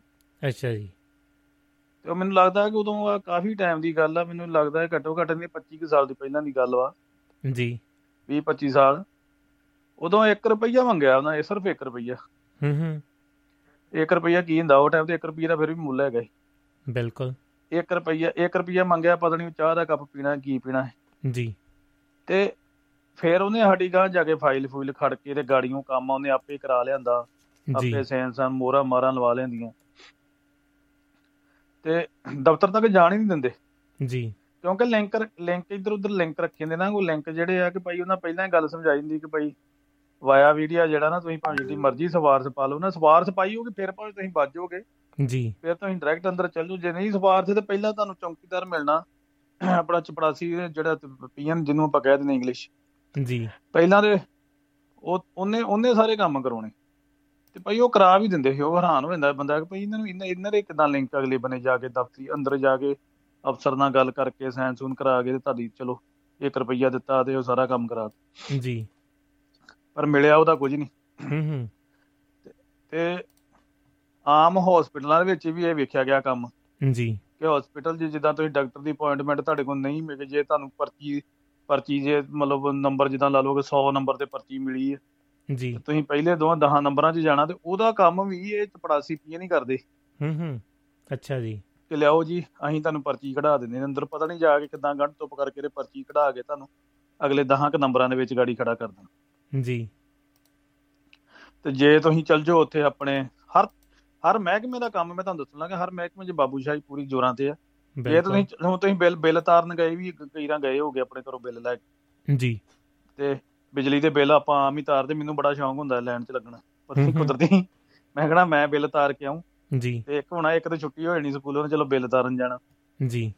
ਤੇ ਉਹ ਬਿਜਲੀ ਮਹਿਕਮੇ 'ਚ ਇਹੋ ਸਿਸਟਮ ਹੀ ਜੀ, ਜਾਂ ਤਾਂ ਫਿਰ ਪਿੰਡੋਂ ਕੋਈ ਨਾ ਕੋਈ ਬੰਦਾ ਲੱਭਣਾ ਪੈਂਦਾ ਹੈ ਕਿ ਜਿਹੜਾ ਬੰਦੇ ਦਾ ਸਿੱਧਾ ਡਾਇਰੈਕਟ ਕੰਮ ਹੱਥ ਹੁੰਦਾ ਨਾ ਉੱਥੇ, ਉਹ ਕਹਿੰਦਾ ਕੋਈ ਗੱਲ ਨਹੀਂ ਮੇਰੇ ਕੋਲ ਆ ਜੀ, ਪਹਿਲਾਂ ਤੂੰ ਮੇਰਾ ਪੁੱਛ ਲੈਣਾ ਕਿ ਭਾਈ ਉਹ ਬੰਦਾ ਆਇਆ ਕੰਮ ਤੇ ਕਿ ਨਹੀਂ।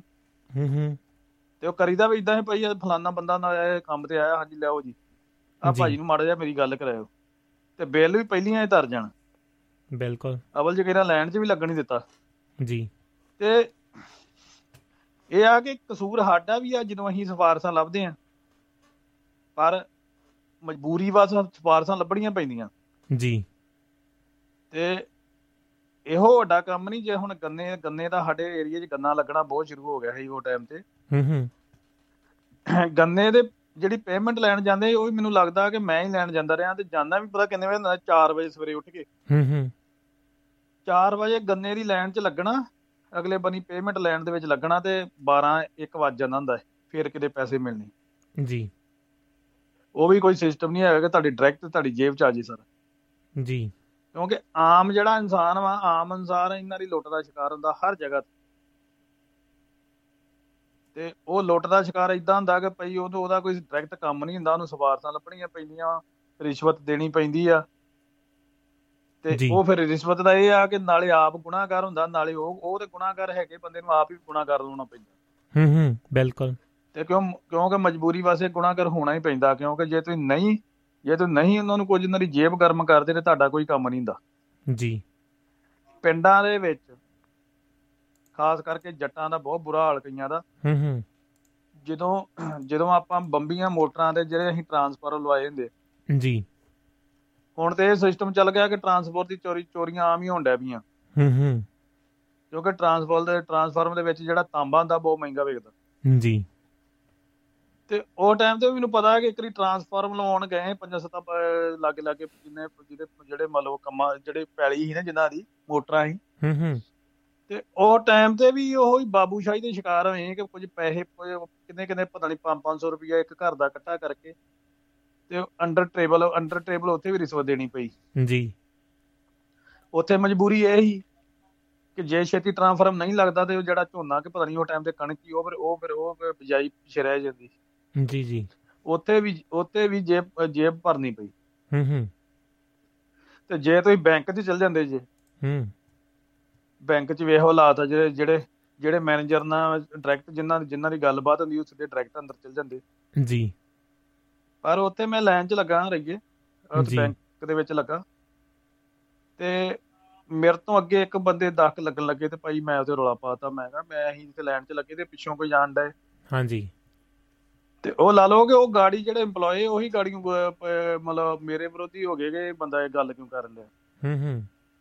ਤੇ ਮੈਨੂੰ ਅੰਦਰੋਂ ਮੈਨੇਜਰ ਨੇ ਆਣ ਕੇ ਇਹ ਮੈਂ ਉਦੋਂ ਦੀ ਗੱਲ ਸੁਣਾਉਂਦਾ ਜਦੋਂ ਆਪਾਂ ਇੱਥੋਂ ਬਾਹਰੋਂ ਗਏ, ਜਦੋਂ ਅਸੀਂ ਬਾਹਰੋਂ ਸਿੱਖ ਕੇ ਗਏ ਕੁਝ ਆਪਣੇ ਕੰਮ ਕਰਾਉਣ ਜੀ। ਤੇ ਮੈਨੂੰ ਮੈਨੇਜਰ ਨੇ ਆਖਿਆ ਉਹ ਜੀ ਤੁਹਾਡਾ ਤੁਹਾਨੂੰ ਪਹਿਲਾਂ ਲਾ ਦੇਣਾ, ਪਰ ਮੇਰਾ ਉੱਥੇ ਇਮਾਨਦਾਰੀ ਵਾਲਾ ਜਵਾਬ ਇਹ ਸੀ ਮੈਂ ਮੈਂ ਲਾਈਨ 'ਚ ਠੀਕ ਹਾਂ, ਇਹਨਾਂ ਨੂੰ ਕਹੋ ਕਿ ਜਿਹੜੇ ਲਾਈਨ 'ਚ ਲੱਗੇ ਇਹਨਾਂ ਨੇ ਕੰਮ ਕਰੀ ਜਾਓ, ਅਸੀਂ ਸਾਡੀ ਆਪੇ ਵਾਰੀ ਆ ਜੀ। ਅੱਛਾ ਜੀ। ਤੇ ਇੰਨਾ ਇੰਨਾ ਪ੍ਰਭਾਵ ਪੈਂਦਾ ਜਦੋਂ ਤੁਸੀਂ ਬਾਹਰ ਆਣ ਕੇ ਇਹਨਾਂ ਚੀਜ਼ਾਂ ਨਾਲ ਤੁਸੀਂ ਸਿੱਖ ਜਾਂਦੇ ਜੀ। ਉੱਥੇ ਅਸੀਂ ਹੋ ਸਕਦਾ ਜੇ ਮੈਂ ਉੱਥੇ ਰਹਿੰਦਾ ਤੇ ਮੈਂ ਭਾਈ ਚੱਲ ਜਾਂਦਾ ਮੈਨੇਜਰ ਕੋਲ, ਮੈਂ ਕਹਿਣਾ ਵੇਖੋ ਜੀ ਕਿੱਡਾ ਟੌਰ ਮੈਨੇਜਰ ਕੋਲ ਡਾਇਰੈਕਟ ਹੀ ਚੱਲ ਗਈ। ਹੂੰ ਹੂੰ। ਤੇ ਉਹ ਨਿੱਕੀ ਨਿੱਕੀ ਚੀਜ਼ਾਂ ਨੇ ਫਿਰ ਤੁਹਾਨੂੰ ਕਿੱਦਾਂ ਕਿੱਦਾਂ ਫਸਾਉਂਦੇ ਆ।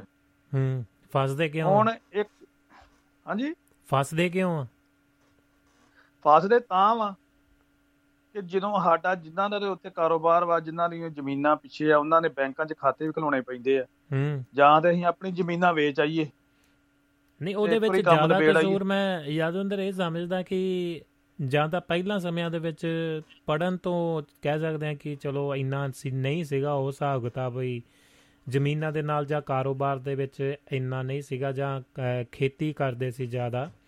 ਪਰ ਉਸ ਤੋਂ ਬਾਅਦ ਗੱਲ ਕਰੀਏ ਤਾਂ ਜਿਹੜੇ ਅੱਜ ਦੇ ਵੀ ਜਿਹੜੇ ਮੁੰਡੇ ਨੇ ਜਾਂ ਕੁਛ ਵੀ ਆ, ਤੁਸੀਂ ਬਾਬੂਸ਼ਾਹੀ ਦੀ ਗੱਲ ਕੀਤੀ ਆ, ਬਾਬੂਸ਼ਾਹੀ ਮਤਲਬ ਕਿ ਇੱਥੇ ਕਿਉਂ ਨਹੀਂ ਚੱਲਦੀ? ਉਹਦੇ ਕਾਰਨ ਆਪਾਂ ਜੇ ਵਿਚਾਰੀਏ ਜਾਂ ਉਹਨਾਂ ਨੂੰ ਕੁਝ ਨਾ ਕੁਝ ਲੱਭਣ ਦੀ ਕੋਸ਼ਿਸ਼ ਕਰੀਏ ਕਿ ਜਿਵੇਂ ਇਹਨਾਂ ਮੁਲਕਾਂ ਦੇ ਵਿੱਚ ਆ ਤੁਸੀਂ ਕੋਈ ਵੀ ਫਾਰਮ ਭਰਨਾ ਤਾਂ ਤੁਸੀਂ ਆਪ ਭਰ ਕੇ ਦੇਣਾ, ਤੁਸੀਂ ਅਕਾਊਂਟ ਖੋਲ੍ਹਣਾ, ਤੁਸੀਂ ਆਪਣੀ ਇਨਫੋਰਮੇਸ਼ਨ ਆਪ ਦੇਣੀ, ਥਰਡ ਪਾਰਟੀ ਕੋਈ ਵੀ ਵਿੱਚ ਬਿਲੋਂਗ ਨਹੀਂ ਕਰਦੀ, ਕੋਈ ਏਜੰਟ ਨਹੀਂ ਗਾ, ਕੋਈ ਫਾਈਲ ਭਰਾਉਣ ਦੀ ਲੋੜ ਨਹੀਂ ਗੀ। ਤੁਸੀਂ ਜਾਓ ਆਪਣੇ ਜਿਹੜੇ ਕਾਗਜ਼ ਪੱਤਰ ਚਾਹੀਦੇ ਨੇ ਨਾਲ ਲਿਜਾਓ, ਤੁਹਾਨੂੰ ਜਾਣ ਦੀ ਵੀ ਲੋੜ ਨਹੀਂ ਪੈਂਦੀ। ਹੁਣ ਤੇ ਫੋਨ ਤੇ ਡਿਜੀਟਲ ਹੋ ਜਾਂਦਾ ਕੰਮ, ਤੇ ਤੁਸੀਂ ਆਪਣੀ ਬੈਂਕ ਆਈਡੀ ਖੋਲੋ, ਜਿਹੜਾ ਮਰਜ਼ੀ ਕੰਮ ਕਰੋ। ਉਹ ਬਾਬੂਸ਼ਾਹੀ ਮੈਨੂੰ ਲੱਗਦਾ ਕਿਤੇ ਨਾ ਕਿਤੇ ਉੱਥੋਂ ਹੀ ਸਾਡੀ ਜਿਹੜੀ ਅਨਪੜ੍ਹਤਾ ਜਾਂ ਸਾਨੂੰ ਅਸੀਂ ਉੱਧਰ ਨੂੰ ਧਿਆਨ ਨਹੀਂ ਦਿੰਦੇ। ਅੱਜ ਵੀ ਜਿਹੜੇ ਦਸ ਦਸ ਪੰਜਾਹ ਪੰਜਾਹ ਹਜ਼ਾਰ ਕੈਨੇਡਾ ਅਮਰੀਕਾ ਵਰਗੇ ਮੁਲਕਾਂ ਦੀਆਂ ਪੰਜਾਹ ਪੰਜਾਹ ਹਜ਼ਾਰ ਜਾਂ ਲੱਖ ਲੱਖ ਰੁਪਈਆ ਫਾਈਲ ਤਿਆਰ ਕਰਨ ਦਾ ਲੈਂਦੇ ਨੇ, ਦਸ ਪੰਦਰਾਂ ਹਜ਼ਾਰ ਵੀਹ ਹਜ਼ਾਰ ਤਾਂ ਅੱਜ ਕੱਲ੍ਹ ਆਮ ਹੀ ਚੱਲਦਾ ਹੈ।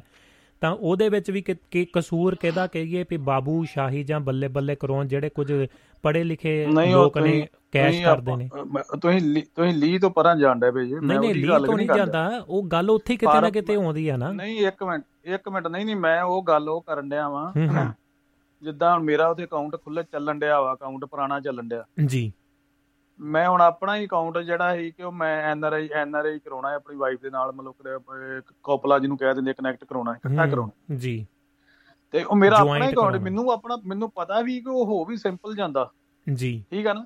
ਪਰ ਉਹਨਾਂ ਉਹਨਾਂ ਨੇ ਦੋ ਚਾਰ ਜਿੰਨੇ ਚਿਰ ਤੱਕ ਤੁਹਾਡੇ ਗੇੜੇ ਨਾ ਲਵਾਏ ਕਿ ਭਾਈ ਅੱਜ ਆਹ ਰਹਿ ਗਿਆ ਕੰਮ, ਜੇ ਤੁਸੀਂ ਕਹਿੰਦੇ ਕਿ ਨਹੀਂ ਨਹੀਂ ਭਾਈ ਤਾਂ ਮੇਰੇ ਸਾਹਮਣੇ ਭਾਈ ਸਾਹਿਬ ਉਹਨਾਂ ਨੇ ਕੰਪਿਊਟਰ ਬੰਦ ਕਰਕੇ ਜੀ, ਤੇ ਭਾਈ ਸਾਹਿਬ ਹੁਣੀ ਪਰਾਂ ਨਾ ਕੁਰਸੀ ਤੇ ਟੇਢੇ ਹੋ ਗਏ। ਮੈਂ ਮੈਂ ਰੌਲਾ ਪਾਇਆ ਉੱਤੇ, ਮੈਂ ਕਿਹਾ ਤੁਸੀਂ ਕੰਪਿਊਟਰ, ਮੈਂ ਕੰਪਿਊਟਰ ਤੇ ਕੁਝ ਵੀ ਨਹੀਂ ਹੋਇਆ, ਕੰਪਿਊਟਰ ਕੰਪਿਊਟਰ ਖਰਾਬ ਹੋਇਆ, ਕੰਪਿਊਟਰ ਖਰਾਬ ਹੋ ਗਿਆ, ਮੈਂ ਕੰਪਿਊਟਰ ਤੇ ਹੁਣ ਚੱਲਣਾ, ਇਹਦਾ ਕੀ ਖਰਾਬ ਹੋ ਗਿਆ, ਤੂੰ ਸ਼ਟ ਡਾਊਨ ਕੀਤਾ ਸਾਹਮਣੇ ਆ। ਤੇ ਉਹ ਦੋਵਾਂ ਮਿੰਟਾਂ ਬਾਅਦ ਜਦੋਂ ਰੌਲਾ ਰੌਲਾ ਪਿਆ ਉਹ ਚੱਲ ਵੀ ਪਿਆ। ਗੱਲ ਆ ਖਰਾਬ ਕਰਨ ਦੀ। ਹੁਣ ਜਦੋਂ ਅਸੀਂ ਬਾਹਰ ਆਏ ਹਾਂ ਜਦੋਂ ਅਸੀਂ ਬਾਹਰ ਆਏ ਹਾਂ ਮੈਨੂੰ ਪਤਾ ਮੈਂ ਅਸੀਂ ਕਿਸੇ ਦੀ ਮਦਦ ਲਈ ਨਹੀਂ ਫਾਰਮ ਭਰਨ ਦੀ, ਮੈਂ ਆਪ ਹੀ ਭਰੇ ਸਾਰੇ ਫਾਰਮ ਫੁਰਮ, ਆਪ ਹੀ ਅੰਬੈਸੀ ਜਾਂਦਾ ਰਿਹਾ ਵਾ, ਆਪ ਹੀ ਜੋ ਵੀ ਵੀਜ਼ੇ ਦਾ ਕੰਮ ਮੇਰਾ ਸਭ ਮੇਰੇ ਆਪਣੇ ਹੱਥੀਂ, ਕੋਈ ਏਜੰਟ ਨਹੀਂ ਲਿਆ, ਕੋਈ ਨਹੀਂ ਲਿਆ। ਇੱਥੋਂ ਤੱਕ ਕਿ ਮੈਂ ਇੰਟਰਵਿਊ ਆਪੇ ਆਪੇ ਕਲੀਅਰ ਕੀਤੀਆਂ, ਕਈ ਇੰਟਰਵਿਊ ਮੇਰੀਆਂ ਉਹਦਾ ਬੜੀਆਂ ਵੈੱਬ ਤੇ ਵੀ ਹੋਈਆਂ, ਸਦੀਆਂ ਕੈਮਰੇ ਤੇ ਸਦੀਆਂ ਡਾਇਰੈਕਟ ਵੀ ਹੋਈਆਂ, ਆਪ ਹੀ ਕੀਤੀਆਂ। ਜਿਹੜਾ ਹੁਣ ਜਿਹੜਾ ਟ੍ਰੈਂਡ ਚੱਲਣ ਡਿਆ ਨਾ, ਟ੍ਰੈਂਡ ਪਤਾ ਗੱਲ ਕੀ, ਇਹਦੇ ਪਿੱਛੇ ਗੱਲ ਕੀ, ਤੁਸੀਂ ਵੀ ਠੀਕ ਜੇ ਕਿ ਫਾਰਮ ਭਰਨ ਦੇ ਪੈਸੇ ਦਿੰਦੇ, ਪਤਾ ਕਿਉਂ ਦਿੰਦੇ ਆ? ਜਦੋਂ ਆਪ ਕਈ ਨਾ ਆਪਾਂ ਜਦੋਂ ਜਦੋਂ ਆਪਾਂ ਕਲਾਸ ਦੇ ਵਿੱਚ ਪੇਪਰ ਦਿੰਦੇ ਨੇ ਜੀ, ਠੀਕ ਹੈ ਨਾ, ਮੇਰੇ ਸਾਹਮਣੇ ਕੋਈ ਜਿਹੜਾ ਨਕਲ ਮਾਰਦਾ ਹੁੰਦਾ ਹੈ ਨਾ, ਤੇ ਮੈਂ ਪਿੱਛੇ ਬੈਠਾ ਮੈਨੂੰ ਆਉਂਦਾ ਵੀ ਹੁੰਦਾ, ਮੈਂ ਵੀ ਨਕਲ ਮਾਰਨੀ ਸ਼ੁਰੂ ਕਰ ਦੇਣਾ ਕਿ ਪਤਾ ਨੀ ਇਹ ਨਕਲ ਮਾਰ ਕੇ ਤੇ ਨੰਬਰ ਵੱਧ ਨਾ ਜਾਣ। ਮੈਨੂੰ ਤੇ ਆਉਂਦਾ ਸੀ, ਮੈਂ ਵੀ ਮੈਨੂੰ ਵੀ ਉਹਦੀ ਪਰਚੀ ਦੀ ਲੋੜ ਪੈਂਦੀ ਸੀ, ਮੈਂ ਵੀ ਕਹਿਣਾ ਨਾ ਨਾ ਆਉਂਦਾ ਕੋਈ ਗੱਲ ਨੀ, ਪਰਚੀ ਖੋਲ ਲੈਂਦੇ ਜੀ, ਮੈਨੂੰ ਆਉਂਦਾ ਵੀ ਹੁੰਦਾ, ਕੁਐਸਚਨ ਆਨਸਰ ਆਉਂਦਾ ਵੀ ਆ। ਏਦਾਂ ਇੱਥੇ ਹੁੰਦਾ, ਇੱਥੇ ਜਦੋਂ ਜਦੋਂ ਫਾਰਮ ਭਰਦੇ ਆ ਨਾ ਉਦੋਂ ਪਤਾ ਬੰਦਾ ਕੀ ਕਹਿੰਦਾ। ਹੁਣ ਜਿਹੜਾ ਚੱਲਣ ਡਿਆ ਟ੍ਰੈਂਡ, ਹੁਣ ਜਿਹੜਾ ਤੁਸੀਂ ਕਹਿਣ ਡੇ ਬਾਹਰ ਜਿਹੜੇ ਸਟੂਡੈਂਟ ਆਉਂਦੇ ਸਟੂਡੈਂਟ ਜਿਹੜੇ ਆਉਂਦੇ ਨਾ ਸੌ ਦੇ ਵਿੱਚ ਸਿਰਫ ਆਉਂਦੇ ਆ ਚਾਲੀ ਪਰਸੈਂਟ ਸੱਠ ਪਰਸੈਂਟ ਜਿਹੜੇ ਹੁੰਦੇ ਆ, ਚਾਲੀ ਪਰਸੈਂਟ ਉਹ ਹੁੰਦੇ ਆ ਜਿਹੜੇ ਆਂਦੇ ਕਿ ਇੱਥੋਂ ਅਸੀਂ ਪੜ੍ਹ ਕੇ Doaba radio, Doaba radio, Doaba radio, Doaba radio, Doaba radio ਕੰਮ ਉਹਨੂੰ ਅਸੀਂ ਕਰਦੇ ਕਰਦੇ ਸੱਤਰ ਹਜ਼ਾਰ ਪੂਰਾ ਦੇ ਹੀ ਦਿੰਦੇ, ਰਿਸ਼ਵਤ ਦੇਣੀ ਕਿ ਸਾਡਾ ਕੰਮ ਸੌਖਾ ਜੀ। ਹੁਣ ਤੁਸੀਂ ਹੁਣ ਹੁਣ ਤੁਸੀਂ ਜੇ ਤੁਹਾਨੂੰ ਜੇ ਪਟਵਾਰੀ ਨਾਲ ਕੰਮ ਪੈ ਗਿਆ ਜੀ, ਠੀਕ ਆ ਨਾ, ਤੇ ਜੇ ਪਟਵਾਰੀ ਤੋਂ ਗਾੜੀ ਤਹਿਸੀਲਦਾਰ ਦਾ, ਜੇ ਸਮਝ ਲਓ ਤਹਿਸੀਲਦਾਰ ਦਾ ਕੰਮ ਪੈ ਗਿਆ ਤੁਹਾਨੂੰ, ਤਹਿਸੀਲਦਾਰ ਦੇ ਸਾਈਨ ਕਰਾਉਣੇ ਕੋਹ ਕਰਾਉਣੇ ਜੀ, ਵਾਇਆ ਮੀਡੀਆ ਤੁਹਾਨੂੰ ਪਟਵਾਰੀ ਥਾਣੀ ਜਾਣਾ ਪੈਣਾ। ਤੁਸੀਂ ਪਹਿਲਾਂ ਤੇ ਪਟਵਾਰੀ ਤੱਕ ਜਾਣ ਜਾਣ ਲਈ ਤੁਸੀਂ ਬਾਹਰ ਜਿਹੜੇ ਜਿਹੜੇ ਬਾਹਰ ਬੈਠੇ ਨੇ, ਜਿਨ੍ਹਾਂ ਕੋਲ ਤੁਸੀਂ ਫਾਰਮ ਭਰਾਉਣਾ, ਜਿਹੜਾ ਸਟਾਂਪ ਭਰਾਉਣਾ ਜੀ, ਉਹਨਾਂ ਨੇ ਜਿਹੜੇ ਉਹ ਲੈ ਕੇ ਆਪਣੇ ਟਾਈਪ ਰਾਈਟਰ ਬੈਠੇ ਨੇ, ਪਹਿਲਾਂ ਉਹਨਾਂ ਤੁਹਾਡਾ ਟਾਈਪ ਉਹਨੂੰ ਟਾਈਪ ਕਰਨਾ ਜੀ, ਉਹਨਾਂ ਲੈਣਾ ਸੌ ਦੋ ਸੌ, ਫਿਰ ਉਹਨੇ ਕਹਿਣਾ ਕਿ ਪਟਵਾਰੀ ਵਾਲੇ ਪਟਵਾਰੀ ਵਾਸਤੇ ਵੀ ਉਹਨੇ ਕਹਿਣਾ ਪੰਜ ਸੌ ਹੋਰ ਦੇ, ਪਟਵਾਰੀ ਕੋਲ ਮੈਂ ਆਪੇ ਸਾਈਨ ਕਰਾ ਲਿਆ ਜੀ। ਪਟਵਾਰੀ ਕੋਲ ਸਾਈਨ ਕਰਾ ਕੇ ਪਟਵਾਰੀ ਨੇ ਕਹਿਣਾ ਬਈ, ਪਟਵਾਰੀ ਨੇ ਹੁਣ ਤਹਿਸੀਲਦਾਰ ਕੋਲ ਕਰਵਾਉਣੇ ਸਾਈਨ, ਉਹਨੇ ਉਹਨੇ ਉਹਨੇ ਵੀ ਗਾੜੀ ਵਾਇਆ, ਉਹਨੇ ਆਪਾਂ ਆਪ ਹੀ ਸੌਖਾ ਕੰਮ ਕਰਨ ਕਹਿੰਦੇ ਪਟਵਾਰੀ ਸਾਹਿਬ ਤਹਿਸੀਲਦਾਰ ਦੇ ਆਪੇ ਸਾਈਨ ਕਰਾ ਦਿਓ, ਆਪੇ ਕਰਾ ਦਿਓ ਕੰਮ, ਤੁਸੀਂ ਸਾਨੂੰ ਨਾ ਹੀ ਜਾਣਾ ਪਵੇ, ਦਰਸ਼ਨ ਨਾ ਹੀ ਕਰਨੇ ਪੈਣ। ਹੁਣ ਜਿਹੜੇ ਲਾਇਸੈਂਸ ਬਣਦੇ ਉਹ ਟਾਈਮ ਤੇ, ਜਿਹੜਾ ਮੈਂ ਵੀ ਲਾਇਸੈਂਸ ਬਣਾਇਆ, ਜਦੋਂ ਆਪਣਾ ਟਾਈਮ ਹੀ ਲਾਇਸੈਂਸ ਜਿਹਨੂੰ ਆਪਾਂ ਬਣਾਏ, ਹੁਣ ਫਿਰ ਵੀ ਥੋੜਾ ਉਹਦੇ ਵਿੱਚ ਇਹ ਤਬਦੀਲੀ ਆਈ ਹੈ ਲਾਇਸੈਂਸ ਦੇ ਵਿੱਚ। ਮੈਨੂੰ ਪਤਾ ਕਿ ਉਦੋਂ ਲਾਇਸੈਂਸ ਬਣਾਉਣ ਵਾਸਤੇ ਕੋਈ ਟਰਾਈ ਨਹੀਂ ਦਿੱਤੀ, ਕੱਖ ਨਹੀਂ ਦਿੱਤਾ, ਪੰਜ ਸੌ ਰੁਪਇਆ ਦਿੱਤਾ ਲਾਇਸੈਂਸ ਘਰ ਜੀ। ਗੱਲ ਕੀ ਸੀ, ਉਹ ਟਾਈਪ ਰਾਈਟਰ ਬਾਹਰ ਬੈਠੇ ਜਿਹੜੇ, ਲਾ ਲਓ ਕਿ ਜਿਹੜੇ ਆਮ ਬੰਦੇ ਬੈਠੇ ਹੁੰਦੇ ਆ, ਜਿਨ੍ਹਾਂ ਦੀ ਕੋਈ ਜੋਬ ਪੱਕੀ ਨਹੀਂ ਹੁੰਦੀ, ਕੱਚੇ ਬਾਹਰ ਲੈ ਕੇ ਬੈਠੇ ਨੇ, ਉਹਨਾਂ ਹੀ ਫਾਰਮ ਭਰ ਕੇ ਉਹਨਾਂ ਹੀ ਗਾੜੀ ਕਨੈਕਟ ਕੀਤਾ ਲਾਇਸੈਂਸ ਬਣਾਉਣ ਦਾ, ਉਹ ਆਪੇ ਕੰਮ ਬਾਹਰੇ ਬੈਠੇ ਕਰਾ ਦਿੰਦੇ ਜੀ। ਤੇ ਮੇਰੇ ਵਰਗੇ ਨੂੰ ਲੱਗਦਾ ਹੈ ਕਿ ਮੇਰਾ ਗੇੜਾ ਦੋ ਵੱਜ ਜਾਣ, ਆਹ ਲੈ ਯਾਰ ਪੰਜ ਸੌ, ਆਹ ਲੈ ਸੌ ਹੋਰ ਲੈ, ਮੇਰਾ ਆਪੇ ਕਰਾ ਦੀ, ਮੈਨੂੰ ਉਦੋਂ ਫੋਨ ਕਰੀ ਜਦੋਂ ਇਹ ਬਣ ਕੇ ਤਿਆਰ ਹੋ ਕੇ ਆਜੂ ਜੀ। ਉੱਥੇ ਵੀ ਅਸੀਂ ਕਰ ਲੈਂਦੇ ਹਾਂ, ਉੱਥੇ ਫਿਰ ਅਸੀਂ ਕਾਲੋ ਕਰ ਲੈਂਦੇ, ਪਤਾ ਕੀ ਕਹਿੰਦੇ ਆ ਉੱਥੇ ਆਪਾਂ, ਜਿਹਨੂੰ ਸਾਡੇ ਪਿੰਡੋਂ ਕੋਈ ਬੰਦਾ ਜਾਣ ਡਿਆ ਨਾ, ਬਾਬੇ ਬਗਾੜੇ ਸਾਹਿਬ ਜਾਂ ਜਲੰਧਰ ਜਾਂ ਅੰਮ੍ਰਿਤਸਰ, ਉਹਨੂੰ ਕਹਿ ਦਿੰਦੇ ਜੇ ਭਾਜੀ ਆਹ ਲੈ ਐਡਰੈਸ ਜੀ, ਔਰ ਕੋ ਫੜ ਲਿਆਈ ਤੂੰ। ਉੱਥੇ ਉੱਥੇ ਵੀ ਅਸੀਂ ਖੇਚਲ ਨਹੀਂ ਕਰਦੀ, ਔਰ ਕੋ ਲਾਇਸੈਂਸ ਬਣੇ ਨੂੰ ਲੈਣ ਜਾਣ ਦੀ, ਉਹ ਵੀ ਅਸੀਂ ਉੱਥੇ ਵੀ ਸਖਾਲਾ ਹੀ ਕੰਮ ਲੱਭਦੇ ਹਾਂ ਕਿ ਭਾਈ ਸਾਹਿਬ ਆਹ ਲਓ, ਆਹ ਤੂੰ ਯਾਰ ਮੈਂ ਤੈਨੂੰ ਚਾਹ ਪਾਣੀ ਪਿਆ ਦੂੰਗਾ, ਮੇਰਾ ਲਾਇਸੈਂਸ ਉੱਧਰੋਂ ਫੜ ਲਈ ਜੀ, ਇਹ ਕੰਮ ਹੁੰਦਾ। ਤੇ ਜਦੋਂ ਜਦੋਂ ਇੰਨੀਆਂ ਚੋਰ ਮੋਰੀਆਂ ਜਿਹੜੀਆਂ ਉਹਨਾਂ ਨੂੰ ਸਿਰਫ ਪਤਾ ਹੁੰਦੀਆਂ, ਜਦੋਂ ਉਹ ਪੈਸੇ ਠੱਗ ਠੱਗਦੇ ਤੁਹਾਡੇ ਕੋਲ। ਬਾਦਲ ਸਾਹਿਬ ਨੇ ਬਿਲਕੁਲ ਸਹੀ ਗੱਲ ਕਹੀ, ਬਾਦਲ ਸਾਹਿਬ ਨੇ ਜਦੋਂ ਮਾਨ ਸਾਹਿਬ ਬਣੇ ਆ ਨਾ, ਬਾਦਲ ਸਾਹਿਬ ਨੇ ਸਿੱਧਾ ਇਹ ਕਹਿਤਾ ਕਿ ਭਾਈ ਇਹ ਜੜ੍ਹਾਂ ਚ ਰਚ ਚੁੱਕੀ ਆ ਰਿਸ਼ਵਤ, ਇਹ ਬਾਹਰ ਨਹੀਂ ਨਿਕਲਦੀ ਜੀ। ਤੇ ਇਹ ਤੇ ਰਚੀ ਤੇ ਹੁਣ ਤੁਹਾਨੂੰ ਮੈਂ ਕਿੰਨੀ ਕਹਾਣੀ ਸੁਣਾਈ ਆ, ਕਿੱਥੋਂ ਕਿੱਥੋਂ ਤੁਰ ਕੇ ਕਹਾਣੀ ਸੁਣਾਈ, ਰਚੀ ਤੇ ਹੈਗੀ ਆ, ਰਚੀ ਏਦਾਂ ਵਾ, ਰਚੀ ਅਸੀਂ ਅਸੀਂ ਬਿਲਕੁਲ ਕੰਮ ਛੱਡ ਕੇ ਬੈਠੇ ਆ, ਠੀਕ ਆ ਨਾ ਜੀ। ਅਸੀਂ ਇੱਥੇ ਹੁਣ ਆਪਾਂ ਸਾਰਾ ਕੰਮ ਕਰਦੇ, ਹੁਣ ਅੱਜ ਮੈਂ ਫਿਰ ਆਪਣੇ ਘਰ ਦੀ ਗਰੋਸਰੀ ਮੈਂ ਲੈ ਗਿਆ, ਹੁਣ ਬੱਚਿਆਂ ਦੀ ਮੀਟਿੰਗ ਮੈਂ ਤੁਹਾਨੂੰ ਦੱਸਿਆ ਉੱਥੇ ਜਾਣਾ, ਮੈਂ ਆਪਣੀ ਵੱਡੀ ਬੇਟੀ ਉੱਥੇ ਮੀਟਿੰਗ ਦੇ ਅਸੀਂ ਦੋਵੇਂ ਜਾਈ ਦੋਵੇਂ ਜਾਈ ਹੋ ਕੇ ਆਏ, ਮੇਰੀ ਵਾਈਫ ਤੇ ਮੈਂ। ਉੱਥੇ ਚੱਕਰੇ ਆ ਕੇ ਜੇ ਤੁਸੀਂ ਘਰੋਂ ਜੇ ਕਹਿੰਦੇ ਕਹਿੰਦੇ ਨਾ ਭਾਈ ਸਮਾਨ ਲਿਆਉਣਾ, ਉਹ ਵੀ ਤੁਸੀਂ ਕਹਿੰਦੇ ਗੁਆਂਢੀ ਲਿਆ ਦੇ ਭਾਈ, ਤੂੰ ਰਹੀਏ ਜਾਂਦਾ ਯਾਰਾ ਫੜੋ ਭਰਤੀ ਭਾਜੀ ਆਹ ਮੇਰਾ ਸੌਦਾ ਲਿਆ ਦਿਓ ਜੀ। ਤੇ ਸੌਦੇ ਦੇ ਸੌਦੇ ਦੇ ਕੀ ਗਾੜੀ, ਸੌਦੇ ਦਾ ਸੌਦਾ ਲਿਆਉਣ ਦੇ ਤੁਹਾਨੂੰ ਕੀ ਨੁਕਸਾਨ ਹੁੰਦਾ, ਤੁਹਾਨੂੰ ਪੈਸੇ ਦਾ ਨੁਕਸਾਨ ਹੁੰਦਾ।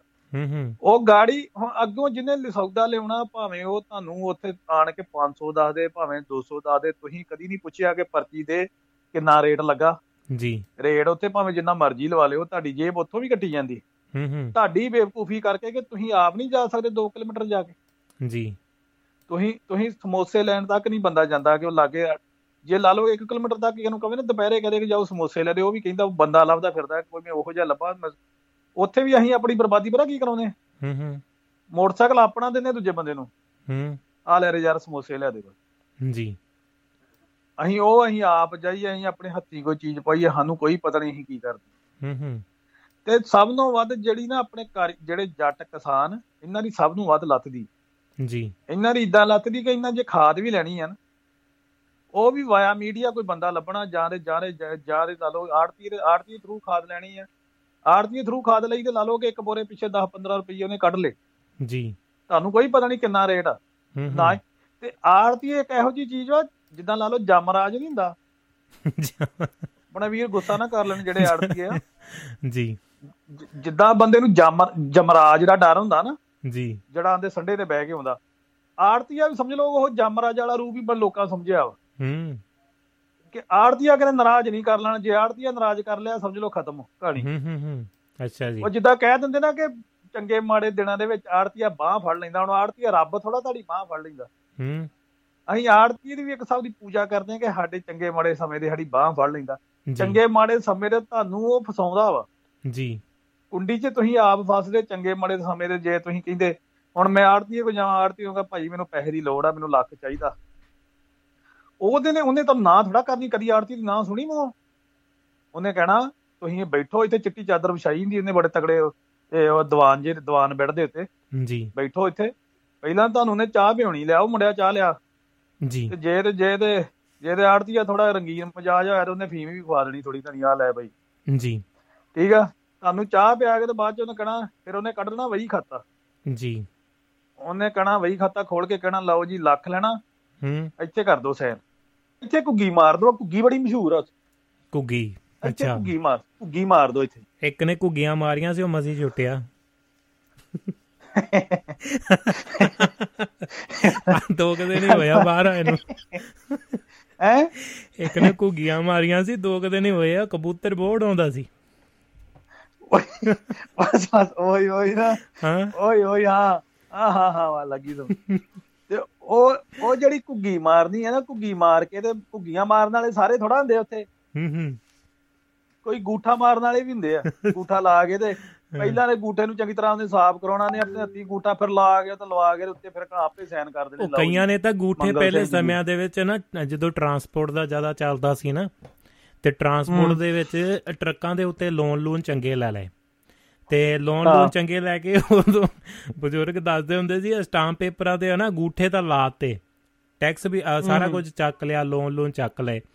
ਤਾਂ ਉਸ ਤੋਂ ਬਾਅਦ ਕਈਆਂ ਨੇ ਤਾਂ ਇੱਦਾਂ ਹੀ ਕੀਤਾ ਵੀ ਸਾਨੂੰ ਜਿਹੜਾ ਕਰਜ਼ਾ ਜਿਹੜਾ ਵਾਪਸ ਨਾ ਦੇਣਾ ਪਵੇ, ਮੁੜ ਕੇ ਗੂਠੇ ਹੀ ਲਾ ਲਏ, ਆਪਣੇ ਗੂਠੇ ਲਾ ਲਏ ਨਾਲੋਂ ਵੱਢ ਲਏ ਮਤਲਬ।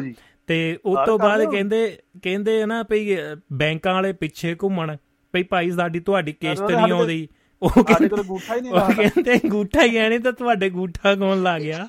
ਸਾਡੇ ਕੋਲ ਗੂਠਾ ਹੀ ਨੀ ਹੈਗਾ। ਨਹੀਂ ਗੱਲ ਵਾਕਿਆ ਸਹੀ ਹੈ। ਉਹ ਚਲੋ ਸਿਆਣਾ ਪਿਆਣਾ ਬੰਦਾ ਚਲੋ ਏਦਾਂ ਮਾਰਾ ਕਿਸੇ ਨਾਲ ਕੋਈ ਵੀ ਨਾ ਕਰੇ, ਇਹ ਵੀ ਬੇਵਕੂਫੀ ਬਣਾਂਗੀ ਕੱਟ ਲੈਣਾ, ਪਰ ਫਿਰ ਵੀ ਸਕੀਮ ਸਕੀਮ ਲਾ ਲਈ ਕਿ ਨਹੀਂ।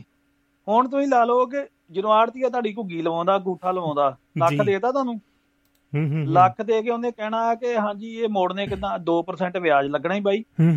ਤੇ ਕਈ ਕਈ ਪਤਾ ਕਿੱਦਾਂ ਫਸ ਜਾਂਦੇ ਆ ਜੀ, ਭਾਜੀ ਤੁਸੀਂ ਏਦਾਂ ਕਰੋ ਅਸੀਂ ਤੁਹਾਡੇ ਸਾਰੀ ਫਸਲ ਸੁੱਟ ਦਾਂਗੇ।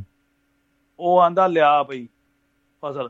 ਤੇ ਇੱਕ ਇੱਕ ਇੱਕ ਇੱਕ ਹੋਰ ਹੀ ਬੜੇ ਬੜੀ ਚਲਾਕੀ ਹੁੰਦੀ ਕਿ ਉਹ ਅਗਲੇ ਉਹਨੇ ਉਹਨੂੰ ਕਹਿ ਦੇਣਾ ਮੈਂ ਤੈਨੂੰ ਲੱਖ ਦਿੱਤਾ ਹੀ, ਉਹ ਜਿਹੜੇ ਤੇਰੇ ਲਾਗੇ ਦਸਾਂ ਕਿੱਲਿਆਂ ਦੀ ਜਿਹੜੀ ਕਣਕ ਦੂਜੇ ਆੜਤੀ ਦੀ ਜਾਂਦੀ ਉਹ ਵੀ ਲਿਆ ਦੇ, ਮੈਂ ਤੈਨੂੰ ਮੈਂ ਹੋਰ ਦੋ ਲੱਖ ਚੁਕਾ ਦੂੰਗਾ ਤੈਨੂੰ, ਉਹਦੀ ਵੀ ਲਿਆ ਦੇ। ਉਹਦੇ ਨਾਲ ਇੱਕ ਕੁੰਡੀ ਹੋਰ ਫਸਾ ਕੇ ਲੈ ਆਉਂਦਾ ਜੀ। ਉਹ ਕਈ ਨਾ ਉਹ ਲਾ ਲਓਗੇ ਇੱਕ ਇੱਕ ਕੁੰਡੀ ਕੁੰਡੀ ਨਾਲ ਦੋ ਮੱਛੀਆਂ ਆ ਜਾਂਦੀਆਂ। ਤੇ ਗੱਲ ਕੀ ਮਜਬੂਰੀ ਵਿੱਚੇ ਕੀ ਨਿਕਲਦਾ, ਮਜਬੂਰੀ ਮਜਬੂਰੀ ਨੂੰ ਫਿਰ ਕੈਸ਼ ਕਰਦੇ ਉਹ। ਚੱਕਰ ਇਹ ਆ ਨਾ, ਪਤਾ ਗੱਲ ਕੀ ਵੀਰ, ਕਿਸਾਨ ਉਹ ਹੀ ਬਚਦਾ ਵਾ ਜਿਹਨੂੰ ਹੋਰ ਬੰਨਿਓ ਵੀ ਇਨਕਮ ਆਉਂਦੀ ਆ। ਹੁਣ ਲਾ ਲਓ ਕਿ ਸਾਡੀ ਅਸੀਂ ਜੱਟ ਵਾ, ਸਾਡੀ ਖੇਤੀਬਾੜੀ ਆ, ਸਾਨੂੰ ਅਸੀਂ ਸਾਡੀ ਸਾਡੀ ਫਸਲ ਤਾਂ ਬਚਦੀ ਸੀ ਕਿ ਸਾਡੇ ਮੰਮੀ ਡੈਡੀ, ਮੇਰੇ ਦੋਵੇਂ ਮੰਮੀ ਡੈਡੀ ਗੌਰਮੈਂਟ ਟੀਚਰ ਹੀ, ਸਾਡਾ ਜਿਹੜਾ ਖਾਦਾ ਖੁਦਾ ਦਾ ਖਰਚਾ ਇੱਕ ਇੱਕ ਸਾਨੂੰ ਇਨਕਮ ਜਿਹੜੀ ਆ ਸਾਨੂੰ ਉਹਦੇ ਵਿੱਚ ਉਹ ਉਹ ਕੱਢ ਦਿੰਦੀ ਆ, ਸਾਨੂੰ ਪੂਰੀ ਫਸਲ ਬਚ ਗਈ ਸਮਝ ਲਓ। ਉਹ ਬਚ ਜਿੰਨੇ ਨੇ ਜਿੰਨੇ ਜਿੰਨੇ ਤੇ ਦਿਨ ਰਾਤ ਉੱਥੋਂ ਹੀ ਖਾਣਾ ਨਾ ਜੀ, ਉੱਥੇ ਹੀ ਦੇਣੇ ਪੜਾਉਣੇ ਆ, ਉੱਥੇ ਕਰਨੇ, ਉਹਨਾਂ ਦੀਆਂ ਮਜਬੂਰੀਆਂ ਇਹ ਹੁੰਦੀਆਂ ਕਿ ਉਹਨਾਂ ਨੂੰ ਵਿਚਾਰਿਆਂ ਨੂੰ ਕੋਈ ਪੈਸੇ ਪੜ੍ਹਨੇ ਹੀ ਪੈਂਦੇ। ਫਸਲ ਮਾੜੀ ਹੋ ਗਈ, ਫਸਲ ਮਾੜੀ ਹੋ ਗਈ, ਜੇ ਕਿਸੇ ਧੀ ਭੈਣ ਦਾ ਵਿਆਹ ਕਰਨਾ ਵਾ ਉਹਦੇ ਵਾਸਤੇ ਵੀ ਆੜਤੀ ਆ ਜੀ। ਉਹ ਕਿ ਜਮਰਾਜ ਵਾਲਾ ਕੰਮ ਹੋ ਜਾਏਗਾ, ਆੜਤੀਆਂ ਨਾਰਾਜ਼ ਨਹੀਂ ਕਰਨਾ, ਆੜਤੀਆਂ ਨਾਰਾਜ਼ ਕਰ ਲਿਆ ਸਾਰੇ ਕੰਮ ਕਰਨੇ। ਜਮਰਾਜ ਨਾਰਾਜ਼ ਨਹੀਂ, ਜਮ ਤੋਂ ਵੱਧ ਜਾਂਦਾ ਵੀ ਉਹ ਚਮਰਾਜ ਚਮ ਜੂਆ ਵੜ ਜਾਂਦੀ ਨਹੀਂ, ਉਹ ਤੇ ਫਿਰ ਚਮਰਾਜ ਆ ਨਾ, ਫਿਰ ਉਹ ਚਮ ਪੂਰਾ ਲਾਉਂਦਾ। ਹੂੰ ਬਿਲਕੁਲ। ਇਹ ਆਪਾਂ ਅੱਗੇ ਵਧਾਉਂਦੇ ਹਾਂ ਗੱਲ। ਯਾਦਵਿੰਦਰ ਕੁਝ ਸੁਨੇਹੇ ਆਏ ਨੇ ਤੇ ਖੇੜਾ ਸਾਹਿਬ ਨਾਲ ਜੁੜੇ ਨੇ। ਪਹਿਲਾਂ ਇੰਟਰਨੈਟ ਦੀ ਪ੍ਰੋਬਲਮ ਵੀ ਨਾਲ ਦੀ ਨਾਲ ਸੂਚਨਾ ਸਾਂਝੀ ਕਰ ਲਈ ਹੈ ਕਿ ਫੇਸਬੁੱਕ ਦੇ ਉੱਤੇ ਇਸ ਵਕਤ ਸਾਰਾ ਕੁਝ ਦਰੁਸਤ ਚੱਲ ਰਿਹਾ ਜੀ ਪ੍ਰੋਗਰਾਮ, ਤੇ ਦੁਬਾਰਾ ਬੈਕ ਆਪਾਂ ਉਸੇ ਤਰ੍ਹਾਂ ਲਾਈਨ ਦੇ ਉੱਤੇ ਚੜ੍ਹ ਚੁੱਕੇ ਹਾਂ ਪਟੜੀ ਤੇ। ਤੇ ਮੱਖਣ ਪੁਰੇਵਾਲ ਸਾਹਿਬ ਸਤਿ ਸ਼੍ਰੀ ਅਕਾਲ ਭੇਜ ਰਹੇ ਨੇ। ਇਸੇ ਤਰ੍ਹਾਂ ਸਿਕੰਦਰ ਸਿੰਘ ਔਜਲਾ ਸਾਹਿਬ ਕਿਹਾ ਬੋਲ ਗੀਤ ਦੇ ਕਹੇ ਸੀ ਮੈਂ ਹਾਏ ਹਾਏ ਕਰੀਦਾ, ਕਹਿੰਦੇ ਤੁਸੀਂ ਜਵਾਬ ਨਹੀਂ ਦਿੰਦੇ, ਤੇ ਹਾਏ ਹਾਏ ਕਾਹਤੋਂ ਕਰਨਾ ਬਾਈ ਜੀ, ਵੱਡੇ ਬਾਈ ਜੀ ਆ ਜਾਓ ਤੇ ਦੋ ਚਾਰ ਗੱਲਾਂ ਸੁਣਾ ਜਾਓ ਨਾਲ, ਤੁਹਾਡੇ ਸਮਿਆਂ ਦੀਆਂ ਗੱਲਾਂ ਕਰ ਰਹੇ ਆ, ਕੁਝ ਨਾ ਕੁਝ ਰਾਜ ਹੀ ਖੋਲ੍ਹ ਜਾਓ ਆ ਕੇ। ਤੇ ਕਹਿੰਦੇ ਮੱਖਣਪੁਰੇ ਵਾਲ ਸਾਹਿਬ ਸਤਿ ਸ਼੍ਰੀ ਅਕਾਲ। ਹਰਵਿੰਦਰ ਜੌਲ ਭੈਣ ਜੀ ਕਹਿ ਰਹੇ ਨੇ ਮੈਂ ਫੇਸਬੁੱਕ 'ਤੇ ਪ੍ਰੋਗਰਾਮ ਸ਼ੁਰੂ ਤੋਂ ਸੁਣ ਰਹੀ ਹਾਂ, ਪਰ ਮੈਨੂੰ ਹੁਣ ਪਤਾ ਲੱਗਿਆ ਕਿ ਤੁਹਾਡੀ ਫੋਟੋ ਵੀ ਦੇਖ ਸਕਦੇ ਹਾਂ, ਬਹੁਤ ਵਧੀਆ ਹੈ ਜੀ। ਲਾਈਵ ਜਿਹੜੀ ਤਸਵੀਰ ਮੂਰਤ ਜਿਹੜੀ ਸਾਹਮਣੇ ਬੈਠੀ ਹੈ ਜੀ, ਤੇ ਯਾਦਵਿੰਦਰ ਹੁਣੀ ਆਪਾਂ ਪਾਉਜ਼ ਕੀਤੇ ਹੋਏ ਨੇ, ਖੜੇ ਕੀਤੇ ਨੇ ਨਾਲ, ਤੇ ਮੈਂ ਥੋੜਾ ਜਿਹਾ ਉਹਨਾਂ ਵੱਲੋਂ ਵੀ ਹਿਲ ਜੁਲ ਕਰ ਰਿਹਾ। ਤੇ ਸਿਕੰਦਰ ਸਿੰਘ ਔਜਲਾ ਸਾਹਿਬ ਕਹਿ ਰਹੇ ਨੇ ਜੀ ਸਾਰਾ ਕੁਝ ਹੀ ਰੁਕ ਗਿਆ ਵੀਰ। ਬਿਲਕੁਲ ਜੀ, ਇੰਟਰਨੈਟ ਦੀ ਪ੍ਰੋਬਲਮ ਆਈ ਸੀ ਥੋੜਾ ਜਿਹਾ, ਇੱਥੇ ਮੌਸਮ ਦੀ ਖਰਾਬੀ ਕਾਰਨ ਥੋੜਾ ਜਿਹਾ ਇਸ ਤਰ੍ਹਾਂ ਦਾ ਮਾਹੌਲ ਬਣਿਆ ਹੋਇਆ ਹੈ ਥੋੜਾ ਜਿਹਾ। ਧੰਨਵਾਦ ਜੀ ਤੁਹਾਨੂੰ, ਤੁਸੀਂ ਅਪਡੇਟ ਕੀਤਾ। ਤੇ ਬਿਲਕੁਲ ਮੈਂ ਵੀ ਨੋਟ ਕਰ ਲਿਆ ਸੀ, ਤੇ ਕੁਝ ਪਲ ਦੇ ਰਹੀ ਹੈ ਇੱਕ ਅੱਧੇ ਮਿੰਟ ਲਈ ਜਿਹੜਾ ਪ੍ਰੋਗਰਾਮ ਵਿੱਚ ਰੁਕਿਆ ਹੈ ਜੀ, ਤੇ ਦਰੁਸਤ ਇਸੇ ਤਰ੍ਹਾਂ ਬਰਕਰਾਰ ਲਾਈਨ ਦੇ ਉੱਤੇ ਚੜੇ ਹੋਏ ਆਪਾਂ ਹੁਣ। ਹਰਵਿੰਦਰ ਜੌਲ ਭੈਣ ਜੀ ਕਹਿ ਰਹੇ ਨੇ ਜੀ ਸਤਿ ਸ਼੍ਰੀ ਅਕਾਲ, ਤੇ ਔਜਲਾ ਸਾਹਿਬ ਨੂੰ ਵੀ ਕਹਿ ਰਹੇ ਨੇ। ਤੇ ਔਜਲਾ ਸਾਹਿਬ ਕਹਿ ਰਹੇ ਨੇ ਹਰਵਿੰਦਰ ਜੌਲ ਭੈਣ ਜੀ ਲੱਗਦਾ ਇੰਟਰਨੈਟ ਦਾ ਕਨੈਕਸ਼ਨ ਪਟਿਆਲੇ ਤੋਂ ਹੈ ਜੀ, ਮਾਹੌਲ ਥੋੜ੍ਹਾ ਜਿਹਾ ਪਟਿਆਲੇ ਵਾਲਾ ਹੀ ਬਣਿਆ ਜੀ, ਤੇ ਧੰਨਵਾਦ। ਤੇ ਦੋਸਤੋ ਲਓ ਜੀ, ਖੇੜਾ ਸਾਹਿਬ ਦੀ ਗੱਲਬਾਤ ਸੁਣ ਕੇ ਫਿਰ ਆਪਾਂ ਨਾਲ ਦੀ ਨਾਲ ਅੱਗੇ ਗੱਲ ਤੋਰਦੇ ਹਾਂ। ਖੇੜਾ ਸਾਹਿਬ ਜੀ ਆਨੂੰ ਜੀ, ਨਿੱਘਾ ਸਵਾਗਤ ਹੈ, ਸਤਿ ਸ਼੍ਰੀ ਅਕਾਲ ਜੀ, ਕੀ ਹਾਲ ਚਾਲ ਨੇ ਭਾਜੀ? ਸਤਿ ਸ਼੍ਰੀ ਅਕਾਲ ਜੀ। ਸਤਿ ਸ਼੍ਰੀ ਅਕਾਲ ਜੀ, ਜੀ ਆਨੂੰ ਜੀ। ਸੁਣਾਓ, ਮੇਰਾ ਅੱਜ ਸੁਪਨਾ ਪੂਰਾ ਹੋ ਗਿਆ। ਕਿਹੜਾ? ਆ ਯਾਦਵਿੰਦਰ ਵੀ ਨਾਲ ਹੀ ਨੇ ਜੀ। ਕਿਹਾ ਸੀਗਾ ਮੈਂ ਕਿਹਾ ਤੁਸੀਂ ਦੁਆਬਾ ਰੇਡੀਓ ਨੂੰ ਨਾ ਤੁਸੀਂ ਨਾਲ ਦੇਖਿਆ ਵੀ ਕਰੋ। ਦੇਖਿਆ ਮੈਂ ਥੋੜੀ ਕਰਨਾ ਜੀ, ਤੁਸੀਂ ਦੇਖਦੇ ਹੋ ਜੀ, ਮੈਂ ਤਾਂ ਰੋਜ਼ ਦੇਖਦਾ ਸੀ। ਡੇਢ ਦੋ ਸਾਲ ਪਹਿਲਾਂ ਬੋਲਿਆ ਸੀਗਾ ਮੈਂ। ਕਿਆ ਬਾਤ ਹੈ, ਧੰਨਵਾਦ ਜੀ, ਤੁਹਾਡੀਆਂ ਦੁਆਵਾਂ ਨੇ ਤੇ ਅਸੀਸਾਂ ਨੇ, ਅਸ਼ੀਰਵਾਦ ਨੇ, ਤੁਹਾਡਾ ਸਹਾਰਾ ਆ। ਮੋਢੇ ਦੇ ਨਾਲ ਮੋਢਾ ਲਾ ਕੇ ਤੁਸੀਂ ਬਰਕਰਾਰ ਉਸੇ ਤਰ੍ਹਾਂ ਹੌਲੀ ਹੌਲੀ ਆਪਾਂ ਅੱਗੇ ਚੱਲਾਂਗੇ ਜੀ। ਜੀ ਆਪਣੇ ਨਾਲ ਯਾਦਵਿੰਦਰ ਹੁਣੀ ਵੀ ਨਾਲ ਹੀ ਨੇ ਜੀ। ਆਪਾਂ ਜੀ ਸਤਿ ਸ੍ਰੀ ਅਕਾਲ ਦੋਨਾਂ ਨੂੰ। ਸਤਿ ਸ੍ਰੀ ਅਕਾਲ ਜੀ। ਸਤਿ ਸ੍ਰੀ ਅਕਾਲ ਜੀ। ਹਾਂਜੀ ਹਾਂਜੀ, ਸਤਿ ਸ੍ਰੀ ਅਕਾਲ ਜੀ ਖੇੜਾ ਸਾਹਿਬ, ਸਤਿ ਸ੍ਰੀ ਅਕਾਲ ਜੀ। ਭਾਜੀ ਅੱਜ ਤੁਸੀਂ ਨਾ ਮਤਲਬ ਬੜੀ ਤਗੜੀ ਬਿਮਾਰੀ ਬਾਰੇ ਗੱਲਾਂ ਕਰ ਰਹੇ ਹੋ ਜੀ। ਅੱਛਾ ਜੀ, ਅੱਜ ਮੂਡ ਹੀ ਕੁਝ ਇਸ ਤਰ੍ਹਾਂ ਦਾ ਹੈ ਜੀ, ਸ਼ੁਰੂਆਤ ਤੋਂ ਹੀ। ਹੋ ਨਹੀਂ ਸਕਦਾ ਹੈ ਨਾ ਜੀ ਕਿ ਰਿਸ਼ਵਤ ਦਿੱਤੇ ਬਿਨਾਂ ਕੰਮ ਨਹੀਂ ਹੋ ਸਕਦਾ। ਹੋ ਸਕਦੇ ਆ ਭਾਜੀ, ਹੂੰ ਹੋ ਸਕਦੇ ਹੈ ਨਾ ਜੀ। ਮੈਂ ਮਤਲਬ ਮੈਂ ਬਹੁਤ ਸਾਰੇ ਕੰਮ ਕਰਵਾਏ ਆਪਣੀ ਸਰਕਾਰੀ ਨੌਕਰੀ 'ਚ ਰਹਿੰਦੇ ਹੋਏ ਜੀ। ਜੀ ਭਾਜੀ ਇੱਕ ਆਰਡਰ ਆਇਆ ਸੀਗਾ ਸਰਕਾਰ ਦਾ ਕਿ ਪੰਦਰਾਂ ਸਾਲ ਤੋਂ ਪੁਰਾਣੀ ਜਿਤਨੀ ਜਿੰਨੀ ਵੀ ਫਾਈਲਾਂ ਹੈ ਨਾ ਉਹ ਸਾਰੀ ਤੁਸੀਂ ਡਿਸਟਰੋਏ ਕਰ ਦਿਓ ਉਹਨੂੰ ਕੰਪਿਊਟਰ ਤੇ ਚੜਾ ਕੇ ਜੀ। ਅੱਛਾ ਜੀ, ਹੈ ਨਾ, ਜਿਹੜਾ ਨਦੀਆਂ ਦਾ ਜਿਹੜਾ ਸਾਡਾ ਸੀ ਜਿੱਥੇ ਇੱਥੇ ਸਟੱਡੀ ਕੀਤੀ ਸੀਗੀ ਜੀ, ਹੈ ਨਾ। ਮੈਂ ਇੱਕ ਏਦਾਂ ਦੀ ਫਾਈਲ ਲੱਭੀ ਸੀ ਜਿਹੜੀ ਸਾਡੇ ਆਫਿਸ ਦੀ ਬਿਲਡਿੰਗ ਦੀ ਸੀਗੀ ਫਾਈਲ, ਜਿਹੜੀ ਅਸੀਂ ਡੀਡੀਓ ਤੋਂ ਖਰੀਦਿਆ ਸੀਗਾ ਜੀ। ਅੱਛਾ ਜੀ। ਭਾਜੀ ਉਹਦੀ ਰਜਿਸਟਰੀ ਨਹੀਂ ਹੋਈ ਸੀਗੀ ਸਾਡੇ ਨਾਂ ਤੇ, ਸਿਰਫ ਜਦੋਂ ਸਾਡੇ ਨਾ ਡੈਪੂਟੇਸ਼ਨ ਤੇ ਆਏ ਸੀਗੇ ਬੰਦੇ, ਡੈਪੂਟੇਸ਼ਨ ਵਾਲੇ ਵਾਪਸ ਚਲੇ ਗਏ, ਉਹ ਕੰਮ ਉੱਥੇ ਦਾ ਉੱਥੇ ਰਹਿ ਗਿਆ। ਕਿਸੇ ਨੇ ਪੰਦਰਾਂ ਸਾਲ ਤੋਂ ਵੀਹ ਸਾਲ ਤੋਂ ਬਾਅਦ ਕਿਸੇ ਨੇ ਕਿਸੇ ਨੇ ਪਰਸਿਊ ਨਹੀਂ ਕੀਤਾ ਸੀਗਾ ਜੀ। ਉਹ ਫਾਈਲ ਜਿਹੜੀ ਸੀਗੀ ਨਾ ਮੈਂ ਕੱਢ ਕੇ ਮਤਲਬ ਆਪਣੇ ਅਫਸਰ ਨੂੰ ਦਿੱਤੀ। ਉਹ ਵੀ ਹੈਰਾਨ ਹੋ ਗਿਆ ਕਿ ਅਸੀਂ ਇੰਨੇ ਚਿਰ ਏਦਾਂ ਹੀ ਬੈਠੇ ਰਹੇ ਅਸੀਂ ਬਿਲਡਿੰਗ ਦੇ ਵਿੱਚ ਜੀ। ਹੂੰ ਹੂੰ। ਤੇ ਡੀਡੀਓ ਤੋਂ ਕੰਮ ਕਰਵਾਇਆ ਮੈਂ ਬਿਨਾਂ ਰਿਸ਼ਵਤ ਤੋਂ ਜੀ। ਕੀ ਬਾਤ ਹੈ ਜੀ, ਹੈ ਨਾ। ਅਸੀਂ ਜਿੱਥੇ ਵੀ, ਮੈਂ ਜ਼ਿਆਦਾਤਰ ਪਬਲਿਕ ਡੀਲਿੰਗ ਕਰਦਾ ਸੀਗਾ ਜੀ। ਹੂੰ ਹੂੰ। ਹੈ ਨਾ, ਮੈਂ ਜਿੱਥੇ ਵੀ ਜਾਂਦਾ ਸੀ ਜਿਸ ਅਫਸਰ ਕੋਲ ਜਾ ਕੇ ਬਹਿ ਜਾਂਦਾ ਸੀਗਾ ਨਾ, ਕੰਮ ਕਰਵਾ ਕੇ ਉੱਠਦਾ ਸੀਗਾ, ਨਹੀਂ ਤਾਂ ਉਹਦੇ ਵੀਹ ਕੰਮ ਖਰਾਬ ਹੁੰਦੇ ਸੀਗੇ ਜੀ। ਵਾਹ ਜੀ ਵਾਹ ਖੇੜਾ ਸਾਹਿਬ। ਕਿਉਂਕਿ ਮੈਂ ਸਵੇਰੇ ਨੌ ਵਜੇ ਤੋਂ ਲੈ ਕੇ ਪੰਜ ਵਜੇ ਤੱਕ ਬੈਠਾ ਰਹਿੰਦਾ ਸੀਗਾ, ਹੈ ਨਾ ਜੀ, ਹੈ ਨਾ। ਤੇ ਉਹ ਸਾਰੇ ਕੰਮ ਮਤਲਬ ਬਹੁਤ ਸਾਰੇ ਕੰਮ ਏਦਾਂ ਦੇ ਆ, ਅਗਰ ਅਸੀਂ ਅਸੀਂ ਰੂਟੀਨ ਦੇ ਵਿੱਚ ਛੱਡੀਏ, ਅਗਰ ਅਸੀਂ ਮਤਲਬ ਥੋੜਾ ਹੌਸਲਾ ਰੱਖੀਏ, ਅਗਰ ਥੋੜਾ ਸਬਰ ਰੱਖੀਏ ਤਾਂ ਹੋ ਜਾਂਦੇ ਆ ਕੰਮ ਜੀ। ਜੀ ਸਹੀ ਸਹੀ। ਇੱਕ ਘਰ ਤਾਂ ਡੈਮ ਵੀ ਛੱਡ ਦਿੰਦੀ ਆ ਨਾ ਜੀ, ਜਲਦਬਾਜ਼ੀ ਦੇ ਵਿੱਚ ਹੈ ਨਾ, ਮੇਰਾ ਕੰਮ ਪਹਿਲਾਂ ਹੋ ਜਾਵੇ ਚੱਕਰ ਇਹ ਆ ਨਾ। ਉਹ ਕੰਮ ਕਰਾਉਣ ਦਾ ਹੁਣ ਜਿਹੜਾ ਸਭ ਤੁਸੀਂ ਤੇ ਕੰਮ ਕਢਾ ਲਿਆ, ਮਤਲਬ ਕਿ ਤੁਹਾਡੇ ਕੋਲ ਕਢਾਉਣਾ ਆਉਂਦਾ, ਕਈ ਜਿਹੜੇ ਉਹ ਕਈਆਂ ਨਹੀਂ ਕਢਾਉਣਾ ਆਉਂਦਾ ਉਹ ਫਿਰ ਫਸ ਜਾਂਦੇ। ਹੂੰ ਹੂੰ। ਹਾਂਜੀ ਹਾਂਜੀ ਭਾਜੀ, ਉਹੀ ਕਿਹਾ ਨਾ।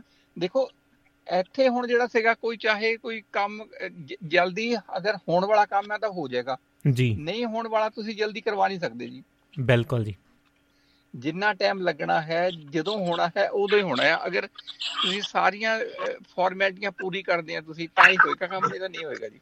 ਬਿਲਕੁਲ ਜੀ, ਹੈ ਨਾ। ਤੇ ਭਾਜੀ ਇਹ ਤਾਂ ਫਿਰ ਹੈ ਨਾ, ਸਾਨੂੰ ਅਗਰ ਹਰ ਬੰਦਾ ਇੰਡੀਵਿਜੂਅਲੀ ਅਗਰ ਫੈਸਲਾ ਕਰ ਲੈ ਕਿ ਕਿਸੇ ਨੂੰ ਨਹੀਂ ਰਿਸ਼ਵਤ ਦੇਣੀ, ਕਿ ਅਸੀਂ ਜਿਹੜਾ ਕੰਮ ਹੈਗਾ ਆ ਉਹ ਹੁੰਦਾ ਹੋਵੇ ਨਾ ਹੁੰਦਾ ਨਾ ਹੋਵੇ, ਹੋ ਜਾਏਗਾ ਅੱਜ ਹੋ ਜਾਏਗਾ। ਹੁਣ ਤਾਂ ਜਿੱਦਾਂ ਹੁਣ ਲੋਕੀ ਕੰਪਿਊਟਰ ਤੇ ਵੀ ਪਰਸਿਊ ਕਰਨ ਲੱਗ ਪਏ ਆ, ਹੈ ਨਾ। ਤੁਹਾਡੀ ਸ਼ਿਕਾਇਤ ਆ, ਤੁਹਾਡਾ ਕੰਮ, ਹਾਂ ਤੁਹਾਡੀ ਅਰਜੀ ਦਾ ਅਰਜੀ ਦੀ ਡੇਟ ਹੈ, ਹੈ ਨਾ ਜੀ। ਮੈਂ ਤਾਂ ਮੈਂ ਤਾਂ ਪਟਵਾਰੀਆਂ ਤੋਂ ਕੰਮ ਵੀ ਬਿਨਾਂ ਬਿਨਾਂ ਕੋਈ ਰਿਸ਼ਵਤ ਦਿੱਤੇ ਕੰਮ ਕਰਾਇਆ ਸਾਰਾ ਜੀ। ਹੂੰ ਹੂੰ, ਬਿਲਕੁਲ, ਹੈ ਨਾ। ਤੇ ਭਾਜੀ ਬਸ ਇਹ ਤਾਂ ਇਹੀ ਹੈ ਗੱਲ ਕਿ ਫੈਸਲਾ ਕਰਨਾ ਚਾਹੀਦਾ ਹਰ ਆਦਮੀ ਨੂੰ ਜੀ। ਜੀ ਜੀ ਬਿਲਕੁਲ ਜੀ, ਬਿਲਕੁਲ, ਹੈ ਨਾ। ਬਾਕੀ ਇਹ ਹੈ ਕਿ ਉਹਦੇ ਉਹਦੇ ਬਾਰੇ ਸਿੱਖਿਅਤ ਵੀ ਹੋਣਾ ਚਾਹੀਦਾ।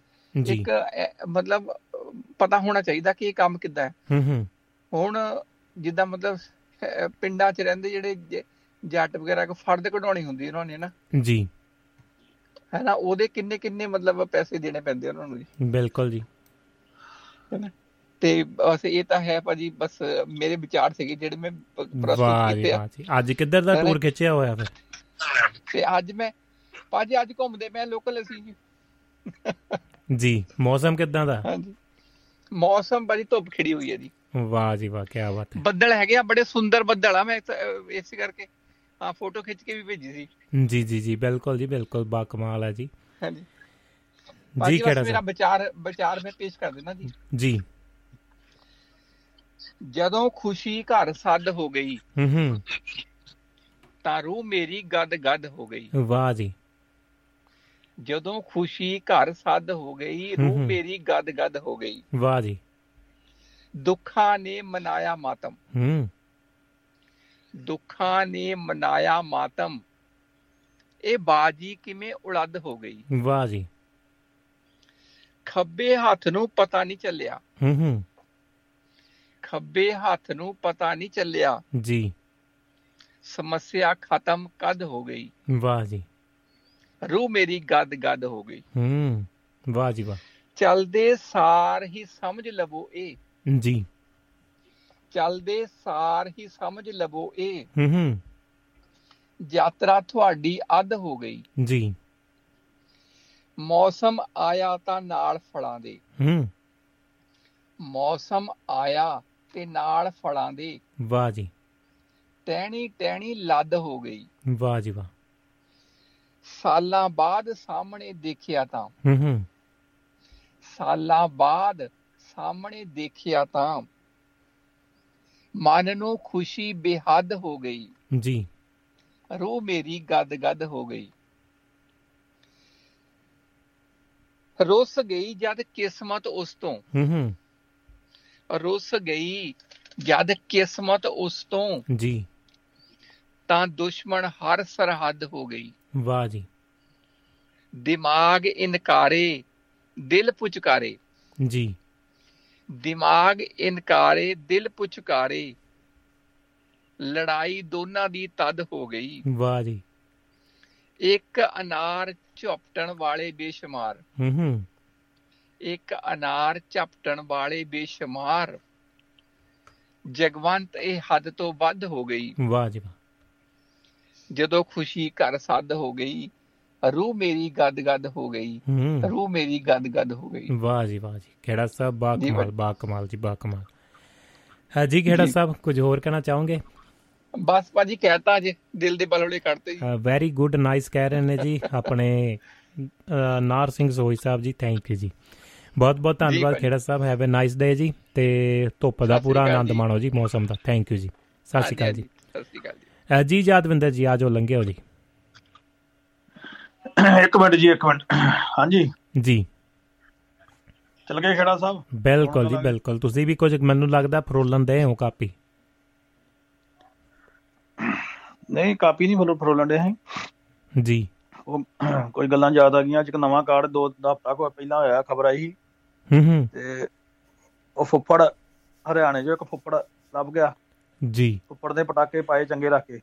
ਅੱਛਾ ਜੀ।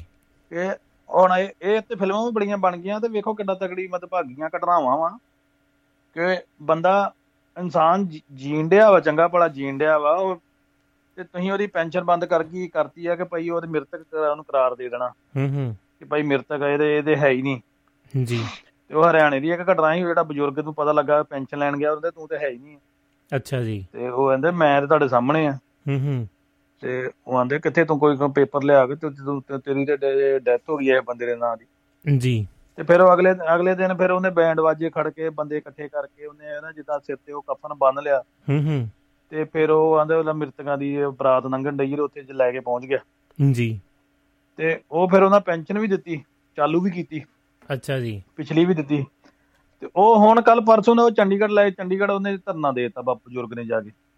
ਪਹਿਲਾਂ ਹਰਿਆਣੇ ਚ ਬਰਾਤ ਕੱਢੀ ਉਹਨੇ ਜਿੰਨੇ, ਹਾਂ ਪਹਿਲਾਂ ਹਰਿਆਣੇ ਚ, ਫਿਰ ਉੱਥੇ ਜਾ ਕੇ ਦੇਤਾ ਕਿ ਉੱਥੇ ਜਿੰਨੇ ਨਾਲ ਲੋਕੀ ਹੈਗੇ ਨਾ, ਜਿਨ੍ਹਾਂ ਨੂੰ ਮ੍ਰਿਤਕ ਐਲਾਨ ਕੀਤਾ ਹੈ, ਹਾਂਜੀ, ਉਹਨਾਂ ਦੀਆਂ ਪੈਨਸ਼ਨਾਂ ਬੰਦ ਕੀਤੀਆਂ, ਉਹ ਚੰਗੇ ਭਲੇ ਜੀਂਦੇ ਜੀ, ਉਹ ਸਾਰੇ ਫਿਰ ਉੱਥੇ ਗਏ। ਹੂੰ ਹੂੰ। ਤੇ ਉਹ ਕਈਆਂ ਇੱਕ ਇੱਕ ਹਾਸੇ ਵਾਲੀ ਗੱਲ ਹੋਈ ਕਿ ਕਈ ਜਿਹੜੀਆਂ ਮਾਤਾਵਾਂ ਹੈ ਨਾ ਜਿਨ੍ਹਾਂ ਦੀ ਪੈਨਸ਼ਨਾਂ ਬੰਦ ਕੀਤੀਆਂ, ਜਿੱਦਾਂ ਕੋਈ ਕਿਸੇ ਹਸਬੈਂਡ ਦੀ ਡੈਥ ਹੋ ਗਈ ਸਰਕਾਰੀ ਜੋਬ ਦੀ, ਤੇ ਫਿਰ ਉਹ ਲੱਗ ਜਾਂਦੀ ਨਾ ਵਾਈਫ ਦੀ ਪੈਨਸ਼ਨ ਲੱਗ ਜਾਂਦੀ। ਬਿਲਕੁਲ ਬਿਲਕੁਲ, ਪਰਿਵਾਰਕ। ਤੇ ਤੇ ਉਹ ਉੱਥੇ ਉੱਥੇ ਉਹ ਆਂਦੇ ਤੁਹਾਡੇ ਦੇ ਮਤਲਬ ਪੈਨਸ਼ਨ, ਉਹਨਾਂ ਦੀ ਵੀ ਪੈਨਸ਼ਨ ਬੰਦ ਕਰਤੀ। ਤੇ ਉਹ ਫਿਰ ਬੀਬੀਆਂ ਕਹਿਣ ਕਿ ਚਲੋ ਪੈਨਸ਼ਨ ਦੀ ਤੇ ਸਾਨੂੰ ਲੋੜ ਨਹੀਂ, ਸਾਡੇ ਬੰਦੇ ਹੀ ਵਾਪਸ ਕਰ ਦੋ ਜੇ ਜੀਂਦੇ ਆ ਤੇ। ਅੱਛਾ ਜੀ। ਆਹੋ, ਜਿਨ੍ਹਾਂ ਦੀ ਅਸੀਂ ਪੈਨਸ਼ਨ ਲੈਣ ਡੇ, ਮ੍ਰਿਤਕਾਂ ਦੀ ਪੈਨਸ਼ਨ ਲੈਣ ਡੇ, ਜੇ ਤੁਸੀਂ ਬੰਦ ਕਰਤੀ ਆ ਤੇ ਫਿਰ ਉਹ ਤੁਸੀਂ ਉਹ ਤੁਸੀਂ ਜੀਂਦੇ ਕਰਦੇ ਫਿਰ ਸਾਨੂੰ ਉਹੀ ਵਾਪਸ ਦੇ ਦਿਓ ਪੈਨਸ਼ਨ ਦੀ। ਅਸੀਂ ਕਹੀ ਉਹ ਬੰਦਾ ਸਾਡਾ ਫਿਰ ਕੰਮ ਕਰਕੇ ਅਸੀਂ ਰੋਟੀ ਪਾਣੀ ਫਿਰ ਖਾਈ ਜਾਵਾਂਗੇ, ਤੁਸੀਂ ਸਾਡੀ ਸਾਨੂੰ ਪੈਨਸ਼ਨ ਦੀ ਲੋੜ, ਬੰਦੇ ਵਾਪਸ ਕਰ ਦਿਓ। ਬਿਲਕੁਲ ਜੀ ਬਿਲਕੁਲ। ਉੱਥੇ ਉੱਥੇ ਉੱਥੇ ਉਲਟਾ ਕਰਤਾ ਕਿ ਭਾਈ ਤੁਹਾਡੇ ਬੰਦੇ ਦੇ ਜੀਂਦੇ ਆ, ਤੁਹਾਨੂੰ ਪੈਨਸ਼ਨ ਕਾਹਦੀ। ਹੂੰ, ਬਿਲਕੁਲ, ਇਹ ਤਾਂ ਹੈ ਜੀ। ਮਰਿਆਂ ਨੂੰ ਜੀਂਦੇ ਕਰੀ ਤੇ ਜੀਂਦਿਆਂ ਨੂੰ ਮਰੇ ਕਰੀ ਜਾਂਦੇ। ਏਦਾਂ ਹੀ ਆ ਜੀ, ਉਹ ਮੁਰਦੇ ਕਹਿੰਦੇ ਅਖਾੜ ਕੇ ਲਿਆਓ। ਬੈਂਕਾਂ ਦੀ ਗੱਲ ਕੀਤੀ ਨਾ ਤੁਸੀਂ, ਜਿਉਂਦਾ ਜਾਗਦਾ ਬੰਦਾ ਸਾਹਮਣੇ ਖੜਾ, ਕਹਿੰਦੇ ਨਹੀਂ ਇਹਨੂੰ ਨਹੀਂ। ਕਹਿੰਦੇ ਪਹਿਲੇ ਸਮਿਆਂ ਦੇ ਵਿੱਚ ਖਾਸ ਕਰਕੇ ਐਨ ਆਰ ਆਈ ਜਦੋਂ ਜਾਂਦੇ ਨੇ, ਕਹਿੰਦੇ ਭਾਈ ਆਪਣਾ ਰਾਸ਼ਨ ਕਾਰਡ ਲਿਆਓ ਜਿੱਥੇ ਫੋਟੋ ਤੁਹਾਨੂੰ ਦਿਖਦੀ ਆ, ਫਿਰ ਤੁਹਾਨੂੰ ਕੋਈ ਕਿਸ਼ਤ ਕੁਸ਼ਤ ਜਿਹੜੀ ਆਈ ਆ ਤੁਹਾਡੀ ਉਹ ਕੱਢ ਕੇ ਜ਼ਰੂਰ ਦਿੰਦੇ ਆ। Sikandar Singh Aujla Sahib U S A ਤੋਂ ਜੁੜ ਗਏ ਨੇ, ਉਹਨਾਂ ਦੀ ਗੱਲ ਸੁਣਦੇ ਆ, ਫਿਰ ਆਪਾਂ ਸਮਾਪਤੀ ਵੱਲ ਨੂੰ ਵੀ ਚੱਲਦੇ ਹਾਂ।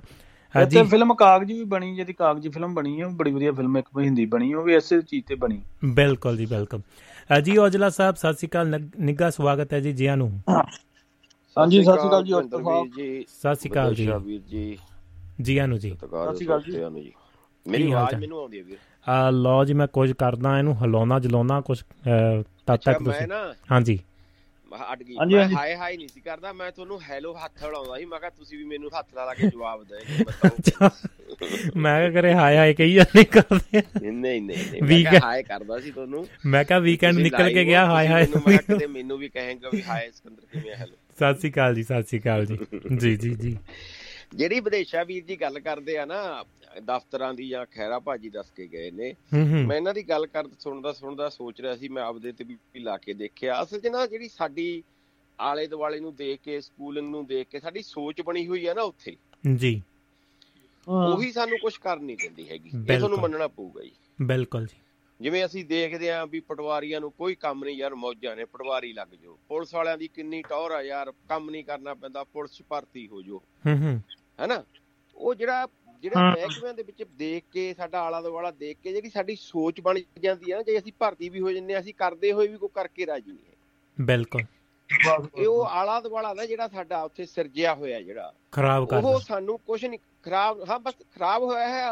ਉਹਦੇ ਵਿੱਚ ਜੇ ਤੁਸੀਂ ਸਾਫ਼ ਵੀ ਕਰਦੇ ਹੋ ਤਾਂ ਵੀ ਗੰਦਾ ਹੋ ਕੇ ਨਿਕਲਦੇ ਹੋ। ਬਿਲਕੁਲ, ਹਾਲਾਤ ਇਹ ਬਣੇ ਹੋਏ ਨੇ ਅਸਲ ਵਿੱਚ। ਮੈਂ ਮੈਂ ਆਪਦੀ ਗੱਲ ਦੱਸਦਾ, ਮੈਂ ਏਐਸਆਈ ਆਲਮੋਸਟ ਭਰਤੀ ਹੋ ਗਿਆ ਸੀਗਾ ਜੀ, ਤੇ ਮੇਰੇ ਨਾਲ ਤੇ ਹੁਣ ਕਈ ਬੰਦੇ ਹੋਰ ਕੋਈ ਐਸਪੀ ਹੈ, ਕਈ ਰਿਟਾਇਰ ਵੀ ਹੋ ਗਏ ਜਿਹੜੇ ਵੱਡੇ ਸੀ, ਕੋਈ ਐਸਪੀ ਲੱਗੇ ਨੇ, ਬਹੁਤ ਆਤ ਐਸਪੀ ਨੇ ਤੇ ਕਈ ਐਸਐਸਪੀ ਨੇ। ਉਹਦੇ ਮੈਂ ਮੇਰੀ ਅਜੇ ਵੀ ਕਈ ਵਾਰੀ ਹੁਣ ਤਾਂ ਹਟ ਗਏ, ਹਾਸਾ ਮਜ਼ਾਕ ਉਹਨਾਂ ਨਾਲ ਹੁੰਦਾ ਰਹਿੰਦਾ ਸੀ ਵੀ ਬਈ ਤੁਸੀਂ ਵਧੀਆ ਹੋ। ਉਹਨਾਂ ਜਾਂ ਮੇਰੇ ਕੋਲ ਇੱਥੇ ਆਉਣਾ, ਉਹਨਾਂ ਨੇ ਕਹਿਣਾ ਯਾਰ ਤੂੰ ਵਧੀਆ, ਮੈਂ ਕਹਿਣਾ ਨਹੀਂ ਯਾਰ ਤੁਸੀਂ ਵਧੀਆ, ਮੌਜਾਂ ਨੇ ਤੁਹਾਨੂੰ, ਹਨਾ ਜੀ।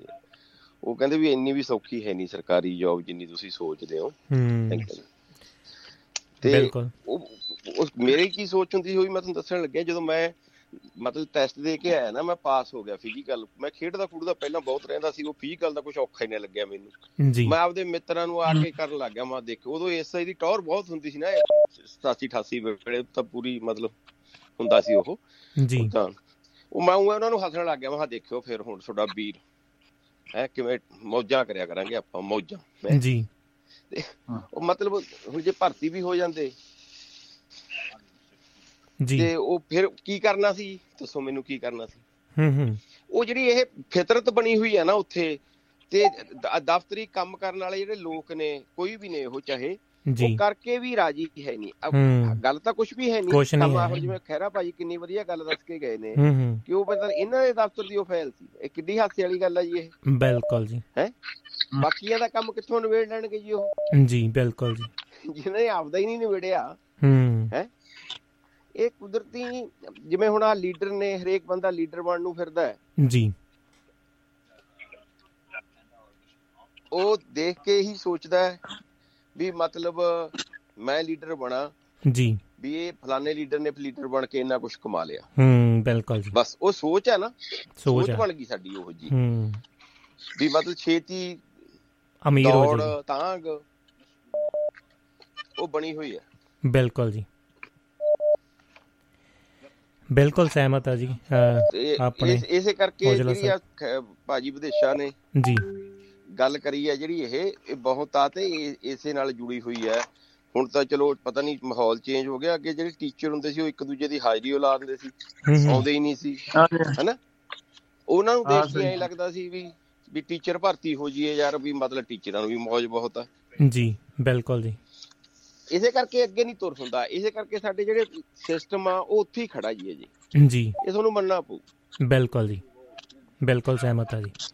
ਲਓ ਔਜਲਾ ਸਾਹਿਬ ਜਿਹੜੇ ਹੁਣ ਇਹ ਕਹਿੰਦੇ ਨੇ ਵੀ ਮੂਹਰਲਾ ਬੰਦਾ ਫੜ ਕੇ ਕੰਮ ਕਰਾ ਲਓ, ਉਹਨਾਂ ਦੇ ਮੂਹਰੇ ਰੱਖੇ ਹੋਏ ਨੇ ਜੀ, ਉਹ ਕੰਮ ਨਹੀਂ ਕਰਾ ਕੇ ਕੰਮ ਨਹੀਂ ਕਰਾਉਂਦੇ, ਹਿੱਸੇ ਪੱਤੀਆਂ ਸਿੱਧੇ ਹੱਥ ਨਹੀਂ ਨਾ ਲੈ ਸਕਦੇ, ਉਹ ਥੱਲੇ ਰੱਖੇ ਉਹਨਾਂ ਦੇ ਹਿੱਸੇ ਪੱਤੀਆਂ ਨੇ। ਜੇ ਥੋੜਾ ਜਿਵੇਂ ਖਹਿਰਾ ਭਾਈ ਕਹਿੰਦੇ ਮੇਰਾ ਕਦੇ ਕੰਮ ਨਹੀਂ, ਅਗਲੇ ਨੂੰ ਪਤਾ ਹੋ ਵੀ ਇਹ ਫਲਾਣੇ ਮਹਿਕਮੇ ਚ ਹੈ, ਵੀ ਜੇ ਇਹਦੇ ਇਹ ਤੋਂ ਪੈਸੇ ਲੈ ਲਏ ਕੱਲ ਨੂੰ ਸਾਨੂੰ ਤੰਗ ਕਰੂਗਾ। ਬਿਲਕੁਲ ਜੀ, ਉੱਥੇ ਕਈ ਮਹਿਕਮੇ ਵਾਲਿਆਂ ਦੇ ਪੈਸੇ ਵੀ ਨਹੀਂ ਲੈਂਦੇ। ਮੈਂ ਸਾਡੇ ਫਾਦਰ ਸਾਹਿਬ ਵੇਲੇ ਜਦੋਂ ਅਸੀਂ ਜ਼ਮੀਨ ਸਾਡੇ ਨਾਲ ਹੋਣੀ ਸੀ, ਮੇਰਾ ਭਤੀਜੇ ਪਟਵਾਰੀ ਸੀ ਜੀ, ਉਹ ਜਿਨ੍ਹਾਂ ਤੋਂ ਪੇਪਰ ਤਿਆਰ ਕਰਵਾਉਣੇ ਸੀ ਨਾ ਜੀ, ਤੇ ਉਹਨਾਂ ਨੂੰ ਕਹਿ ਗਿਆ ਕਹਿੰਦਾ ਵੀ ਇਹਨਾਂ ਦਾ ਵੀ ਮੇਰੇ ਚਾਚਾ ਜੀ ਨੇ ਇਹਨਾਂ ਦਾ ਪੇਪਰ ਤਿਆਰ ਕਰਦੇ ਸਾਰੇ, ਉਹਨੇ ਜੀ ਕਰਤੇ। ਮੈਂ ਕਿਹਾ ਜੀ ਕਿੰਨੇ ਪੈਸੇ? ਉਹ ਕਹਿੰਦਾ ਨਾ ਨਾ ਮਹਾਰਾਜ ਪੈਸੇ ਕਾਹਦੇ ਲੈਣੇ ਜੀ ਤੁਹਾਤੋਂ। ਮੈਂ ਕਿਹਾ ਨਹੀਂ ਯਾਰ ਵੀ ਤੂੰ ਹੁਣ ਅੱਧਾ ਘੰਟਾ ਲਾਇਆ, ਤਿੰਨ ਜਾਣੇ ਤੁਸੀਂ ਲੱਗੇ ਹੋਏ ਹਨਾ, ਆਪਾਂ ਜਦੋਂ ਇੱਥੇ ਕਰਕੇ ਆਪਣਾ ਆਪਣਾ ਹੋ ਜਾ ਮਨ ਹੋ ਗਿਆ। ਬਿਲਕੁਲ, ਤੇ ਉਹ ਕੀ ਹੋਇਆ ਮੈਂ ਜਦੋਂ ਮੰਨਿਆ ਨਾ ਜੀ ਨਾ, ਉਹ ਮੈਂ ਨਾ ਨਿਕਲਦੇ ਨਿਕਲਦੇ ਨੇ ਮੈਂ ਪੰਜ ਸੌ ਦਾ ਨੋਟ ਉਹਦੇ ਉੱਥੇ ਰੱਖਦਾ, ਉਹਦੇ ਟਾਈਪੇਸ ਦੇ ਉੱਪਰ। ਮੈਂ ਕਿਹਾ ਯਾਰ ਤੁਸੀਂ ਐਂ ਕਰਿਓ ਵੀ ਚੱਲ ਚਾਹ ਪਾਣੀ ਉਹ ਪੀ ਲਿਓ, ਕੋਈ ਗੱਲ ਨੀ। ਬਿਲਕੁਲ, ਉਹ ਕੁਦਰਤੀ ਉਹਨਾਂ ਦੀ ਮਾੜੀ ਕਿਸਮਤ ਮੇਰਾ ਭਤੀਜਾ ਕਿਤੇ ਲੰਘਿਆ ਜਾਂਦਾ ਸੀ ਉਹਨਾਂ ਦੇ ਮੂਹਰੇ ਦੀ, ਉਹ ਕਹਿੰਦਾ ਕੀ ਕਰਨ ਲੱਗਿਆ, ਪੈਸੇ ਲੈਣ ਲੱਗਾ ਓਏ। ਉਹ ਕਹਿੰਦਾ ਮੈਂ ਨੀ ਲੈਂਦਾ, ਇਹ ਧੱਕੇ ਨਾਲ ਦੇਣ ਲੱਗੇ। ਮਤਲਬ ਉਹਦਾ ਹੱਥ ਕੰਬਣ ਲੱਗ ਗਿਆ।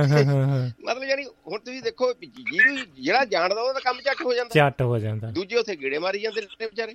ਬਿਲਕੁਲ ਜੀ, ਹਨਾ। ਇਸ ਕਰਕੇ ਸਿਸਟਮ ਬਹੁਤ ਖਰਾਬ ਹੈ ਤੇ ਸਾਡੀ ਸੋਚ ਸਿਸਟਮ ਦੇ ਵਿੱਚ ਅਲਝ ਗਈ। ਇਹ ਵੀ ਤੁਹਾਨੂੰ ਮੰਨਣਾ ਪਊ, ਚਾਹੇ ਤੁਸੀਂ ਹੋਵੋ ਚਾਹੇ ਮੈਂ ਹੋਵਾਂ, ਇਹ ਸਾਡੀ ਧਾਰਨਾ ਬਣ ਗਈ। ਹੁਣ ਹਰ ਇੱਕ ਬੰਦਾ, ਹੁਣ ਦੇਖੋ ਤੁਸੀਂ ਕਿਸੇ ਨੇ ਬਹੁਤ ਵਧੀਆ ਕਮੈਂਟ ਲਿਖਿਆ ਸੀ ਵੀ ਆਈ ਏ ਐਸ ਬਣਨ ਲਈ, ਇੱਕ ਜ਼ਿਲ੍ਹੇ ਦਾ ਡੀ ਸੀ ਲੱਗਣ ਲਈ ਸਾਨੂੰ ਕਿੰਨਾ ਪੜ੍ਹਨਾ ਪੈਂਦਾ, ਪੜ੍ਹਨਾ ਪੈਂਦਾ।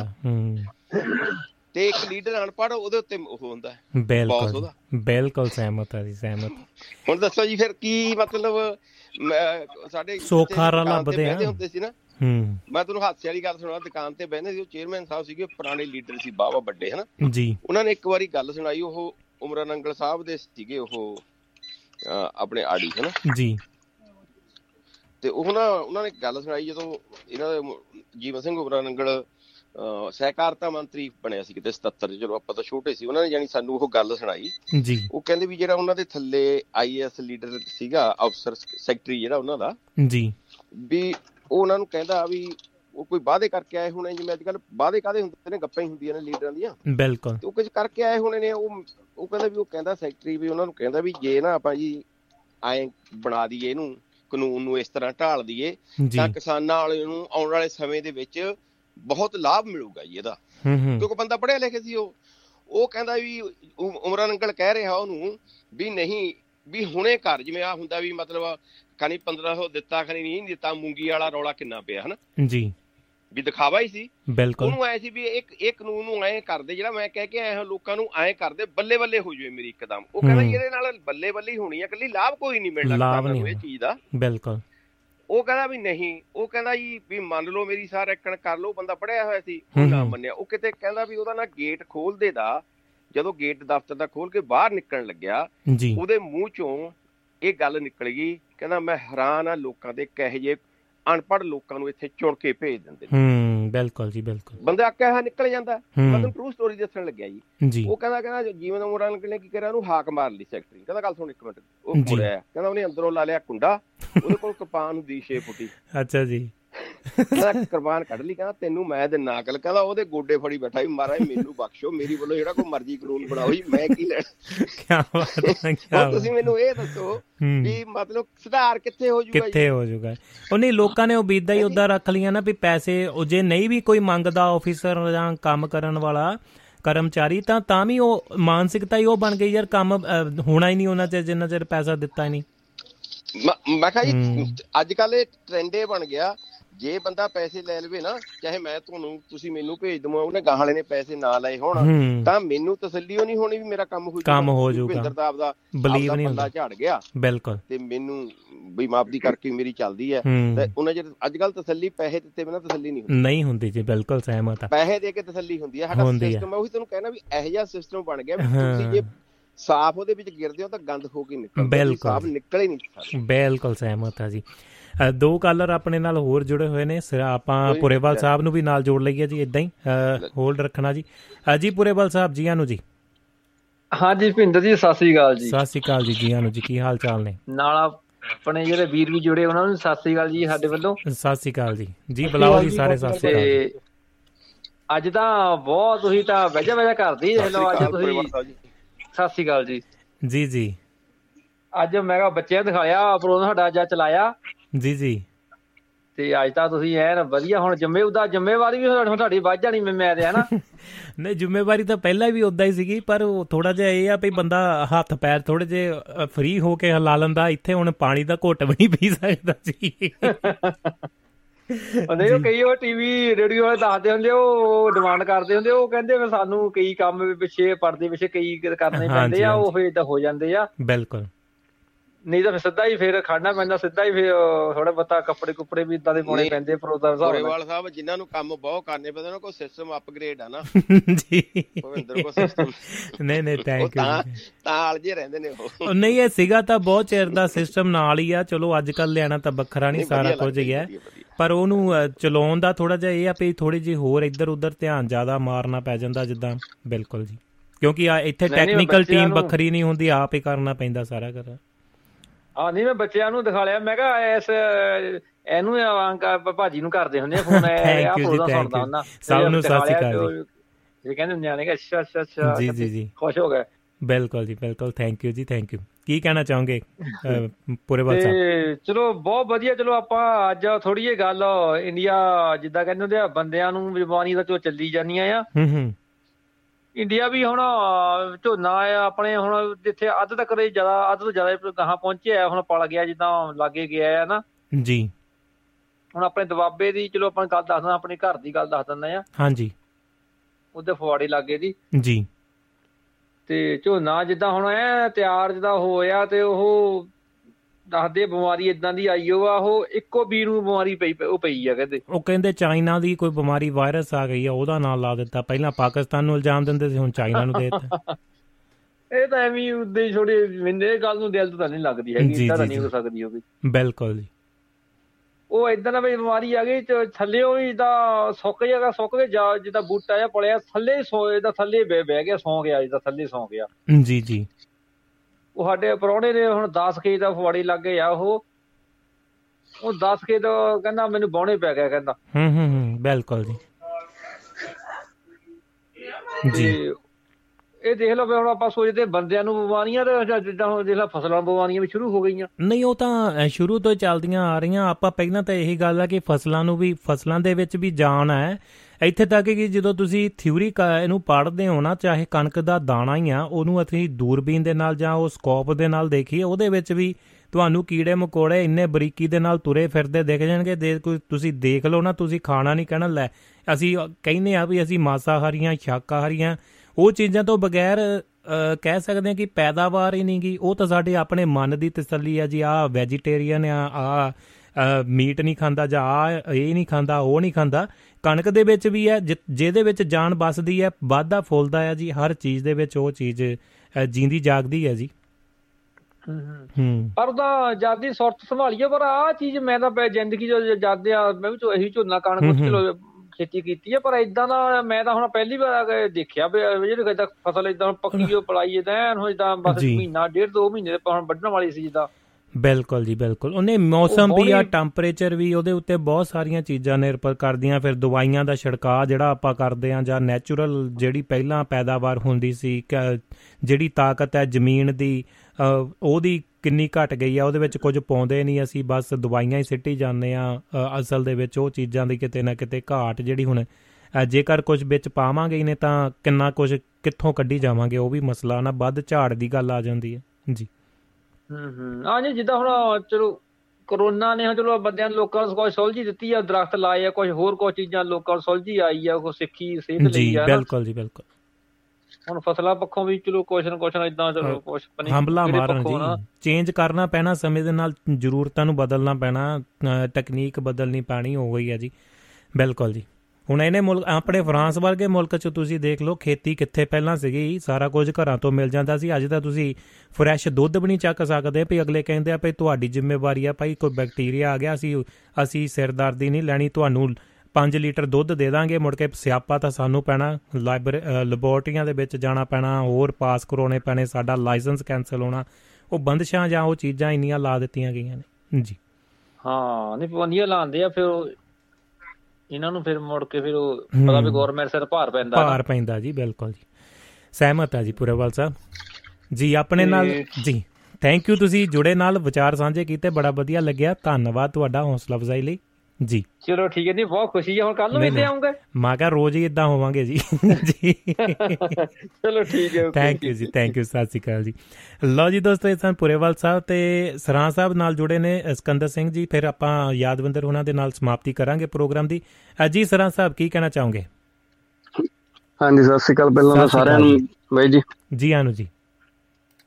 ਤੇ ਮੇਰੇ ਆਪਦੇ ਨਿੱਜੀ ਵਿਚਾਰ ਆ, ਚਲੋ ਵੈਸੇ ਤਾਂ ਸਾਰੇ ਏਸ਼ੀਆ ਚ ਕਰਪਸ਼ਨ ਬਹੁਤ ਜ਼ਿਆਦਾ, ਜਿਹੜੀ ਮੈਨੂੰ ਦੋ ਚਾਰ ਪਰਸੈਂਟ ਵੀ ਆਸ ਹੈ ਨੀ ਵੀ ਭਾਰਤ ਚੋਂ ਜਾਂ ਪੰਜਾਬ ਚੋਂ ਕਿਤੇ ਕਰਪਸ਼ਨ ਖਤਮ ਹੋ ਜਾਊ। ਨਹੀਂ ਨਹੀਂ ਔਖਾ ਜੀ ਮਸਲਾ, ਚਾਹੇ ਕੋਈ ਸਰਕਾਰ ਆ ਜੇ, ਕੋਈ ਬਦਲਾਅ ਆ ਜੇ, ਕੋਈ ਕੁਛ ਆ ਜਾਵੇ ਬਾਈ ਜੀ, ਕਰਪਸ਼ਨ ਉੱਥੇ ਆਪਾਂ ਉਹਨੂੰ ਪ੍ਰਵਾਨਿਤ ਕਰ ਚੁੱਕੇ। ਜਿਵੇਂ ਸ਼ਰਾਬ ਦੇ ਨਸ਼ੇ ਨੂੰ ਆਪਣੇ ਸੱਭਿਆਚਾਰ ਨੇ ਅਡੋਪਟ ਕਰ ਲਿਆ, ਤੁਸੀਂ ਹੁਣ ਆਪਣੇ ਲਾ ਲਓ ਕੋਈ ਵਿਚੋਲਾ ਆ ਜੇ, ਫੋਰ ਐਗਜ਼ਾਮਪਲ ਮੈਂ ਉਹਦੀ ਸਿਸਟਰ ਦਾ ਵਿਆਹ ਕਰਨਾ ਹੋਵੇ, ਕਹਿਣਾ ਜੀ ਮੁੰਡਾ ਡੀਐਸਪੀ ਲੱਗਾ ਬਹੁਤ ਵਧੀਆ, ਉੱਤੋਂ ਵੀ ਤਿੰਨ ਚਾਰ ਲੱਖ ਬਣਾਉਂਦਾ, ਉਹ ਇੱਥੇ ਕੀ ਕਹਿੰਦੇ ਕੁੜੀ ਵਿਆਹ ਦੋ ਜੇ ਉਹਦੇ ਬਰਾਬਰ ਇੱਕ ਪੀਐਚਡੀ ਕੀਤਾ, ਉਹ ਡਾਕਟਰ ਜਾਂ ਪੜ੍ਹਿਆ ਲਿਖਿਆ ਮਾਸਟਰ, ਕਹਿਣਾ ਨਹੀਂ ਇਹਦੇ ਨਾਲੋਂ ਡਿਪਟੀ ਠੀਕ ਆ ਵੀ ਇਹ ਭਾਈ ਉੱਥੇ ਉੱਤੋਂ ਕਮਾਈ ਉਹਨੂੰ ਚੰਗੀ ਹੋ ਜਾਂਦੀ। ਉਹ ਬਿਲਕੁਲ ਜੀ ਏਦਾਂ ਹੀ ਪੁੱਛਦੇ ਨਾ, ਤਨਖਾਹ ਨਾਲੋਂ ਉੱਪਰੋਂ ਕੀ ਆਉਂਦਾ ਉਹ ਦੱਸ, ਤਨਖਾਹ ਦਾ ਪਤਾ ਹੀ ਆ। ਮੈਂ ਸਾਡਾ ਦੋਸਤ ਆ ਜੀ, ਉਹ ਈਟੀਓ ਲੱਗ ਗਿਆ, ਉਹ ਪੈਂਦੀ ਸਾਡੀ, ਚਲੋ ਜਦੋਂ ਈਟੀਓ ਲੱਗ ਗਿਆ ਅਫਸਰ ਉਦੋਂ ਗੇੜੇ ਮਾਰ ਲੱਗ ਪੈਂਦੇ ਆ ਵੀ ਭਾਈ ਅਸੀਂ ਵੀ ਆਪਦੇ ਬੱਚੇ ਲਈ ਜਾਂ ਆਪਦੀ ਬੇਟੀ ਲਈ ਬਰਾਬਰ ਦਾ ਹੀ ਲੱਭੀਏ। ਉਹ ਕੀ ਹੋਇਆ, ਉਹਨੂੰ ਕੋਈ ਡੀਐਸਪੀ ਆ ਗਿਆ, ਕਹਿੰਦਾ ਵੀ ਮੈਂ ਤੈਨੂੰ ਆਪਦੀ ਬੇਟੀ ਦਾ ਰਿਸ਼ਤਾ ਕਰਨਾ, ਉਹ ਕਹਿੰਦਾ ਮੈਂ ਦੁਪਹਿਰੇ ਲੰਚ ਬ੍ਰੇਕ ਚ ਇੱਥੇ ਵਿਹਲਾ, ਉਹ ਕਹਿੰਦਾ ਜੋਬ ਤੋਂ ਆ ਜੀ, ਕਹਿੰਦਾ ਨਹੀਂ ਜੀ ਮੈਂ ਤਾਂ ਇੰਨਾ ਟਾਈਮ ਆਉ।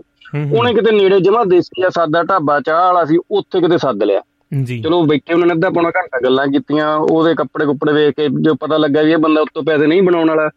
ਉਹ ਬਾਅਦ ਚ ਡਿਪਟੀ ਦਾ ਰਿਪਲਾਈ ਹੋਈ ਨਹੀਂ ਆਇਆ, ਜਿਹੜਾ ਪਹਿਲਾਂ ਕਹਿੰਦਾ ਸੀ ਮੈਂ ਤਾਂ ਭਾਈ ਅੱਜ ਰਿਸ਼ਤਾ ਫਾਈਨਲ ਕਰਕੇ ਜਾਣਾ ਜਾਂ ਹੋਰ, ਉਹਨੂੰ ਪਹਿਲਾਂ ਆਏ ਸੀ ਵੀ ਇਹ ਚੰਗੇ ਰੈਸਟੋਰੈਂਟ ਚੰਗੇ ਹੋਟਲ ਸੱਦੂਗਾ, ਉੱਥੇ ਗੱਲਬਾਤ ਹੋਊ, ਤੇ ਜਦੋਂ ਗੱਲਾਂ ਬਾਤਾਂ ਤੋਂ ਪਤਾ ਲੱਗਾ ਵੀ ਭਾਈ ਇਹ ਬੰਦਾ ਕਰਪਸ਼ਨ ਨਹੀਂ ਕਰਦਾ, ਤੇ ਦੁਬਾਰਾ ਉਹਨੇ ਗੱਲ ਹੀ ਨਹੀਂ ਕੀਤੀ। ਚਲੋ ਉਹ ਬੜਾ ਬੜਾ ਵਧੀਆ, ਬਾਅਦ ਚ ਉਹਨੇ ਪ੍ਰੋਫੈਸਰ ਲੜਕੀ ਨਾਲ ਵਿਆਹ ਕਰਾ ਲਿਆ। ਉਹਦਾ ਮੈਂ ਤੁਹਾਨੂੰ ਦੱਸਾਂ ਜੀ, ਉਹਦੀ ਜਦ ਲੁਧਿਆਣੇ ਪੋਸਟਿੰਗ ਹੋ ਗਈ, ਪਹਿਲੀ ਪੋਸਟਿੰਗ ਲੁਧਿਆਣੇ, ਉਹਨੇ ਪੂਰੀ ਫੁੱਲ ਸਖਤੀ ਕਰਤੀ ਉਦੋਂ ਅਕਾਲੀਆਂ ਦੀ ਸਰਕਾਰ। ਕੀ ਹੋਇਆ, ਉਹਨੂੰ ਕਹਿੰਦੇ ਜਾ ਤੇਰਾ ਵੀਹ ਦਿਨ ਦਾ ਨੇਪਾਲ ਦਾ ਦੌਰਾ, ਉੱਥੇ ਆਹ ਜਾਣਕਾਰੀ ਲਿਆ, ਚਲੋ ਚਾਅ ਚ ਜਾ ਵੜਿਆ, ਉਹਦੇ ਸਾਲ ਚ ਬਾਈ ਜੀ ਤਿੰਨ ਚਾਰ ਗੇੜੇ ਲਵਾਤੇ। ਅੱਛਾ ਜੀ। ਫਿਰ ਉਹਦੇ ਨਾਲ ਕਲੀਗ ਸੀ ਲੇਡੀ, ਉਹਨੇ ਕਿਹਾ, ਉਹ ਕਹਿੰਦੀ ਨਵਜੀਤ ਧਿਆਨ ਨਾਲ ਕਰ ਵੀ ਠੀਕ ਆ, ਰੈਂਡਮਲੀ ਸਖਤੀ ਕਰ, ਇੱਕਦਮ ਨਾ ਕਰ ਵੀ ਇਹ ਤਾਂ ਹੀ ਤੈਨੂੰ ਨੇਪਾਲ ਭੇਜ ਰਿਹਾ ਵੀ ਉਹਨੇ ਚਰਚਾ ਦਾ ਸਮਾਨ ਲਗਾ ਦਿੰਦੇ ਆ ਜਾਂ ਹੋਰ ਪਿੱਛੋਂ ਆਪਣਾ ਕੰਮ ਨਿਬੇੜ ਲੈਂਦੇ। ਜਾਣੀ ਉੱਥੇ ਤਾਂ ਇਹ ਹਾਲ ਆ ਬਈ, ਜਾਣੀ ਇਮਾਨਦਾਰ ਰਹਿ ਕੇ ਵੀ ਤੁਸੀਂ ਜਾਂ ਤਾਂ ਤੁਹਾਨੂੰ ਕੋਈ ਦਫ਼ਤਰੀ ਕੰਮ ਦੇ ਦੇਣਾ, ਫਿਰ ਤੁਹਾਨੂੰ ਕੋਈ ਪਬਲਿਕ ਡੀਲ ਵਾਲੇ ਆਫਿਸ ਚ ਨੀ ਤੁਹਾਨੂੰ ਕਿਤੇ ਕੰਮ ਕਰਨ ਦੇ ਸਕਦਾ। ਬਿਲਕੁਲ ਜੀ, ਉੱਥੇ ਆਪਾਂ ਇਮਾਨਦਾਰੀ ਕਿੱਥੇ ਦੇਖ ਸਕਦੇ ਬਾਈ, ਦੇਖ ਸਕਦੇ। ਜੇ ਕੋਈ ਕਰਨਾ ਵੀ ਚਾਹੁੰਦਾ ਤਾਂ ਫਿਰ ਉਹ ਲੋਕ ਨੀ ਨਾ ਕਰਨ, ਆਪ ਆਪ ਨੀ ਨਾ ਕਰਦੇ, ਫਿਰ ਲੋਕਾਂ ਦੀ ਵੀ ਤਾਂ ਜ਼ਿੰਮੇਵਾਰੀ ਬਣਦੀ। ਉਹ ਤਾਂ ਆਪਾਂ ਪਹਿਲਾਂ ਤੋਂ ਹੀ, ਚਾਹੇ ਭਗਵੰਤ ਮਾਨ ਉਹਨਾਂ ਦੀ ਸਰਕਾਰ ਆਈ ਹੈ ਉਹਨਾਂ ਚਿਰ, ਉਹ ਪਹਿਲਾਂ ਹੀ ਆਪਾਂ ਗੱਲ ਕਹੀ ਸੀ ਕਿ ਜਿੰਨਾ ਚਿਰ ਸਰਕਾਰਾਂ ਜਿੰਨਾ ਮਰਜ਼ੀ ਜ਼ੋਰ ਲਾ ਲੈਣ, ਜਿੰਨਾ ਚਿਰ ਲੋਕ ਨਹੀਂ ਇਮਾਨਦਾਰ ਹੋਣਾ ਚਾਹੁੰਦੇ, ਉਹ ਨਹੀਂ ਸਿੱਧੇ ਹੁੰਦੇ, ਫਿਰ ਉਹਨਾਂ ਚਿਰ ਨਹੀਂ ਹੋਣਾ ਜੀ। ਬਾਈ ਜੀ ਉਦੋਂ ਬਿਨਾਂ ਕੰਮ ਹੀ ਨਹੀਂ ਹੁੰਦਾ, ਨਾ ਯਕੀਨ ਹੁੰਦਾ, ਜਿਵੇਂ ਬਾਈ ਜੀ ਕਹਿ ਕੇ ਹਟੇ ਪਹਿਲਾਂ।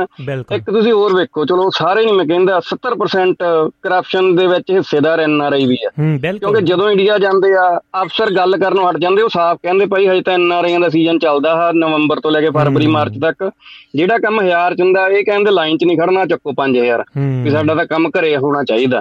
ਬਿਲਕੁਲ। ਤੁਸੀਂ ਵੇਖ ਲਓ ਕਈ ਐਨ ਆਰ ਆਈ ਪਟਵਾਰੀ ਘਰੇ ਸੱਦ ਲੈਂਦੇ, ਅਗਲਾ ਫਰਕ ਕੋਈ ਨੀ, ਅਗਲਾ ਦਾ ਪੰਦਰਾਂ ਵੀਹ ਹਜ਼ਾਰ ਦੋ, ਇੱਕ ਕੋਈ ਮਹਿੰਗੀ ਵਿਦੇਸ਼ੀ ਬੋਤਲ ਦੇ ਦਿੰਦੇ ਆ, ਉਹ ਅਗਲੇ ਦਾ ਉੱਥੇ ਰੇਟ ਵੱਧ ਜਾਂਦਾ ਵਾ। ਬਿਲਕੁਲ ਜੀ ਬਿਲਕੁਲ। ਜਿੰਨੇ ਤੁਸੀਂ ਵਿਆਹ ਤਹਿਸੀਲਦਾਰ ਦੇ ਰਜਿਸਟਰਡ ਹੁੰਦੇ, ਉੱਥੇ ਬਾਹਲੀ ਨਹੀਂ ਪੰਦਰਾਂ ਹਜ਼ਾਰ ਤੋਂ ਲੈ ਕੇ ਤੀਹ ਚਾਲੀ ਹਜ਼ਾਰ ਤੱਕ ਕਰਪਸ਼ਨ ਹੁੰਦੀ ਹੈ। ਉੱਥੇ ਜਾ ਕੇ ਫਿਰ ਵੇਖਿਆ ਜਾਂਦਾ ਵੀ ਲਾੜਾ ਲਾੜੀ ਕਿਹੜੇ ਮੁਲਕ ਚ ਆਏ ਆ, ਫੇਰ ਜਾਣੀ ਉਹ ਸਾਫ਼ ਕਹਿੰਦੇ ਪੈਲਸ ਕਿਹੜੇ ਚ ਵਿਆਹ ਕੀਤਾ। ਉਹ ਪੈਲਸ ਤੋਂ ਆਈਡੀਆ ਲਾ ਲੈਂਦੇ ਵੀ ਇਹਨਾਂ ਨੇ ਦਸ ਲੱਖ ਖਰਚਿਆ ਕਿ ਚਾਲੀ ਲੱਖ ਖਰਚਿਆ, ਉਸ ਹਿਸਾਬ ਨਾਲ ਸਿਸਟਮ ਚੱਲਦਾ।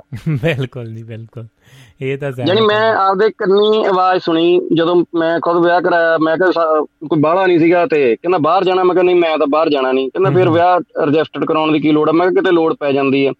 ਜਦੋਂ ਕੋਈ ਪੈਸਾ ਨਾ ਦਿੱਤਾ ਉਹਨੇ ਐਂ ਕਹਿੰਦਾ, ਕਹਿੰਦਾ ਵਿਆਹਾਂ ਤੇ ਤਾਂ ਤੁਸੀਂ ਗੁੱਟੀਆਂ ਸਿੱਟਦੇ ਫਿਰਦੇ ਆ, ਜਿੱਥੇ ਕਹਿੰਦਾ ਮੇਨ ਕੰਮ ਹੁੰਦਾ ਇੱਥੇ ਆ ਕੇ ਤੁਹਾਡੇ ਕੋਲ ਪੈਸੇ ਮੁੱਕ ਜਾਂਦੇ। ਬਿਲਕੁਲ ਜੀ ਬਿਲਕੁਲ ਜੀ ਸਹਿਮਤ। ਉਹੀ ਗੱਲ ਆ, ਮੰਨ ਲਓ ਕਿਸੇ ਨੇ ਆਈਲੈਟਸ ਕਰਕੇ ਜਾਣਾ, ਅਗਲਾ ਕਹਿੰਦਾ ਪੱਚੀ ਤੀਹ ਹਜ਼ਾਰ ਦੇ ਕੇ ਯਾਰ ਛੇਤੀ ਕੰਮ ਨਿਬੇੜੋ। ਵਿਆਹ ਗਰਮੀਆਂ ਦਾ, ਉਹਨਾਂ ਨੂੰ ਪਤਾ ਜਿਹੜੇ ਗਰਮੀਆਂ ਚ ਵਿਆਹ ਹੋਏ ਸਾਰੇ ਆਈਲੈਟਸ ਵਾਲੇ ਆ, ਉਹਨਾਂ ਤੋਂ ਫਿਰ ਉਸ ਹਿਸਾਬ ਨਾਲ ਪੈਸੇ ਲੈ ਲੈਂਦੇ। ਬਿਲਕੁਲ ਜੀ ਬਿਲਕੁਲ ਸਹਿਮਤ ਆ ਜੀ। ਇਹੋ ਚੀਜ਼ਾਂ ਜੀ ਰਲ ਮਿਲ ਕੇ ਹੀ ਸਾਰਾ ਕੁਝ ਚੱਲਦਾ ਹੈ, ਚਾਹੇ ਸਰਕਾਰਾਂ ਨੇ ਚਾਹੇ ਆਮ ਲੋਕ ਨੇ। ਹੁਣ ਇਹਨਾਂ ਮੁਲਕਾਂ ਦੇ ਵਿੱਚ ਨਹੀਂ ਹੁੰਦਾ ਜਿੰਨਾ ਪਤਾ ਆ ਭਈ ਸਾਰਾ ਕੁਝ ਕਾਗਜ਼ ਪੂਰੇ ਹੋਣਗੇ, ਸਾਰਾ ਕੁਝ ਚੱਲਦਾ ਤਾਂ ਇੱਥੇ ਵੀ ਕਹਿ ਸਕਦੇ ਕਿਸੇ ਹੱਦ ਤੱਕ, ਪਰ ਕਰਪਸ਼ਨ ਦਾ ਰੂਪ ਬਦਲਿਆ ਹੋਇਆ ਬਦਲਿਆ ਹੋਇਆ ਉਹ ਅਗਲਾ ਕਹਿੰਦਾ ਵੀ ਵੀ ਬਿਜ਼ਨਸ ਦੇ ਵਿੱਚ। ਹੁਣ ਮੰਨ ਲਓ ਜੇ ਕੋਈ ਭਾਰਤ ਵਿੱਚ ਕੰਪਨੀ ਵਿਦੇਸ਼ੀ ਜਾਂਦੀ ਆ, ਤੁਹਾਨੂੰ ਕੀ ਲੱਗਦਾ ਵੀ ਉਹਨੂੰ ਕਰਪਸ਼ਨ ਨਹੀਂ ਕਰਨੀ ਪੈਂਦੀ ਹੈ? ਉਹਨਾਂ ਦਾ ਕੱਢਿਆ ਹੁੰਦਾ ਵੀ ਇੰਨੇ ਪਰਸੈਂਟ ਆਪਾਂ ਦੇਣਾ ਹੀ ਦੇਣਾ ਹੀ ਦੇਣਾ ਆ। ਬਿਲਕੁਲ ਜੀ, ਇਹ ਵੀ ਚੱਲਦਾ ਆ, ਪਰ ਉਹ ਆਪਣੇ ਵਾਲੇ ਥੋੜਾ ਜਿਹਾ ਤੇਸੇ ਨਾਲ ਆਉਂਦੇ ਆ ਨਾ, ਛਿੱਲ ਜ਼ਿਆਦਾ ਲੈ ਲੈਂਦੇ ਆ। ਪਹਿਲਾਂ ਪਹਿਲਾਂ ਹੀ ਕਹਿੰਦੇ ਚੰਗੀ ਤਰ੍ਹਾਂ ਲਾ ਲਈਏ, ਇੱਥੇ ਹੁਣ ਹੌਲੀ ਹੌਲੀ ਪਿਆਰ ਪਿਆਰ ਦੇ ਨਾਲ ਲਾਉਂਦੇ ਨੇ। ਇੱਥੇ ਕਰਪਸ਼ਨ ਹਾਈ ਲੈਵਲ ਤੇ ਹੁੰਦੀ ਆ, ਲੋਕਾਂ ਨੂੰ ਥੋੜੀ ਜਿਹੀ ਘੱਟ ਮਹਿਸੂਸ ਹੁੰਦੀ ਆ। ਹੁਣ ਇੱਥੇ ਵੀ ਤੁਸੀਂ ਵੇਖ ਲਓ ਜਿਹੜੇ ਆਪਣੇ ਡਿਵੈਲਪਰ ਆ ਉਹ ਸਿਟੀ ਹਾਲ ਚ ਇੱਕ ਦੂਜੇ ਨਾਲ ਰਲ ਕੇ ਆ ਵੀ ਕਿੱਧਰ ਨੂੰ ਸ਼ਹਿਰ ਡਿਵੈਲਪ ਕਰਨਾ। ਅੱਜ ਇੱਕ ਜੇ ਇੱਕ ਲੱਖ ਦਾ ਕਿੱਲਾ ਵਾ ਤੇ ਉਹ ਤਿੰਨ ਤਿੰਨ ਮਿਲੀਅਨ ਦੇ ਵੀ ਕਈਆਂ ਨੇ ਵੇਚੇ, ਵੇਖ ਲਓ ਤੀਹ ਲੱਖ ਦੇ ਕਿੱਲੇ ਡਾਲਰ। ਬਿਲਕੁਲ ਬਿਲਕੁਲ, ਤੂੰ ਕਿੱਥੇ ਰਲਨੇ, ਇੱਥੇ ਵੀ ਸਾਰਾ ਕੁਝ ਉਹੀ ਚੱਲਦਾ ਉਹੀ ਚੱਲਦਾ ਹੈ। ਬਿਲਕੁਲ, ਤੁਸੀਂ ਸਿਸਟਮ ਦਾ ਹਿੱਸਾ ਕਿਵੇਂ ਬਣਨਾ ਜਾਂ ਤੁਹਾਡਾ ਲੋਡ ਕਦੋਂ ਆਉਂਦਾ, ਗੱਲ ਇਹ ਐਂਡ ਤੇ ਆ ਜਾਂਦੀ ਆ। ਮਿਹਨਤ ਵਾਲਾ ਤਾਂ ਆਪਾਂ ਵੇਖੀਏ, ਇੱਥੇ ਬੰਦਾ ਵੱਧ ਤੋਂ ਵੱਧ ਇੱਕ ਘਰ ਬਣਾ ਲਓ ਜਾਂ ਰੋਟੀ ਪਾਣੀ ਵਧੀਆ ਖਾਂਦਾ, ਇਸ ਦੇ ਉੱਤੇ ਕੋਈ ਨਹੀਂ ਉਸ ਕੁਛ ਨਹੀਂ ਗਾ ਜੀ। ਬਿਲਕੁਲ ਸਹਿਮਤ ਆ। ਬੜਾ ਵਧੀਆ ਲੱਗਿਆ ਸਰਾਂ ਸਾਹਿਬ, ਤੁਸੀਂ ਵੀ ਗੱਲਬਾਤ ਅੱਗੇ ਚਲਾਈ ਜੀ ਤੇ ਥੈਂਕ ਯੂ ਤੁਹਾਡਾ। ਥੈਂਕ ਯੂ ਜੀ, ਥੈਂਕ ਯੂ ਥੈਂਕ ਯੂ ਧੰਨਵਾਦ ਜੀ। ਆਪਾਂ ਫਿਰ ਨਵੇੜੀਏ ਜੀ ਗੱਲਬਾਤ, ਯਾਦਵਿੰਦਰ ਜੀ ਵਧੀਆ ਫਿਰ ਸਮਾਪਤੀ ਵੱਲ ਨੂੰ। ਹਾਂਜੀ ਹਾਂਜੀ, ਮੈਂ ਸੁਣ ਰਿਹਾ ਗੱਲਾਂ ਬਾਤਾਂ, ਬਾਕੀ ਭਾਜੀ ਨੂੰ ਵਧੀਆ ਕਹਿ ਗਏ। ਪਤਾ ਗੱਲ ਕੀ ਆ ਜੀ, ਗੱਲ ਨਿਕਲ ਜੀ ਨਹੀਂ ਮਜਬੂਰੀ, ਕਿਉਂਕਿ ਟਾਈਮ ਥੋੜਾ ਹੁੰਦਾ ਵਾ। ਕਿਸੇ ਕੋਈ ਕੋਈ ਜਿੱਦਾਂ ਬਾਹਰੋਂ ਵੀ ਆਪਾਂ ਗਏ, ਆਪਣੇ ਕੋਲ ਵੀ ਟਾਈਮ ਓਨਾ ਕੁ ਹੁੰਦਾ ਜੀ। ਪਰ ਇਹ ਆ ਕਿ ਜੇ ਆਪਾਂ ਕਿਉਂਕਿ ਆਪਾਂ ਇੱਧਰਲਾ ਹਿਸਾਬ ਸੋਚਦੇ ਨੇ ਕਿ ਭਾਈ ਬੈਂਕ 'ਚ ਜਾਵਾਂਗੇ, ਲਾਈਨ 'ਚ ਲੱਗਾਂਗੇ ਤੇ ਕੰਮ ਹੋ ਕੇ ਆ ਜਾਊਗਾ ਜੀ। ਉੱਥੇ ਲਾਈਨ 'ਚ ਤੁਸੀਂ ਭਾਵੇਂ ਲੱਗੇ ਵੀ ਹੈਗੇ ਜੇ, ਗਾੜੀ ਜਿਹੜੇ ਕੰਮ ਕਰਨ ਵਾਲੇ ਉਹਨਾਂ ਦੀ ਉਨੀ ਸਪੀਡ ਨਹੀਂ ਨਾ ਹੈਗੀ ਜਿੰਨੀ ਇੱਥੇ ਹੈਗੀ ਬੈਠੇ ਜਿਹਨੇ ਇਹਨਾਂ ਦੀ ਜਿੰਨੀ ਇੱਥੇ ਹੁੰਦੀ। ਉਹਨਾਂ ਨੇ ਫਿਰ ਕੰਪਿਊਟਰ ਦੇ ਉੱਤੇ ਉਂਗਲਾਂ ਮਾਰਦੇ ਵੇਖਿਓ ਨਾ ਤੁਸੀਂ, ਡੈਸ਼ਬੋਰਡ ਤੇ ਉਂਗਲਾਂ ਕਿਹੜੀਆਂ ਵੱਜਣ ਡੀਆਂ, ਕਿੱਦਾਂ ਮਾਰਨ ਡੇ ਹੁੰਦੇ ਆ ਜੀ ਕੀਬੋਰਡ ਤੇ, ਸੋਰੀ ਸੋਰੀ ਕੀਬੋਰਡ ਤੇ। ਤੇ ਇਹ ਆ ਕਿ ਪੈਸੇ ਤਾਂ ਦੇਣੇ ਪੈ ਜਾਂਦੇ ਆ। ਬਾਕੀ ਅਸੀਂ ਤੇ ਮੈਂ ਤੇ ਬਹੁਤ ਹੱਦ ਤੱਕ ਮੈਨੂੰ ਲੱਗਦਾ ਕਿ ਜਦੋਂ ਇੱਥੋਂ ਜਾਈਦਾ ਨਹੀਂ ਕਰੀਦਾ, ਪਰ ਇਹ ਆ ਕੇ ਤੰਗ ਕਰਦੇ, ਤੰਗ ਹੁੰਦਾ ਬੰਦਾ। ਉਹ ਬੰਦੇ ਨੂੰ ਹੁੰਦਾ ਕਿ ਦਸ ਕੁ ਦਿਨ ਵਾਲੇ ਗਏ ਆ ਯਾਰ, ਦਸ ਦਿਨ ਤਾਂ ਇਹਨਾਂ ਚੀਜ਼ਾਂ 'ਚ ਕਾਗਜ਼ਾਂ 'ਚ ਨਿਕਲ ਜਾਣੇ, ਤਾਂ ਮੁੜ ਕੇ ਕੀ ਖੱਜਲ ਖੁਆਰ ਹੋਵਾਂਗੇ। ਉਹ ਵੀ ਚੀਜ਼ਾਂ ਹੋ ਜਾਂਦੀਆਂ। ਨਹੀਂ ਮੈਂ ਆਪਣਾ ਅਕਾਊਂਟ ਜਿਹੜਾ ਤੁਸੀਂ ਮਤਲਬ ਆਪਣਾ ਅਕਾਊਂਟ ਜੁਆਇੰਟ ਅਕਾਊਂਟ ਕਰਾਉਣਾ, ਤੁਸੀਂ ਆਪਣੀ ਫੈਮਿਲੀ ਦੇ ਨਾਲ ਵਾਈਫ ਨਾਲ ਜਾਂ ਮਾਂ ਨਾਲ ਜੀ, ਉਹਦੇ ਵਿੱਚ ਹੀ ਤੁਹਾਡਾ ਕਿੰਨਾ ਉਹ ਕੀ ਕਿੰਨਾ ਕੁ ਕੰਮ ਆ, ਉਹ ਦਸਾਂ ਪੰਦਰਾਂ ਮਿੰਟਾਂ ਦਾ ਕੰਮ ਆ, ਫਾਰਮ ਭਰ ਕੇ ਦੋ, ਉਹਦੇ ਨਾਲ ਕਰ ਦੇਣਾ। ਕੰਪਿਊਟਰ 'ਚ ਕਰਨਾ, ਹੁਣ ਕੰਪਿਊਟਰਾਈਜ਼ ਸਾਰਾ ਕੰਮ ਹੋ ਗਿਆ। ਹੁਣ ਕਿਹੜਾ ਉੱਥੇ ਕਿਸੇ ਨੂੰ ਆਵਾਜ਼ ਮਾਰਨੀ ਕਿ ਭਾਈ ਉਹ ਦਸ ਨੰਬਰ ਫਾਈਲ ਕੱਢ ਕੇ ਲਿਆ, ਵੀਹ ਨੰਬਰ ਫਾਈਲ ਕੱਢ ਕੇ ਲਿਆ। ਹੁਣ ਦੇ ਕੰਪਿਊਟਰ ਤੇ ਫਾਈਲਾਂ ਉਹ ਨਹੀਂ ਜ਼ਿਆਦਾ ਜ਼ਰੂਰਤ ਹੀ ਨਹੀਂ ਅਕਾਊਂਟ ਕੋਡ ਬਣਾਉਣ ਦੀ, ਉੱਥੇ ਲੋੜ ਹੀ ਨਹੀਂ। ਇੱਥੇ ਇੰਟਰਨੈਸ਼ਨਲ ਅਕਾਊਂਟ ਚੱਲਦੇ ਨੇ, ਸਾਰਾ ਕੁਛ ਆ ਆਪਣਾ ਜਿਹੜੇ ਇਹਨਾਂ ਮੁਲਕਾਂ ਦੇ ਵਿੱਚ ਆ ਉਹਦੇ ਵਿੱਚ ਹੀ ਕਰੀ ਜਾਓ ਜੋ ਕਰਨਾ ਆ।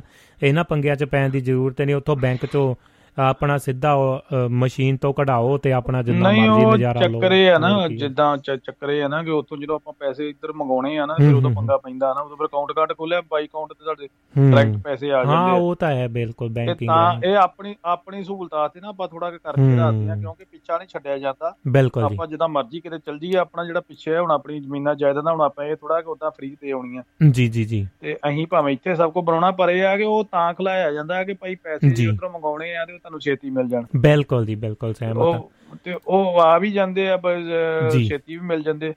ਬਿਲਕੁਲ ਚੱਕਰ ਹੈ ਨਾ, ਜਦੋਂ ਉਹਨਾਂ ਨੇ ਜਮਾ ਕਰਾਉਣੇ ਉਦੋਂ ਤੁਹਾਨੂੰ ਬੜੀ ਛੇਤੀ ਵੈਲਕਮ ਕਰਦੇ। ਜਦੋਂ ਕਢਾਉਣੇ ਉਦੋਂ ਤੁਸੀਂ ਕਢਾਉਣੇ ਆ ਨਾ, ਜਦੋਂ ਤੁਸੀਂ ਕਢਾਉਣੇ ਆਪਣੇ ਪੈਸੇ ਕਢਾਉਣੇ ਆ ਤਾਂ ਉਹਨਾਂ ਗਾੜੀ ਤੁਹਾਡੇ ਇੰਨੇ ਗੇੜੇ। ਉਹ ਤਾਂ ਇਹਨਾਂ ਮੁਲਕਾਂ ਦੇ ਵਿੱਚ ਵੀ ਯਾਦਵੰਦਰ ਏਦਾਂ ਹੀ ਆ। ਹੁਣ ਕਿੱਥੋਂ ਆਉਂਦੇ ਨੇ, ਜੇ ਕੈਸ਼ ਜਮਾ ਵੀ ਕਰਾਉਣਾ ਤਾਂ ਵੀ ਪੁੱਛਦੇ ਨੇ, ਕਢਾਉਣੇ ਆ ਤਾਂ ਅਗਲੇ ਇਹ ਵੀ ਪੁੱਛਦੇ ਨੇ ਵੀ ਕਿੱਥੇ ਖਰਚ ਕਰਨੀ ਆ। ਬਥੇਰੀਆਂ ਚੀਜ਼ਾਂ ਜਮਾ ਜਦੋਂ ਜਮਾ ਭਾਵੇਂ ਜਿੰਨਾ ਮਰਜ਼ੀ ਕਰੋ, ਤੁਹਾਡੇ ਕੋਲ ਨਹੀਂ ਪੁੱਛਦਾ ਬੈਂਕ। ਬੈਂਕ ਉਹ ਬੈਂਕਾਂ ਉਹੋ ਹੀ ਹੈ ਉਹ ਕਿਤੇ ਵੱਡੇ ਵੱਡੇ ਕੋਈ ਮਲਟੀ ਸਿਟੀਆਂ ਦੇ ਵਿੱਚ ਆਊਗਾ, ਆਮ ਨਾਰਮਲ ਸਿਟੀਆਂ ਆਉਂਦੇ ਪੈਸੇ ਦੋ ਯਾਰ ਸਾਡੀ ਬੈਂਕੀ ਤੁਹਾਡੇ ਨਾਂ ਤੇ ਚੱਲਣ ਦੇ। ਜੀ ਬੜਾ ਵਧੀਆ ਵਿਸ਼ਾ ਅੱਜ ਤੁਸੀਂ ਤੋਰਿਆ। ਲੋ ਆਪਾਂ ਸਤਿ ਸ਼੍ਰੀ ਅਕਾਲ ਬੁਲਾਈਏ ਫਿਰ। ਮੈਂ ਜੀ ਗੱਲ ਕਰਨੀ ਆ, ਦੋ ਮਿੰਟ ਦਾ ਸਮਾਂ ਆਪਣੇ ਕੋਲ ਸਿਰਫ। ਜੀ ਜੀ ਹਾਂ, ਉਹ ਮੈਂ ਆਪਣੇ ਆਪਣੇ ਅਕਾਊਂਟ ਬੰਦ ਕਰਾਉਣ ਗਿਆ ਕਿਸੇ ਬੈਂਕ ਦੇ ਵਿੱਚ, ਜਿਹੜੀਆਂ ਆਪਣੀਆਂ ਪਿੰਡਾਂ ਦੀਆਂ ਬੈਂਕਾਂ ਜਿਹੜੀਆਂ ਲੱਗੀਆਂ ਸੋਸਾਇਟੀ ਵਾਲੀਆਂ ਬੈਂਕਾਂ ਹੁੰਦੀਆਂ।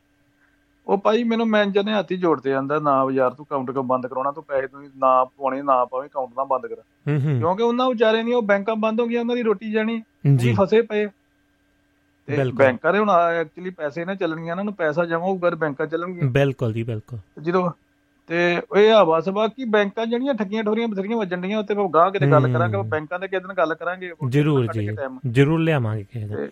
ਥੈਂਕ ਯੂ, ਤੁਸੀਂ ਬਹੁਤ ਵਧੀਆ ਵਿਸ਼ਾ ਚਲਾਇਆ ਜੀ। ਥੈਂਕ ਯੂ ਥੈਂਕ ਯੂ ਸਤਿ ਸ਼੍ਰੀ ਅਕਾਲ ਜੀ, ਸਤਿ ਸ਼੍ਰੀ ਅਕਾਲ, ਬਹੁਤ ਬਹੁਤ ਧੰਨਵਾਦ। ਲਓ ਜੀ ਦੋਸਤੋ ਸਮਾਪਤੀ ਕਰਦੇ ਹਾਂ, ਬਹੁਤ ਬਹੁਤ ਧੰਨਵਾਦ। ਸਾਨੂੰ ਯਾਦਵਿੰਦਰ ਵਿਦੇਸ਼ਾ ਸਾਡੇ ਟੀਮ ਮੈਂਬਰ ਤੇ ਗੱਲਾਂ ਬਾਤਾਂ ਦਾ ਸਮਾਂ ਹੋਰ ਇਜਾਜ਼ਤ ਨਹੀਂ ਦਿੰਦਾ ਤੇ ਕੱਲ੍ਹ ਨੂੰ ਆਪਾਂ ਨਵਾਂ ਨਵੇਲਾ ਪ੍ਰੋਗਰਾਮ ਲੈ ਕੇ, ਬਹੁਤ ਬਹੁਤ ਧੰਨਵਾਦ। ਤੁਸੀਂ ਪਸੰਦ ਕੀਤਾ ਜੀ, ਪਹਿਲੀ ਵਾਰੀ ਅੱਜ ਕੋਸ਼ਿਸ਼ ਕੀਤੀ ਹੈ ਤੇ ਤੁਸੀਂ ਸਾਰਿਆਂ ਨੇ ਹੱਲਾਸ਼ੇਰੀ ਦਿੱਤੀ ਹੈ। ਇਸੇ ਤਰ੍ਹਾਂ ਬਾਕਮਾਲ ਤੁਹਾਡਾ ਹੌਸਲਾ ਅਫਜ਼ਾਈ ਇਸੇ ਤਰ੍ਹਾਂ ਬਰਕਰਾਰ ਰਹੇਗਾ ਜੀ। ਉਮੀਦ ਕਰਦੇ ਹਾਂ ਵੱਧ ਘੱਟ ਬੋਲ ਗਏ ਤਾਂ ਮਾਫੀ ਚਾਹੁੰਦੇ। ਕੱਲ੍ਹ ਨੂੰ ਰਿਪੀਟ 'ਚ ਪ੍ਰੋਗਰਾਮ ਨੂੰ ਸੁਣ ਲੈਣਾ ਜੀ। ਸਾਨੂੰ ਸਪੋਰਟ ਕੀਤਾ ਹਰਵਿੰਦਰ ਜੌਲ ਭੈਣ ਜੀ, ਸੁਮਿਤ ਜੌਹਲ ਜੀ, ਬਲਵੀਰ ਸਿੰਘ ਸੈਣੀ ਸਾਹਿਬ, ਸਿਕੰਦਰ ਸਿੰਘ ਔਜਲਾ, ਸੁਰਿੰਦਰ ਕੌਰ ਮਾਹਲ ਜੀ, ਨਾਰ ਸਿੰਘ ਸੋਈ ਸਾਹਿਬ ਅਤੇ ਯਾਦਵਿੰਦਰ ਵਿਦੇਸ਼ਾ, ਉਹਨਾਂ ਦਾ ਧੰਨਵਾਦ ਹੈ। ਮੈਨੂੰ ਦਿਓ ਆ ਗਿਆ, ਵੱਧ ਘੱਟ ਕਹਿ ਗਏ ਹੋ ਤਾਂ ਮਾਫੀ ਚਾਹੁੰਦੇ ਹਾਂ। ਕੱਲ੍ਹ ਨੂੰ ਮਿਲਾਂਗੇ ਵੱਧ ਦੇ ਨਾਲ ਅਤੇ ਸਾਰਿਆਂ ਨੂੰ ਸਤਿ ਸ਼੍ਰੀ ਅਕਾਲ ਦੋਸਤੋ। ਤੁਸੀਂ ਕਰੋ ਇਸ ਗੀਤ ਨੂੰ ਇੰਜੋਏ ਅਤੇ ਮੈਨੂੰ ਦਿਓ Doaba radio, Doaba radio, Doaba radio, Doaba radio, Doaba radio.